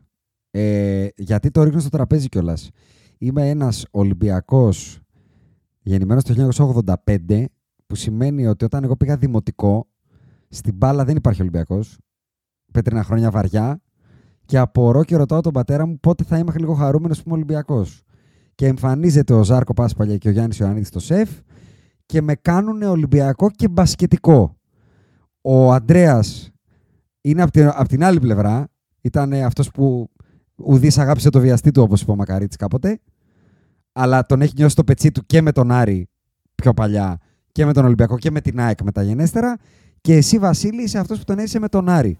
Λοιπόν, Οπότε είμαστε, νομίζω, το τρίγωνο των Βερμούδων εδώ. το στυλ του Γιάννη Ιωαννίδη. Καλά, για τις πολιτικές του άποψη δεν το συζητάω καν. Ε, Άστα αυτά. ε, ε, ωραία. ποτέ, να, να το θέσω disclaimer, οι Ναι. Podbusters ποτέ δεν σχολιάζουν καμία προσωπικότητα για οτιδήποτε κάνει εκτός από το craft της. Δηλαδή, Μπράβο, οκ. άμα γράψουμε για μουσική, δεν θα μου πείτε ότι ο Μάικλ Τζάκσον ε, φύλαγε παιδάκια. Αν φύλαγε, θα το βρουν τα δικαστήρια. Εγώ τη μουσική του κρίνω. Το, το, ότι- αν κάποιος ψηφίζει κουκουέ, ε, Χρυσή Αυγή, Ωραία. ε, τα τέτοια μου και τα βαρύδια μου δεν με Όχι, αφορούν. ε, εγώ δεν μιλάω Εντάξει. για το. τι- Όχι, τι- είναι τι- γενικό τι- disclaimer, γενικό. Δεν το λέω για την πολιτική του καριέρα, εννοώ για τις απόψεις του. Αλλά θα Γενικό αφήνω απόψεις αυτό. disclaimer. Δεν με αφορούν. Ε, εμένα λοιπόν ο Γιάννης Ιωαννίδης, η περσόνα Γιάννης Ιωαννίδης στους πάγκους, είτε του Άρεος όπως έλεγε και ο ίδιος, είτε του Ολυμπιακού, είτε της ΑΕΚ, παρόλο που είμαι Αριανός και τα πρώτα μάτια που θυμάμαι στη ζωή μου το 1988 ο Ιωαννίδης ήταν στον πάγκο, ε, τον πρώτο μάτσο εννοώ να είμαι μέσα στο γήπεδο, ε, Άρης Μακάμπη, δεν μου άρεσε. Ένιωσα τρομερή στεναχώρια. Τρομερή βαθιά στεναχώρια. Ε, και πήγα και στο Παλέ Σπορ στην, ε, στην τελετή αυτή που έγινε στο Παλέ, ε, που ήταν και ο Γκάλης και η γυναίκα του κτλ. Ε, στεναχωρήθηκα πάρα πολύ. Ένιωσα ότι έφυγε ένα κομμάτι μας. Ο Γιάννης Ιωαννίδης, λοιπόν, είτε τον λάτρευε είτε τον μισούσες, σε καμία περίπτωση δεν σου περνούσε διάφορος. Ο τύπος θεμελίωσε τη μεγαλύτερη αυτοκρατορία που έχει δει ο ελληνικός αθλητισμός, το μεγαλύτερο κοινωνικό φαινόμενο κατά τη γνώμη μου, που ήταν ο Άρης των 80's, και παράλληλα. Αμίσου ρε πούστη. Συγγνώμη ρε παιδιά. Δεν πειράζει. Συγγνώμη, Ανδρέα, θα έχεις πολύ κόψιμο. Ε, και παράλληλα, άλλαξε τον μπάσκετ, άλλαξε τη ροή του ελληνικού μπάσκετ πιο πολύ και από τον Βασίλη Σπανούλη, μαζί με τον Ζάρκο Πάσπαγε, όταν κατέβηκε στον Πειραιά και ο Ολυμπιακός πήρε εκείνα τα συνεχόμενα πρωταθλήματα. Όχι, έμαθε μπάσκετ τους Ολυμπιακούς. Δεν και ξέρανε. άλλαξε τη ροή Είχε του 300 ελληνικού άτομα μπάσκετ. το Παπαστράτιο. Άλλαξε τη ροή του. Εγώ το έχω πει. Τρεις παίχτες η παρουσία τους μου προκαλούσε τρόμο. Του Μπάνε Πρέλεβιτς, παρόλο που κερδίζαμε. Του Ζάρκο Πάσπαγε, χάναμε και του Πάου Γκασόλ που δεν χρειάζεται να σας πω τι κάναμε. ε, μου προκα... Το δίδυμο Ξανθός Ζάρκο μου προκαλούσε τρόμο. Ότι εδώ δεν έχουμε απάντηση. Σου λέω, Εδώ, ένι- ρε, ένιωσα εσύ. τρομερή θλίψη. Ένιωσα πραγματική στεναχώρια και ένιωσα και στεναχώρια ακόμα μεγαλύτερη γιατί τα τελευταία και όχι λίγα χρόνια αυτός ο άνθρωπος που μπορούσε να θυμηθεί τι φορούσε στο τελικό του πρωταθλήματος ε, όταν έπαιζε με εναντίον των Τεφά με τη γεωπονική σχολή. Είχε χάσει τον ότι- εαυτό του ότι δυστυχώς. Ξαφνικά του μιλούσες. Εγώ τον θυμάμαι να του είχε πάρει μια συνέντευξη ο Καλκαβούρας και του λέω: Αντώνη, δεν θα τη βγάλουμε αυτή τη συνέντευξη. Δεν μπορούμε να τη βγάλουμε. Είναι σαφές ότι δεν έχει, την, απ- δεν έχει απόλυτη ευθυκρισία. Δεν είχε επίγνωση, ε. Όχι. Από την άλλη, Πόσα χρόνια πριν, χοντρικά; ε, νομίζω έγινε πολύ άσχημα από το 19 και μετά. Εκεί το 19 άρχισε πια να, Οκ. να, χα- να χάνεται. Από την άλλη, ο Ιωαννίδης έχει μείνει λίγο νεο, θεωρώ στους νεότερους ως μια καλτ φιγούρα. Ο Ιωαννίδης προπονητικά στον Άρη έκανε ότι ε, πάντρεψε τον Γκάλι και τον Γιαννάκη. Ήταν πράγματα που δεν είχαν ξαναγίνει ποτέ έτσι. Ποτέ, ποτέ στην ιστορία. Όχι του ελληνικού, του ευρωπαϊκού μπάσκετ. Ο, ε- στην Ευρώπη ο playmaker ήταν κορμπαλάν, ε, ήταν κατεβάζω Έτσι. την μπάλα ε, και ε, σκάω τη πάση δεξιά και ο άλλος ήταν σκόρερ. Και επίσης στον Ολυμπιακό έφερε πράγματα, στο, στο, ενώ πράγματα νεοτηριστικά στο παρκέ με τάρλατς, φασούλα. Με δύο ψηλούς στο Ρόι παρκέ, και τα κάτσε λοιπά. καλά. Και από τα τεράστια κατορθώματά του ήταν η ΑΕΚ. Τεράστιο Ναι. κατόρθωμα. Για- τεράστιο, και για τεράστιο. μένα. Και σε Για ένα- μένα Ελληνικό η ΑΕΚ Ευρωλίγκας, είναι ρε. η καπέλα Κάτσε. Σιξτίνα και σε ένα προπονητικά. μπάσκετ που Του άλλαζε. Ιωαννίδη. Που άλλαζε. Δηλαδή, ο Ιωαννίδης δεν θα πω ότι ήταν ε, ο Μπράντοβιτς, γιατί ο Μπράντοβιτς το έχει κάνει σε πέντε διαφορετικές εποχές, αλλά ήταν εκεί κοντά. Ο Πραγματικά. να σου άνθρωπος πω έχει κάτι. πάει Αυτό που έχει τελικό κάνει- Ευρωλίγκα με την ΑΕΚ. Με την Με ΑΕΚ. τον Μπάνε, όχι γέρο. Με τον Μπάνε, Τελειωμένο ναι, ουσιαστικά. ναι. Με τον Μπάνε, τον Γκολ Willie Ντεμπέλα Anderson. και τον Βίκτορ Αλεξάνδερ. Έτσι. Τελικό Έτσι. Ευρωλίγκα. Τον Και αν δεν είχε Στεφάνο, πέσει. Νομίζω. Όχι, αν όχι, όχι. δεν- Μετά, μετά είναι ο Όχι, Στεφανός. μετά. Αν δεν Στεφάνο. είχε πέσει σε ξέρα πραγματική στον τελικό εκείνον, γιατί ήταν πολύ καλή η Ιταλή, ε, εγώ θεωρώ ότι θα το είχε πάρει αυτό που του χρώσταγε η μοίρα που πάντα Ναι. έλεγε. Επίσης, δεν έχω υπάρξει ποτέ Ολυμπιακός. Ποτέ. Ρε εσύ, η Μπανταλο, ε, η- το Τελαβίβ Ναι. είναι αυτό που λες. Έστω χρωστά ιστορία, ρε Ξανθέ. αυτό. Ναι, Εγώ με ναι. τον Άρη θα, ήθελα, θα ήθελα να το είχε πάρει προφανώς. Θα ήταν Να άλλη σου ζωή πω μας. κάτι. Αν Νομίζω το είχε ότι το- πάρει- αν εγώ και είχε σαν πάρει- Ολυμπιακός, που είναι η πρώτη φορά στη ζωή μου που έχω κλάψει για ομάδα, ας πούμε, ε, τώρα in retrospect του μεγαλώνει το μύθο. Για μένα. Μεγαλώνει το, το, το legacy. Θα ήταν διαφορετικό αν το είχε πάρει εκεί. Γιατί αν το είχε πάρει εκεί, δεν θα είχε φύγει από τον Ολυμπιακό, δεν θα είχε πάει στην άκρη, δεν θα είχε γίνει Σαραγώσα το 95, δεν θα είχε γίνει το 73-38, δεν θα είχε έρθει ο Ναι. Ντομινίκ στην Ελλάδα, Σωστό, δεν θα είχε πάρει ο βέβαια. Παναθηναϊκός στο Παρίσι το 96. Θα ήταν, αν ο Ολυμπιακός Άλλη πάρει την ζωή μας. Ευρωλίκα του 94, το ελληνικό μπάσκετ δεν είναι αυτό που ξέρουν αυτή τη στιγμή τα παιδιά τα νέα. Είναι άλλο Βε- μπάσκετ. Βέβαια, και πριν μιλήσει και ο Ανδρέας, αν ο Γιαννάκης δεν είχε πλακωθεί με το Μαγκί στο Μόναχο το 89, Ναι. όταν ο Άρης ήταν 9 πόντους πάνω στον ημιτελικό με τη Μακάμπη, και ο Άρης είχε ομαδάρα τότε. Πιστεύεις δεν είναι ότι θα το έπαιρνες στο τελικό δηλαδή εσύ; Με εκείνη η γεκοπλάστηκα θα το έμπαινε, πιστεύω. Ναι, γιατί Το ακόμα... πιστεύεις; Είναι Ναι, πολύ γιατί- hot take αυτό. Γιατί το πιστεύω. Πρόσεξε. Θεωρώ ότι το δίδυμο Κούκοτς ε, Ράτζα είναι το μεγαλύτερο τσίτ στην ιστορία του ευρωπαϊκού μπάσκετ. Δεν, δεν υπάρχει. Ε, ε, ε, είναι από άλλο πλανήτη. Εγώ, είναι παιδιά, πάρα επει- πολύ δυνατή εκείνη η Γιουγκοπλάστικα. Επειδή ρε, εσύ. είμαι η πολύ δυνατή ήταν η επόμενη χρονιά. Και ήταν η πρώτη Ναι. χρονιά. Ή- Εντάξει, δεν θα σε κοντράρω. Παρά ήταν παιδάκια. Εντάξει, ήταν πολύ μικρή ακόμα, ρε παιδί μου. Ο Ράτζα Ναι. ήταν 21. Ναι. Βέβαια το ξαναλέω, επειδή κάθισα και είδα που και που το κάνω αυτό το βράδυ για να βλέπω τέτοια παλιά μάτς. Α, Ο Κούκοτ και ο Ράτζα τους παίρνεις τότε και τους βάζεις σήμερα. Και ε, ας έπαιζαν στο ρυθμό του τότε εννοώ. Οπ, οπ, Ναι. στου- Και λες, δεν δεν γίνεται. ναι. Απλώς ο Άρης εκείνος ήταν πλήρης, ρε παιδί, ήταν, ήταν πολύ γεμάτος. Ήταν, ήταν πάρα πολύ γεμάτος. Δεν θα σε κοντράρω γιατί ήμουν Τέλος μικρός, τα έχω δει μόνο σε κασέτες. Τέλος πάντων. Ε, Αντρέα, άρα- πάρε δικά σου. Άρα, ναι, Γιάννης Ιωαννίδης πραγματικά μια πολύ μεγάλη εποχή ολόκληρη είναι δική του, κυρίως δική του. Εμένα με ενοχλεί αυτό που είπε και ο Βασίλης, δηλαδή έχει περάσει λίγο στα ψηλά. Όχι σαν προσωπικότητα, το τι ήταν, οκ, η συνέχιση να είναι και μετά. Αλλά έχει περάσει στα ψηλά και έχει πε- πα- παρουσιάζεται λίγο τελευταίο καιρό και, και τώρα μετά το θάνατό του σαν μια cult φιγούρα, ενώ μιλάμε για έναν άνθρωπο ο οποίος προπονητικά έχει κάνει πράγματα τα οποία καταρχάς, να ξεκινήσουμε με το βασικό, δεν έχει κάνει κανένας άλλος Έλληνας προπονητής για μένα. Κανένας. Δηλαδή, okay, ο Μπαρτζόκας έχει πάρει Ευρωλίγκες, ο Ιτούδης έχει πάρει Ευρωλίγκες. Κανένας από αυτούς δεν έχει κάνει αυτά που έχει κάνει ο Γιαννάκης. Θα πω εγώ. Γιατί ο Γιαννάκης τα κάνει σε μια Ιωαννίδης. εποχή. Που, ο, συγγνώμη, ο Ιωαννίδης. Γιατί ο Ιωαννίδης θα κάνει σε μια εποχή που το ελληνικό μπάσκετ είναι τίποτα. Τίποτα. Δεν Ναι, ναι, υπάρχει ναι, σαν να πάρεις τα, παιδεία. φε, τα φερό ε, στην μπάλα. Αυτοί όλοι οι Έτσι οποίοι είναι. κάνανε μετά κάτι, συμπεριλαμβανομένο και του Γιαννάκη, την παιδεία, την μπασκετική, την πήραν από τον Γιάννη Ιωαννίδη. Έτσι είναι. Πανηγυρίζαμε όταν μια ομάδα περνούσε στους 8 της Ευρώπης, όχι, στο, όχι στους 8 στα πρώιμη τελικά. Τα 8 ήταν η τελική φάση. Πολύ σωστά. Έπαι, έπαιζαν ομίλους. Πολύ και, σωστά. και προφανώς είχε τον Γκάλι, το Γιαννάκη και τα άλλα παιδιά. Αυτό δεν το συζητάμε. Αλλά ξέρουμε πάρα πολύ καλά όλοι ότι αυτές οι ομάδες, η Dream Team, ε, δεν είναι ότι δουλεύουν πάντα. Όχι, το να διαχειριστείς Έτσι. αυτές τις προσωπικότητες που έχουν γραφτεί τόμοι για το πόσο εκρηκτική ήταν η σχέση και πόσο Ναι, δύσκολο παιδιά, ήταν να τους έτσι παντρέψεις κτλ. Εδώ ο άνθρωπος διαχειρίστηκε το Roy Tarpley και εγώ το ξαναπάρει η Ευρωλίγα με το Roy Tarpley. Ε. Εγώ λοιπόν. Μιλάμε, ακριβώς, αυτό είναι σαν να χτίσει το συνικό τείχος. Εγώ λοιπόν ως Παναθηναϊκός, γιατί το, εγώ τα τρυφερά μου χρόνια τα πέρασα με τον ε, Ιωαννίδη να εισχωρεί μες στο σώμα μου. Σε πολύ τρυφερή ηλικία, έτσι.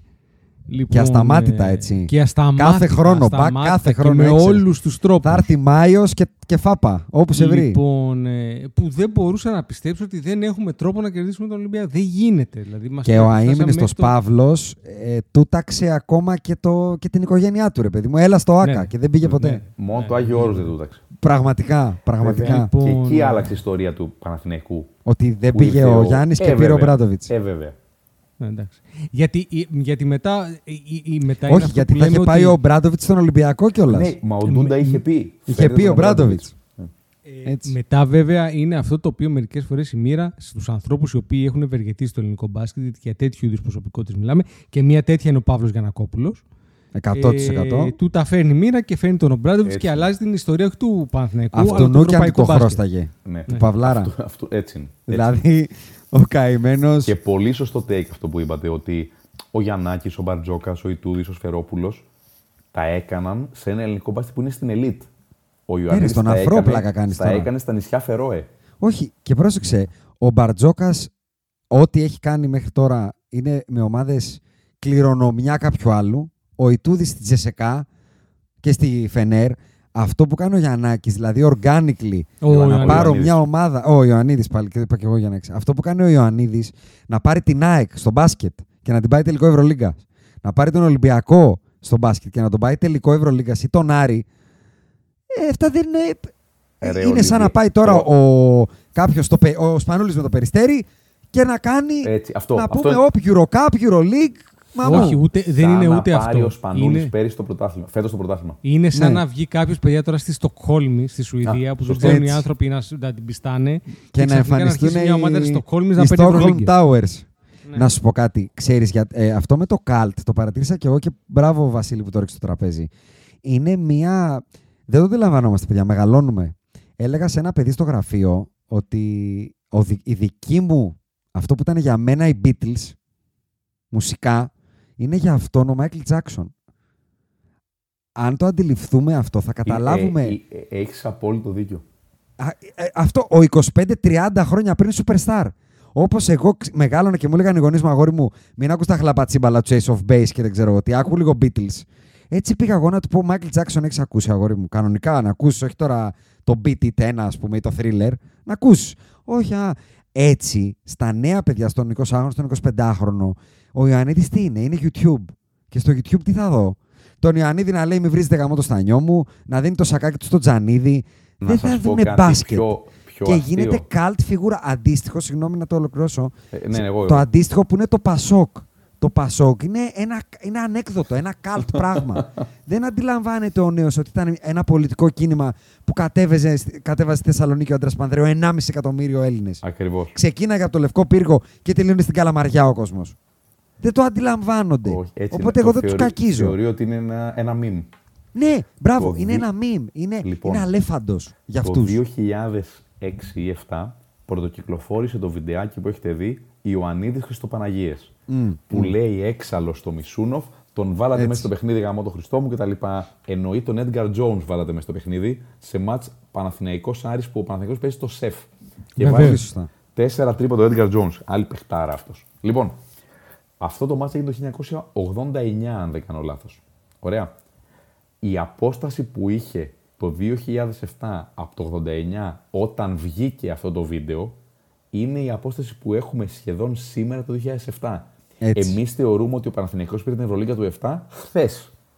Ε, Έτσι. τώρα δεν την πήρε με, Σι- με Σίσκα. Δυστυχώς. Με Σίσκα, Σάνι, τώρα έγινε αυτό.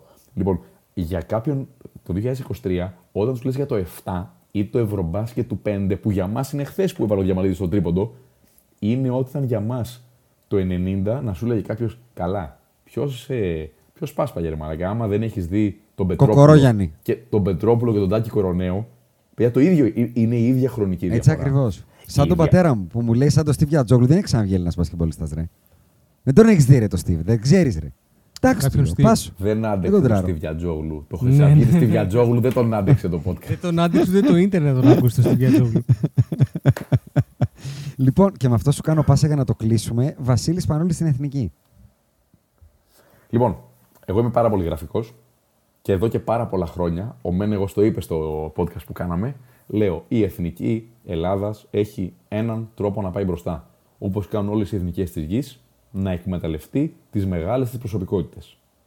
Αυτή τη στιγμή λοιπόν υπεύθυνος της εθνικών ομάδων είναι ο Δήμο Δικούδης, υπεύθυνος αναπτυξιακού αναπτυξιακού είναι ο Κώστας Τσατσαρή, GM της εθνικής είναι ο Νίκος Ζήσης, σύμβουλος αναπτυξιακού είναι ο Δημήτρης Διαμαντίδης και προπονητής της εθνικής ομάδας είναι ο Βασίλης Πανούλης. Κατά τη γνώμη μου, ο μοναδικός τρόπος αυτό που ονομάζουμε ελληνικό μπάσκετ σε επίπεδο εθνικών ομάδων και σε επίπεδο παραγωγής παιχτών σε πέντε χρόνια να είναι καλύτερο από αυτό που είναι σήμερα, είναι αυτοί οι 5-6 άνθρωποι να το πάρουν, να πάρουν την ευθύνη, να το ζωγραφίσουν και να κρυθούν πάρα πολύ αυστηρά για το τι κατάφεραν. Έχουν τρία πολύ μεγάλα εχέγγυα. Έχουν ξανασυνεργαστεί μεταξύ τους. Σε άλλο μετερίζει, αλλά έχουν ξανασυνεργαστεί μεταξύ τους. Δεν έχουν καμία οικονομική ανάγκη. Καμία ανάγκη τσαγκρόνιδες να παίρνουν αποδείξεις στις αποστολές κτλ. Κατάλαβες τι εννοώ. Κανένα, καμία αυτή την παλιά εοκύλα που σου βγάζει. Δεν έχουν πάει να γίνουν άνθρωποι. Μπράβο. Είναι άνθρωποι. Μπράβο. Και επίσης έχουν δοκιμαστεί και πετύχει σε συνθήκες ακραίας πίεσης. Κάποτε μου είπε ο Τσατσαρής, την πίεση που έχει ο παίχτης του Παναθηναϊκού και του Ολυμπιακού δεν την έχει κανένας παίχτης στον πλανήτη μπάσκετ. Κανένας. Και του λέω τι εννοείς, πες μου έναν παίχτη που για 10 μήνες δεν, μπορεί, δεν επιτρέπεται να χάνει πουθενά. Ούτε με το Μαρούσι, ούτε με την Παρσελώνα, ούτε με την Ισπανία. Ποτέ. Δεν επιτρέπεται να χάνει ποτέ. Όλοι οι άλλοι κάπου επιτρέπεται να χάνουν. Εμείς και ο Ολυμπιακός δεν επιτρέπεται να χάνουμε ποτέ. Εννοώ για την εποχή εκείνη, δηλαδή το, ναι, το βεβαίως. 5-12. Και τώρα. Ωραία. Τε, Πλάκα κάνεις. Ε, το, ο Παναθηναϊκός θεωρώ ότι έχει περάσει μια. Ο Ολυμπιακός δεν είναι αποτυχία να παίρνει την Ευρωλίγκα. Κάτσε να δεις φέτος τον, Ολυ- τον Παναθηναϊκό Ναι, που ναι, έχει ναι, απαιτήσεις, τι θα γίνει στο ΑΚΑ άμα χάνει; Η Άσονα, αλλά τότε ο Παναθηναϊκός έπρεπε να παίρνει την Ευρωλίγκα κάθε χρόνο. Συμφωνώ, συμφωνώ. συμφωνώ. Και συμφωνώ. απλώς χρόνο παραχρόνο την έπαιρνε. Έτσι. Έχει γραφτεί ότι είναι ντροπή που ο Μπράδοβιτ δεν έχει πάρει ένα είτε το πρωτάθλημα. Ο Άρης πώς το πήρε; Έχουν γραφτεί Και δεν, αυτά έχει στο πάρει και, μπα- και δεν έχει πάρει και back to back. Επίσης έχει γραφτεί ότι είναι ντροπή. Σωστά. Άρα, γιατί το λέω αυτό, λοιπόν, αυτά τα παιδιά είναι φίλοι μεταξύ τους, ενώ φίλοι με την. Όχι πρώην συμπαίχτες, φίλοι. Βγαίνουν, βρίσκονται. Ε, ε, επειδή το επιλέγουν, όχι επειδή πρέπει. Απλώς θα πρέπει από τη στιγμή που ο πρόεδρος της Ομοσπονδίας είχε τη διορατικότητα να τους φέρει, να τους αφήσει ο καθένας στον τομέα του να πάρουν την ευθύνη. Δεν μπορεί να έχει ο Βαγγέλης Γιώργος ευθύνη για το αν ο Γιάννης Εντοκούμπου παίζει στην εθνική. Αυτή είναι ευθύνη του Νίκου Ζήση και του Βασίλη Πανούλη πλέον. Δεν μπορεί να έχει ο Βαγγέλης Γιώργος ευθύνη για το αν το ελληνικό μπάσκετ βγάζει παιδάκια που στάρουν τρίποντο. Αυτή είναι ευθύνη του Κώστα Τσαρή και του Δημήτρη Διαμαντίδη. Ο Βαγγέλης Γιώργος είχε την ευθύνη να τους φέρει. Τους έφερε. Ο Βαγγέλης Γιώργος έχει την ευθύνη των χορηγιών. Έχει την ευθύνη της εύρυθμη λειτουργίας του οργανισμού. Αυτό που γίνεται στις τέσσερις γραμμές του παρκέ είναι ευθύνη αυτών των έξι ανθρώπων. Και αυτό για μένα είναι ο μοναδικός τρόπος. Όχι μόνο αυτών των έξι, και άλλων 50 συνεργατών που δεν τους αναφέρουμε.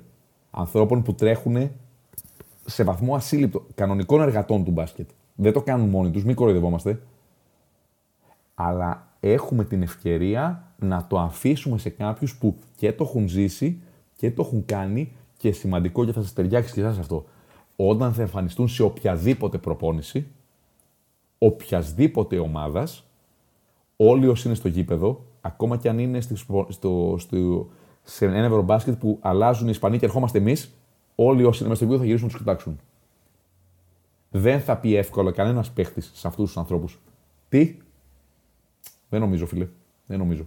Δεν, δεν συμφωνώ. Δεν, δεν θα το κάνω. Αυτό έχω να πω για τον Βασίλη Σπανούλη. Αντρέα; Είμαι υπέρ. Ε, μου θυμίζει πάρα πολύ την περίπτωση Γιαννάκη στην Ε, εθνική. ναι, το 97. Ε, που ο Γιαννάκης τότε πήγε λίγο νωρίς, έφυγε και ξανάρθε. Ε, Πήγε 97-98 Ανδρέα. Θεωρήσαμε αποτυχία τις δύο τέταρτες θέσεις. Το ότι Ισχύει, τέλος- ισχύει, ισχύει. ισχύει. Ζήσαμε την μετά Dijon το μετά και πήγε 2004-2005. καλά. Ζήσαμε την Διζόν μετά και την Ατάλια και επέστρεψε το 4 όταν Ιωαννίδης που τον αναφέραμε Ναι, ναι, ναι. αποχώρησε λόγω πολιτικής. Ε, λοιπόν, ε, είναι ένας άνθρωπος ο οποίος δείχνει ότι το θέλει πάρα πολύ. Είναι ένας άνθρωπος ο οποίος μπορώ να φανταστώ ότι τον νοιάζει το κομμάτι εθνική. Μ' αρέσει σαν hire. Δεν, δεν είχα κάποιο άλλο το οποίο να ήθελα παραπάνω. Δηλαδή, εγώ καταρχάς θεωρώ ότι καλό είναι προπονητές οι, οποίες, οι οποίοι είναι σε μεγάλες ομάδες να απέχουν από την εθνική. Δηλαδή, εγώ δεν θα ήθελα ούτε τον Μπαρτζόκα, ούτε τον Ιτούδη. Ε, Ο Σφερόπουλος ήταν μια άλλη επιλογή, ας πούμε. Δεν, ποτέ δεν πίστηκα για το μπάσκετ των ομάδων του Σφερόπουλου. Θα μπορούσε όμως ο Σφερόπουλος να είναι μια λογική. Προτιμώ το Σπανούλη. Εγώ είμαι, ε, είμαι happy με τον Βασίλη Σπανούλη σαν προπονητή της Εθνικής. Και να προσθέσω κάτι ακόμα στο λογίδριο γιατί ο Ανδρέας ήταν τόσο σύμφωνο. Σύντομος. Ο Βασίλης Πανούλη το θέλει μανιασμένα. Ο Ναι, Βασίλης αυτό καλά, Πανούλη εντάξει. Ε, αυτή- ξυπνάει αυτός είναι. και κοιμάται και ξυπνάει και στον ύπνο του και σκέφτεται συστήματα. Εμένα μου άρεσε πάρα πολύ ο λόγος, τα, ο- τα όσα είπε στην παρουσίαση. Άστραφτε το βλέμμα του. Εγώ, ο Σπανούλης απέκτης δεν ήταν έτσι. Στις δηλώσεις ήταν πάρα πολύ κοφτός. Ο Σπανούλης στην εθνική έκανε κινήσεις με το σώμα, γούρλωνε τα μάτια, το ήθελε σαν τρελός. Αρκεί; Όχι, δεν αρκεί. Σίγουρα δεν αρκεί. Είναι όμως κάτι που μας έχει λείψει και μας έχει λείψει ακόμα περισσότερο. Και τελειώνω. Ο παίχτης που παίζει και για, το- και για τον προπονητή του. Όχι μόνο για τον προπονητή του. Στην εθνική όμως πια δεν έχει συμβόλαιο 2 εκατομμυρίων. Στην εθνική δεν έχει πολλά. Κάντο γιατί έτσι είναι ή έτσι σου λέω εγώ να κάνεις. Αυτό έχει του λόγους. Στην εθνική πρέπει να πας γιατί γουστάρεις. Καλό είναι το πρέπει, αλλά βασικά πας γιατί γουστάρεις. Οι Ισπανοί ξέρεις γιατί πάνε και βάζουν La Familia στο Instagram και στο Twitter, γιατί περνάνε καλά. Ε, θεωρώ ότι ο Βασίλης Πανούλης και αυτή η παρέα, ο καθένας στο ρόλο της, μπορούν να εξασφαλίσουν ότι οι παίχτε που θα είναι εκεί θα είναι γιατί γουστάρουν και θα παίξουν και για το Σπανούλη. Αυτά είχα να πω. Πολύ καλά. Πάρα πολύ καλά. Ε, πες και εσύ Γεια κάτι, σου να φίλε. πες κάτι και θα προσθέσεις και κάτι ακόμα μετά ο Βασίλη. Ε, Τον βλέπω πολύ να πω παθιασμένο, κάτι. ρε, εσύ, δεν μπορώ. Ναι, να πω κάτι. Θα πω ότι. πα- Συμφωνώ σε όλα όσα είπε ο Βασίλης στη, στη, στη, στους τίτλους των, των ενωτήτων που γιατί είμαι ψημένος. Έχω αστερίσκους σε όλα. Τι εννοώ; Το ότι είναι μια παρέα ε, μυθικών παικταράδων του ελληνικού μπάσκετ κτλ. κτλ. Έχουμε δει παγκοσμίως ότι το να έχεις παίξει τρομερά ένα άθλημα δεν είναι εχέγγυο των μετέπειτα αποδόσεων. Μπορεί να γίνεις Pep Guardiola, μπορεί να γίνεις και Diego Maradona που έκατσε στον πάγκο και λυπόμασταν που τον βλέπουμε. Π.χ. Λέω τώρα, ε, τυχαία παράδειγμα. Μπορεί να γίνεις Johan Cruyff, μπάλα, ας πούμε, έχω πέσει την μπάλα. Μπορεί να γίνεις, αντίστοιχα μπάσκετ. Μπορεί να γίνεις Phil Jackson, μπορεί να γίνεις Jason Kidd, που ο Θεός να τον κάνει προπονητή αυτόν. Ε, οπότε αυτό το κομμάτι, ειδικά στο προπονητικό, γιατί στο back office δεν αμφιβάλλω ότι ο Νίκος Ζήσης και ο, ο, ή- ο ποιος είπες, ο Ντικούδης με τον Τζατσαρί μπορούν να διαγνώσουν το ταλέντο ή να δομήσουν stats μικρές εθνικές κτλ. Στο κομμάτι του προπονητή μένω. Οπότε είναι μικρό μπράβο ότι ο Σπανούλης είναι αυτός που είναι. Γιατί θα μπορούσε να το κάνει και ο Διαμαντίδης και ο Παπαλουκάς και όλοι και όλοι και όλοι. Και αντίστοιχα όπως ο Γιαννάκης μας βγήκε να έχει έρθει ο Γκάλης και να μας έχει βγει. Γιατί δεν έχει το προπονητηλίκι. Σωστό. Δηλαδή Σωστό, το προπονητηλίκι σωστό. δεν το κληρονομείς επειδή ήσουν καλός παίκτης μπάσκετ. Σέβομαι πάρα πολύ αυτό που λες ότι θα ξανακάνει την εθνική να θέλει να παίζει για την εθνική και αυτούς που δεν παίξαν και για την εθνική. Αλλά εδώ ο αστερίσκος μου είναι ότι θεωρώ απαράδεκτο το πώς ξε, ε, όχι ξεκρεμάσανε, το πώς τραβήξανε το χαλί κάτω από τον Ιτούδη, χωρίς να ξέρω αν φταίει αυτός. Δεν θα το κρίνω. Γιατί δεν είμαι στις προπονήσεις. Παρ' όλα αυτά, ο Ιτούδη δεν είναι ο κανένας. Εγώ προσωπικά δεν τον εκτιμώ σαν προπονητή. Εγώ, ο Ιάσονας. Δεν θεωρώ ότι ο Δημήτρης Ιτούδη είναι ένας top tier προπονητής. Παρ' όλα αυτά, ένας άνθρωπος με δύο Ευρωλίγκες, με, με το παλμαρέ που έχει, με, με, με. Το πώς του τραβήξανε το χαλί σε ατομικό και συλλογικό επίπεδο και ουσιαστικά, χωρίς να κρυβόμαστε πίσω στο δάχτυλό μας, εδώ και 12 μήνες περιμέναμε να τελειώσει και αυτό το τουρνουά και να έρθει ο Βασίλης Πανούλης, γιατί αυτό γινότανε. Και Αλήθεια. κορεδευόμασταν μεταξύ μας. Είναι μεγάλο φάουλ. Και είναι Ναι, μεγάλο βέβαια. φάουλ. Όχι, δεν, δεν είναι κακίζω το Σπανούλη. Το, το βαράω ως αστερίσκο γιατί ο Βασίλης μπαίνει σε αυτό το περιβάλλον. Γιατί για μένα αυτό είναι περιβάλλον. Είναι ένα toxic περιβάλλον. Κάποιων συγκεκριμένων δυναμικών και κάποιων συγκεκριμένων χαρα, ε, χαρακτηριστικών παικτών που πρέπει να έρθει και να τα συγκεράσει.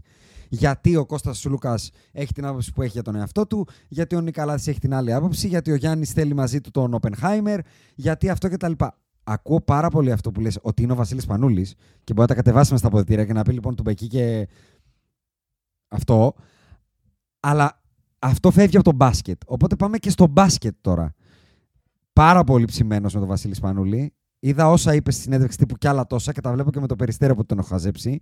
Ο άνθρωπος ζει και αναπνέει για τον μπάσκετ και έχει αποδείξει και στην μπασκετική του καριέρα ότι το μεγαλύτερο του προσόν ήταν η θέληση. Δεν ήταν ούτε πιο ταλαντούχος, ούτε πιο ψηλός, ούτε, Ούτε, ούτε, το άλμα. Ναι, ναι, ναι. Μπράβο. Παρόλα αυτά, στο μπάσκετ πετυχαίνεις αν είσαι καλός με την πάρτη σου. Εδώ κλείνει- καλείσαι να γίνεις manager. Καλείσαι να, να διαχειριστείς άλλους. Στο μπάσκετ, αν είσαι καλό διάρη και έχεις τον Ιφκοβιτ προπονητή και τον Ομπράντζο προπονητή, θα πετύχεις. Στο μπάσκετ, από την πλευρά του προπονητή, μπορεί να είσαι ο καλύτερος προπονητής του κόσμου, αλλά αν είσαι ψυχασθενής, αγχωτικός, ε, χέστης, μπορεί να σου πω άπειρα που θα σε χαλάσουν. Οπότε το αν σκέφτεται συστήματα ή αν ε, μυρίζει το μπάσκετ ή αν, αν τα ακούω, αλλά για μένα το μεγαλύτερο challenge του Βασίλη Σπανούλη είναι να ξανακάνει την εθνική αυτή που την έκανε ο Παναγιώτης Γιαννάκης τότε. Τι δηλαδή, το διαμαντίδι με τον πολύ διαφορετικό χαρακτήρα. Το Βασίλης Σπανούλη που εσύ είπες πριν ότι τσακωνόταν με τον Γιασικεβίτσιος ποιος θα πάρει το μάτς. Το Θοδωρή Παπαλουκά που τότε πίστευε και πολύ καλά έκανε μάλλον ότι είναι ο καλύτερος Έλληνας πασκευολίστη όλων των εποχών. Ένα λεπτό. Στην κατάσταση που Ο ήταν τότε. Παπαλουκάς τότε ήταν ο καλύτερος παίκτης στην Ευρώπη καταρχάς. Μπράβο. Όλους αυτούς μαζί με την τρέλα του Φωτσέγκο, τον περίεργο χαρακτήρα του Λάζαρου, τον Τζαρτσαρί, ακόμα και τον Μπουρούση Πιτσιρικά, Τον Γκατσούζη, τον Σόφο. Όλους αυτούς τους περίεργους τύπους, γιατί είναι όλοι περίεργοι τύποι. Όλοι. Όποιο έχει πέσει και μια καλημέρα ξέρει ότι δεν είναι άνθρωποι που θα μπορούσες εύκολα να γίνεις κολλητός και να τους έχεις στην καθημερινότητα. Είναι οριακά ανυπόφοροι κάποιοι. Ε, Και για να πιεις ένα καφέ. Τους έκανε ομαδάρα. Αν μπορέσει λοιπόν ο Βασίλης Πανούλης όλες αυτές τις μεγάλες προσωπικότητες. Γιατί έχει μεγάλες προσωπικότητες. Ο Παπα-Νικολάου δεν είναι τώρα καν παιδάκι.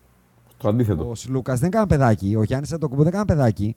Μαζί με τα παιδάκια, γιατί έχει πολλά παιδάκια. Παιδάκια που δεν έχουν Μα νιώσει είναι, ποτέ. είναι απαραίτητα και τα παιδάκια. Παπαγιάννης, Λαρετζάκης. Δεν έχουν νιώσει τι σημαίνει πάω στους τέσσερις ενός τουρνουά και δεν ξέρω εγώ τι κτλ.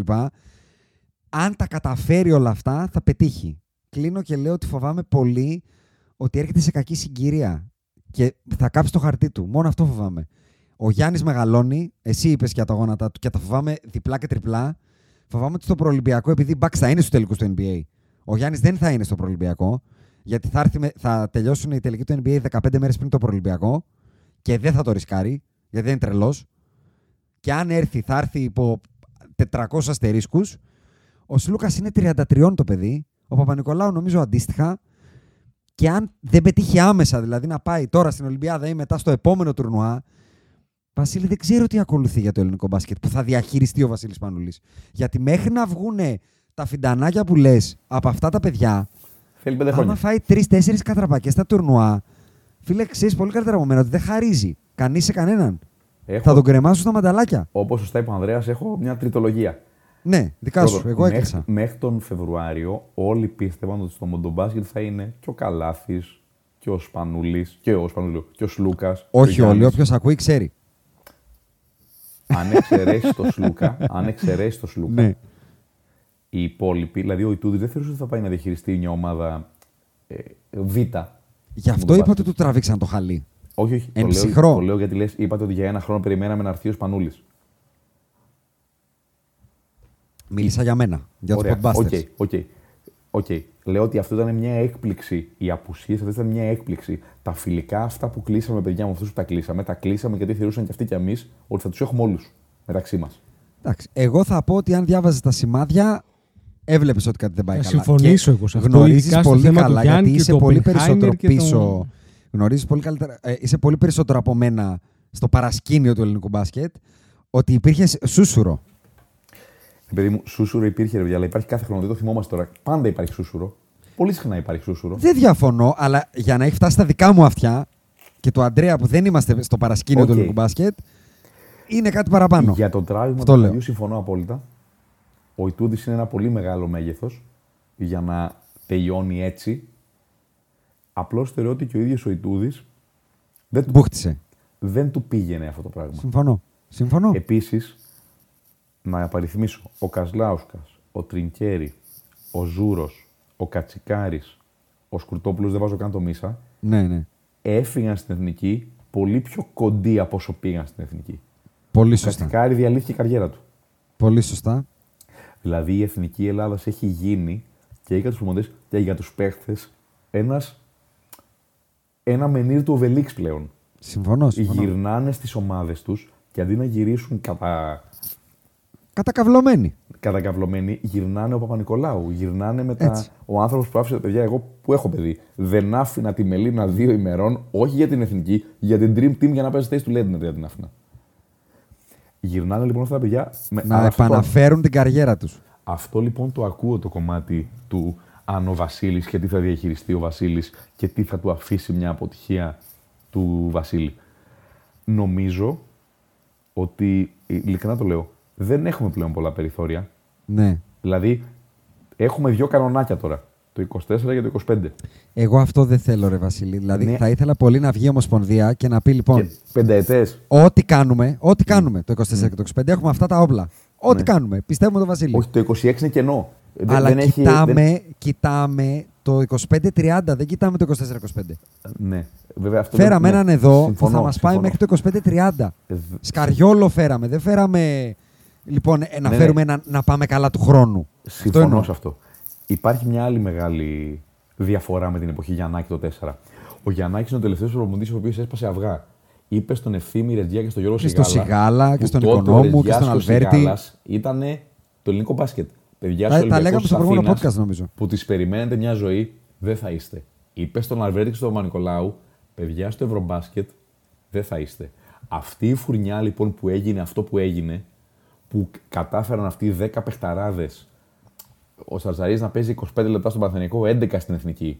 Ο Διαμαντίδης στον Παναθηναϊκό έχει την μπάλα στη Μασχάλη και στην εθνική να πρέπει να κάνει Σωστά. να παίζει στο φτερό. Αυτή όμως- Χατζιβρέτα. Χατζιβρέ- υπ- υπήρχε μια Πρώτος διαφορά. σκόρερ στην Α1. Τα παιδιά αυτά τότε ήταν 27 με 22. Η τωρινή, φου- η τωρινή φουρνιά δεν είναι 27 με 22. Η- Όχι, η- λίγο τα- μεγαλύτερη. Μπράβο. Αυτά τα παιδιά είχαμε μια τεράστια τύχη τότε. Εκτός από τι συναστρίες ώστε να γεννηθούν από το σόφο μέχρι τον Κακιούζη σε απόσταση 9 ετών όλοι αυτοί οι άνθρωποι. Αυτό είναι μια τύχη. Δεν συμβαίνει. Είναι, είναι κάτι τυχαίο ότι, ότι μας βρήκε. Σωστά, σωστά. Αυτά τα παιδιά τότε δεν είχαν καταφέρει τίποτα. Εκτός από τον Θοδωρή Παπαλουκά. Οι υπόλοιποι στην καριέρα τους τότε έγιναν διάσημοι, πλούσιοι, παιχταράδες. Ακρι- ακριβώς γι' αυτό το φοβάμαι περισσότερο, Τότε έβγαλαν Βασίλη. λεφτά. Σωστά, όχι, σωστά. μα δεν- συμφωνώ, όχι, αυτό το λέω προς Α, τα λέει και ο οκ, Βασίλης Σκουντής, οκ. προς επίρρωση των λόγων σου. Πολύ σωστά. Μπράβο, Βασίλη. Σκουντί. Ε, Τώρα δεν είναι ακριβώς έτσι η συνθήκη. Αλλά καμιά φορά με αυτό το when the tough gets going είναι αυτό που είναι. Είναι αυτό που είναι, είμαστε αυτοί που είμαστε, ερχόμαστε από χρόνια ατελείωτης φάπας. Ε, ιδού η ρόδος, ιδού και το πείδημα. Ποτέ δεν είναι Εγώ μόνο εύκολο, αυτό σου παιδιά. λέω. Φοβάμαι μην τον κάψουνε. Τίποτα άλλο. Γιατί, Ναι, παιδί μου. όχι, όχι γιατί θα αποτύχει, γιατί θα έπρεπε να του βάλουν τον πύχη χαμηλά για να μπορεί να περνάει από πάνω. Φοβάμαι Αν ότι θα δεν- του κάνουν αυτό Δεν που πήγε μπορούν, να κάνει. δεν, Δεν- δεν δεν- δεν μπορούν μπορούν. να βάλουν Ναι. τον Δεν πύχη μπορούν. χαμηλά όταν υπάρχει ο Γιάννης Αντετοκούμπο. Και επίσης δεν δεν, μπορεί να μπορούν μπουν να, πίσω. βάλουν Δεν τον είναι πύχη ρε χαμηλά. παιδιά όμως. Δεν, δεν παίζουμε εδώ πέρα αλμαϊσμικός. Πίδα, Γιάννη, μακριά ή. Η Άσονα δεν μπορούμε να ατομικό. βάλουμε τον πύχη χαμηλά στο Βασίλη Σπανούλη. Δεν, μπο- δεν, μπορεί, δεν, μπο- δεν μπορεί by default. Δεν, μπο- δεν μπορεί να το Άστο ξέρει στο να μυαλό το του. ψηλώσει αυτό. ε, Γι' αυτό το. Ο, ο Παναθηναϊκός στο μπάσκετ φέτος τι έχει πάει και έχει κάνει. Έχει φέρει 11 νέους παίχτες. Συμφωνώ Οι απόλυτα. 5 είναι από το Eurocup. Και για κάποιο λόγο, αν μιλήσεις με το μέσο Παναθηναϊκό, θα, Θα σου πει πάρει λοιπόν το την Μάιο, το Μάιο φαβορεί. φα- Είναι στα, στα, ελλ- στις ελληνικές στοιχηματικές, είναι πάνω από τον Ολυμπιακό στο, φαν- στο να είναι Final Four. Ανδρέα, είσαι πολύ Το, το Παναθηναϊκός. ότι οι Έλληνες... Ε, α- Όχι α- πια. Ήσουν πολύ Παναθηναϊκός; Ήμουνα, ναι. Το 2000 λοιπόν, τη σεζόν 99-2000, την πρώτη σεζόν του Ομπράντοβιτ. Που, ε, η 2000 είναι ο Final Four στη Θεσσαλονίκη. 99-2000 την πρώτη σεζόν του ναι, ναι, Ομπράντοβιτ. Ναι, ναι, ναι. Γίνεται στη Δάφνη το σκηνικό με τον Αλβέρτη; Ο Αλβέρτης λέει ή αυτός ο. Ναι, ναι, ή- ναι. ναι. Ή, εγώ, ή εγώ. Μμ. Μπαίνουν στα αποδητήρια και βγαίνουν μετά από μισή ώρα αγκαλιασμένοι. Ο Μπράντοβιτ λέει: Αν δεν το έπαιρνα εκείνη τη χρονιά θα έφευγα. Θέλω να Ναι, πω, βέβαια, βέβαια. Το λέω αυτό ως προς την Είναι γνωστή η ιστορία. Μπράβο. ως Και προς τον τις- ζήταγε η Τρεβίζο πίσω Μπράβο. τότε. Και Βεβαίως. το- βέβαια τότε ο Παναθηναϊκός είχε τον Γκάτα, τον Ντέγιαν, τον Ρέμπρατσα. Τον Δεν είχε Αλβέρτη. υπομονή ο Παύλος όμως. Αν Δεν όντως είχε το υπομονή. είχαν, δεν θα Φωτσένκο. έμενε. Μπράβο. Το Φωτσένκο που στα 19 πήγε και έβαλε 12. Στο... Θέλω να πω ότι καμιά φορά, όχι καμιά φορά, όλες... δεν είναι ποτέ εύκολο, παιδιά. Ποτέ ισχύει. ισχύει. Ο άλλος, ο Magic Johnson, στην ερώτηρη σειρά στην ιστορία της τηλεόρασης που λέγεται Winning Time, που γαμώ την HBO. Που την κόψανε. Παιδιά, Άστο. ε, Πονα- το Winning πονάμε. Time, δεν ξέρω αν το έχετε δει, είναι Το έχουμε... Ναι, είσαι τρελός. αριστούργημα. Είναι, είναι. είναι. Λοιπόν, Καταπληκτικό. ο Magic Johnson λοιπόν μπήκε στο έκτο μάτς στη θέση του τότε Jordan, γιατί ο Καρύμ Abdul Jabbar τότε ήταν ο καλύτερος παίκτης όλων των Έτσι, εποχών. έτσι. Μέσα στη Φιλαδέλφια. Μέσα στη Φιλαδέλφια Και του, έπαιξε center. Doc- του Dr. J. όχι του, Και όχι του Joel Moses. Embiid. Και του όχι, Moses. Όχι, όχι, Moses, όχι τότε. Όχι, όχι, Moses. Ποιον έχει. Δεν είχε Ψηλό. Moses. Δεν έχει. Daryl Daryl Do- Daryl Dawkins Dawkins. και Daryl Dawkins, διάφορα- συγγνώμη. Ναι, ναι. Daryl Ναι, Dawkins. όχι, Mo Πολύ σωστά. Six και τα λοιπά. Συ- Σωστά, Μπήκε σωστά. λοιπόν σωστά. ο Magic Johnson, ο Young Buck, και είπε: Τα κατεβάζω, τα, ανεβα- τα ξανακατεβάζω μία, μήπως δεν βεβαιωθήκατε τι είδατε. Θέλω να πω: Παιδιά, δεν είναι, πο- δεν είναι ποτέ εύκολο. Ισχύει. Ποτέ δεν είναι εύκολο. Τα ακούω. Εντάξει. Ήθελα να βάλω τα, τα, ακούω καρφάκια. όλα. Α, η, η επιτυχία δεν είναι εύκολη. Ποτέ. Των πραγμάτων. Αν, δηλαδή, ακόμα και η βούλα Πατουλίδου που έπεσε η Ντίβε στο τελικό των ε, 110. έπρεπε ήταν δεύτερη, να είναι δεύτερη. Ήταν δεύτερη Ήταν βούλα. δεύτερη. Δεν ήταν έβδομη. Εγώ, εγώ ε, για, για να το κλείσω κι εγώ, φοβάμαι πολύ τον Έλληνα, όχι τον Σπανούλη. Τον Έλληνα φοβάμαι. Τα άρθρα, το Twitter, τα πιο Σπανούλης. Γιατί ο Σπανούλης κουβαλάει και το βαρύδι ότι καλός ή κακός υπάρχουν πολλοί Έλληνες που δεν θέλουν να πετύχει. Για τους άλλους λόγους. Ε, να σου πω κάτι. Τους συχαμένους. Να σου πω κάτι. Και ισχύει για αυτόν, στα αρχίδια του. Ειδικά τους Σπανούλη. Μα με, με το έξι- αν θα μείνει στον πάγκο δεν κρίνεται από αυτόν. Όχι, όχι το αν λέω η ότι- πίεση γίνει αφόρητη, θα φύγει. Ε, Ναι, εάν ένας Τόσο απλά. άνθρωπος στο ελληνικό μπάσκετ έχει γερό στο μάχη, αν ένας έχει. Ναι. Ούτε ο Θοδωρής, ούτε ο Δημήτρης, Ναι, ναι. ούτε ο Γιαννάκης, ούτε ο Νικ. Αν ένας έχει, είναι ο Βασίλης Πανούλης. Το ακούω. Το ακούω. Λοιπόν, Επίσης έχει και έξι ε, παιδιά. Παιδιά, όταν έχεις έξι παιδιά, αλλάζουν λίγο. Σωστό. Εννοώ, εννο, εννοώ το, το βάρος και το άγχος του Twitter αλλάζει. Γιατί έχω έξι παιδάκια από πίσω. Σωστό, σωστό, σωστό, σωστό. Λοιπόν, ε, καθυστερήσαμε να γράψουμε μία ώρα και 20 και κοντέψαμε να γράψουμε τρεις ώρες. Μπράβο μας. Έχει πάει 2 και 10 το βράδυ. Το Ευχαριστούμε πρωί. πάρα πολύ, Βασίλη, για αυτό το. την υπέρβαση βασικά. Εγώ Ε, ευχαριστώ. ελπίζω πάρα ελπίζω να πολύ. το χάρηκες. Ε, Έλειπες πολλά χρόνια, το λέγαμε να έρθεις. Ε, μας, μας κάνεις πολύ καλό ποδαρικό. Ευχαριστούμε που ήρθες. Και όσοι ακούσατε μέχρι εδώ και δεν μπείτε να κεράσετε καφέ, το δέχομαι μόνο αν είστε στον κατώτατο μισθό. Αν είστε κατώτατο και πάνω, κερνάτε τον να καφέ. Σας το, να σας το δέσω διαφορετικά. Εγώ δεν είμαι σπίτι μου αυτή τη στιγμή, είμαι στο γραφείο γιατί θα Πολύ το γράψω σωστά. ωραία σένια. Και εγώ Όντως. ξυπνάω Λοιπόν, 7 ναι. και 10 το πρωί, δηλαδή σε 5 ώρες από τώρα. Και δεν έχω πάει ούτε να Οπότε- κατουρίσω και να πλύνω τα δόντια μου. Εγώ σε 19 λεπτά έχω κόλ πάντω, να ξέρετε, με Αμερική. για, να δείτε, για να δείτε ρε, ρε μάλια, για να δείτε τι κάνουμε για σας. Οπότε μπείτε και ράστε καφέδες για να συνεχίσουμε να τα κάνουμε. Και ευχαριστούμε που μας ακούτε και όποιος Ευχαριστούμε, ακούει Βασίλη. ξέρει. Ευχαριστούμε Βασίλη. Γεια. Ευχαριστώ, παιδιά. With the 13th pick in the 1996 NBA Draft, the Charlotte Hornets select Kobe Bryant from Lower Merion High School in Pennsylvania.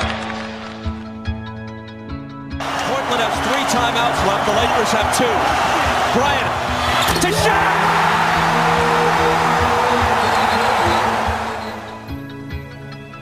Final seconds. Bryant for the win.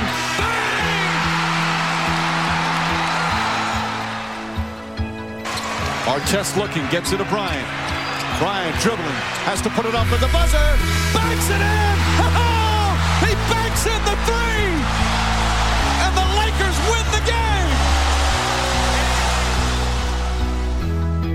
Bryant on the drive. Kicks it into Bynum. Back out Bryant. Shot clock at seven. Bryant leads, falling away. Puts it in! Under three minutes to play. Shot clock is down to five. Bryant goes to work. Bryant the drive. Oh! That's move. He can barely make it to the free throw line. The Lakers down by two, and they want him and need him at the free throw line. Got it. The Lakers down one. Will Kobe give them one last gamer? Bryant on the move with the jumper. He got it! Oh, my!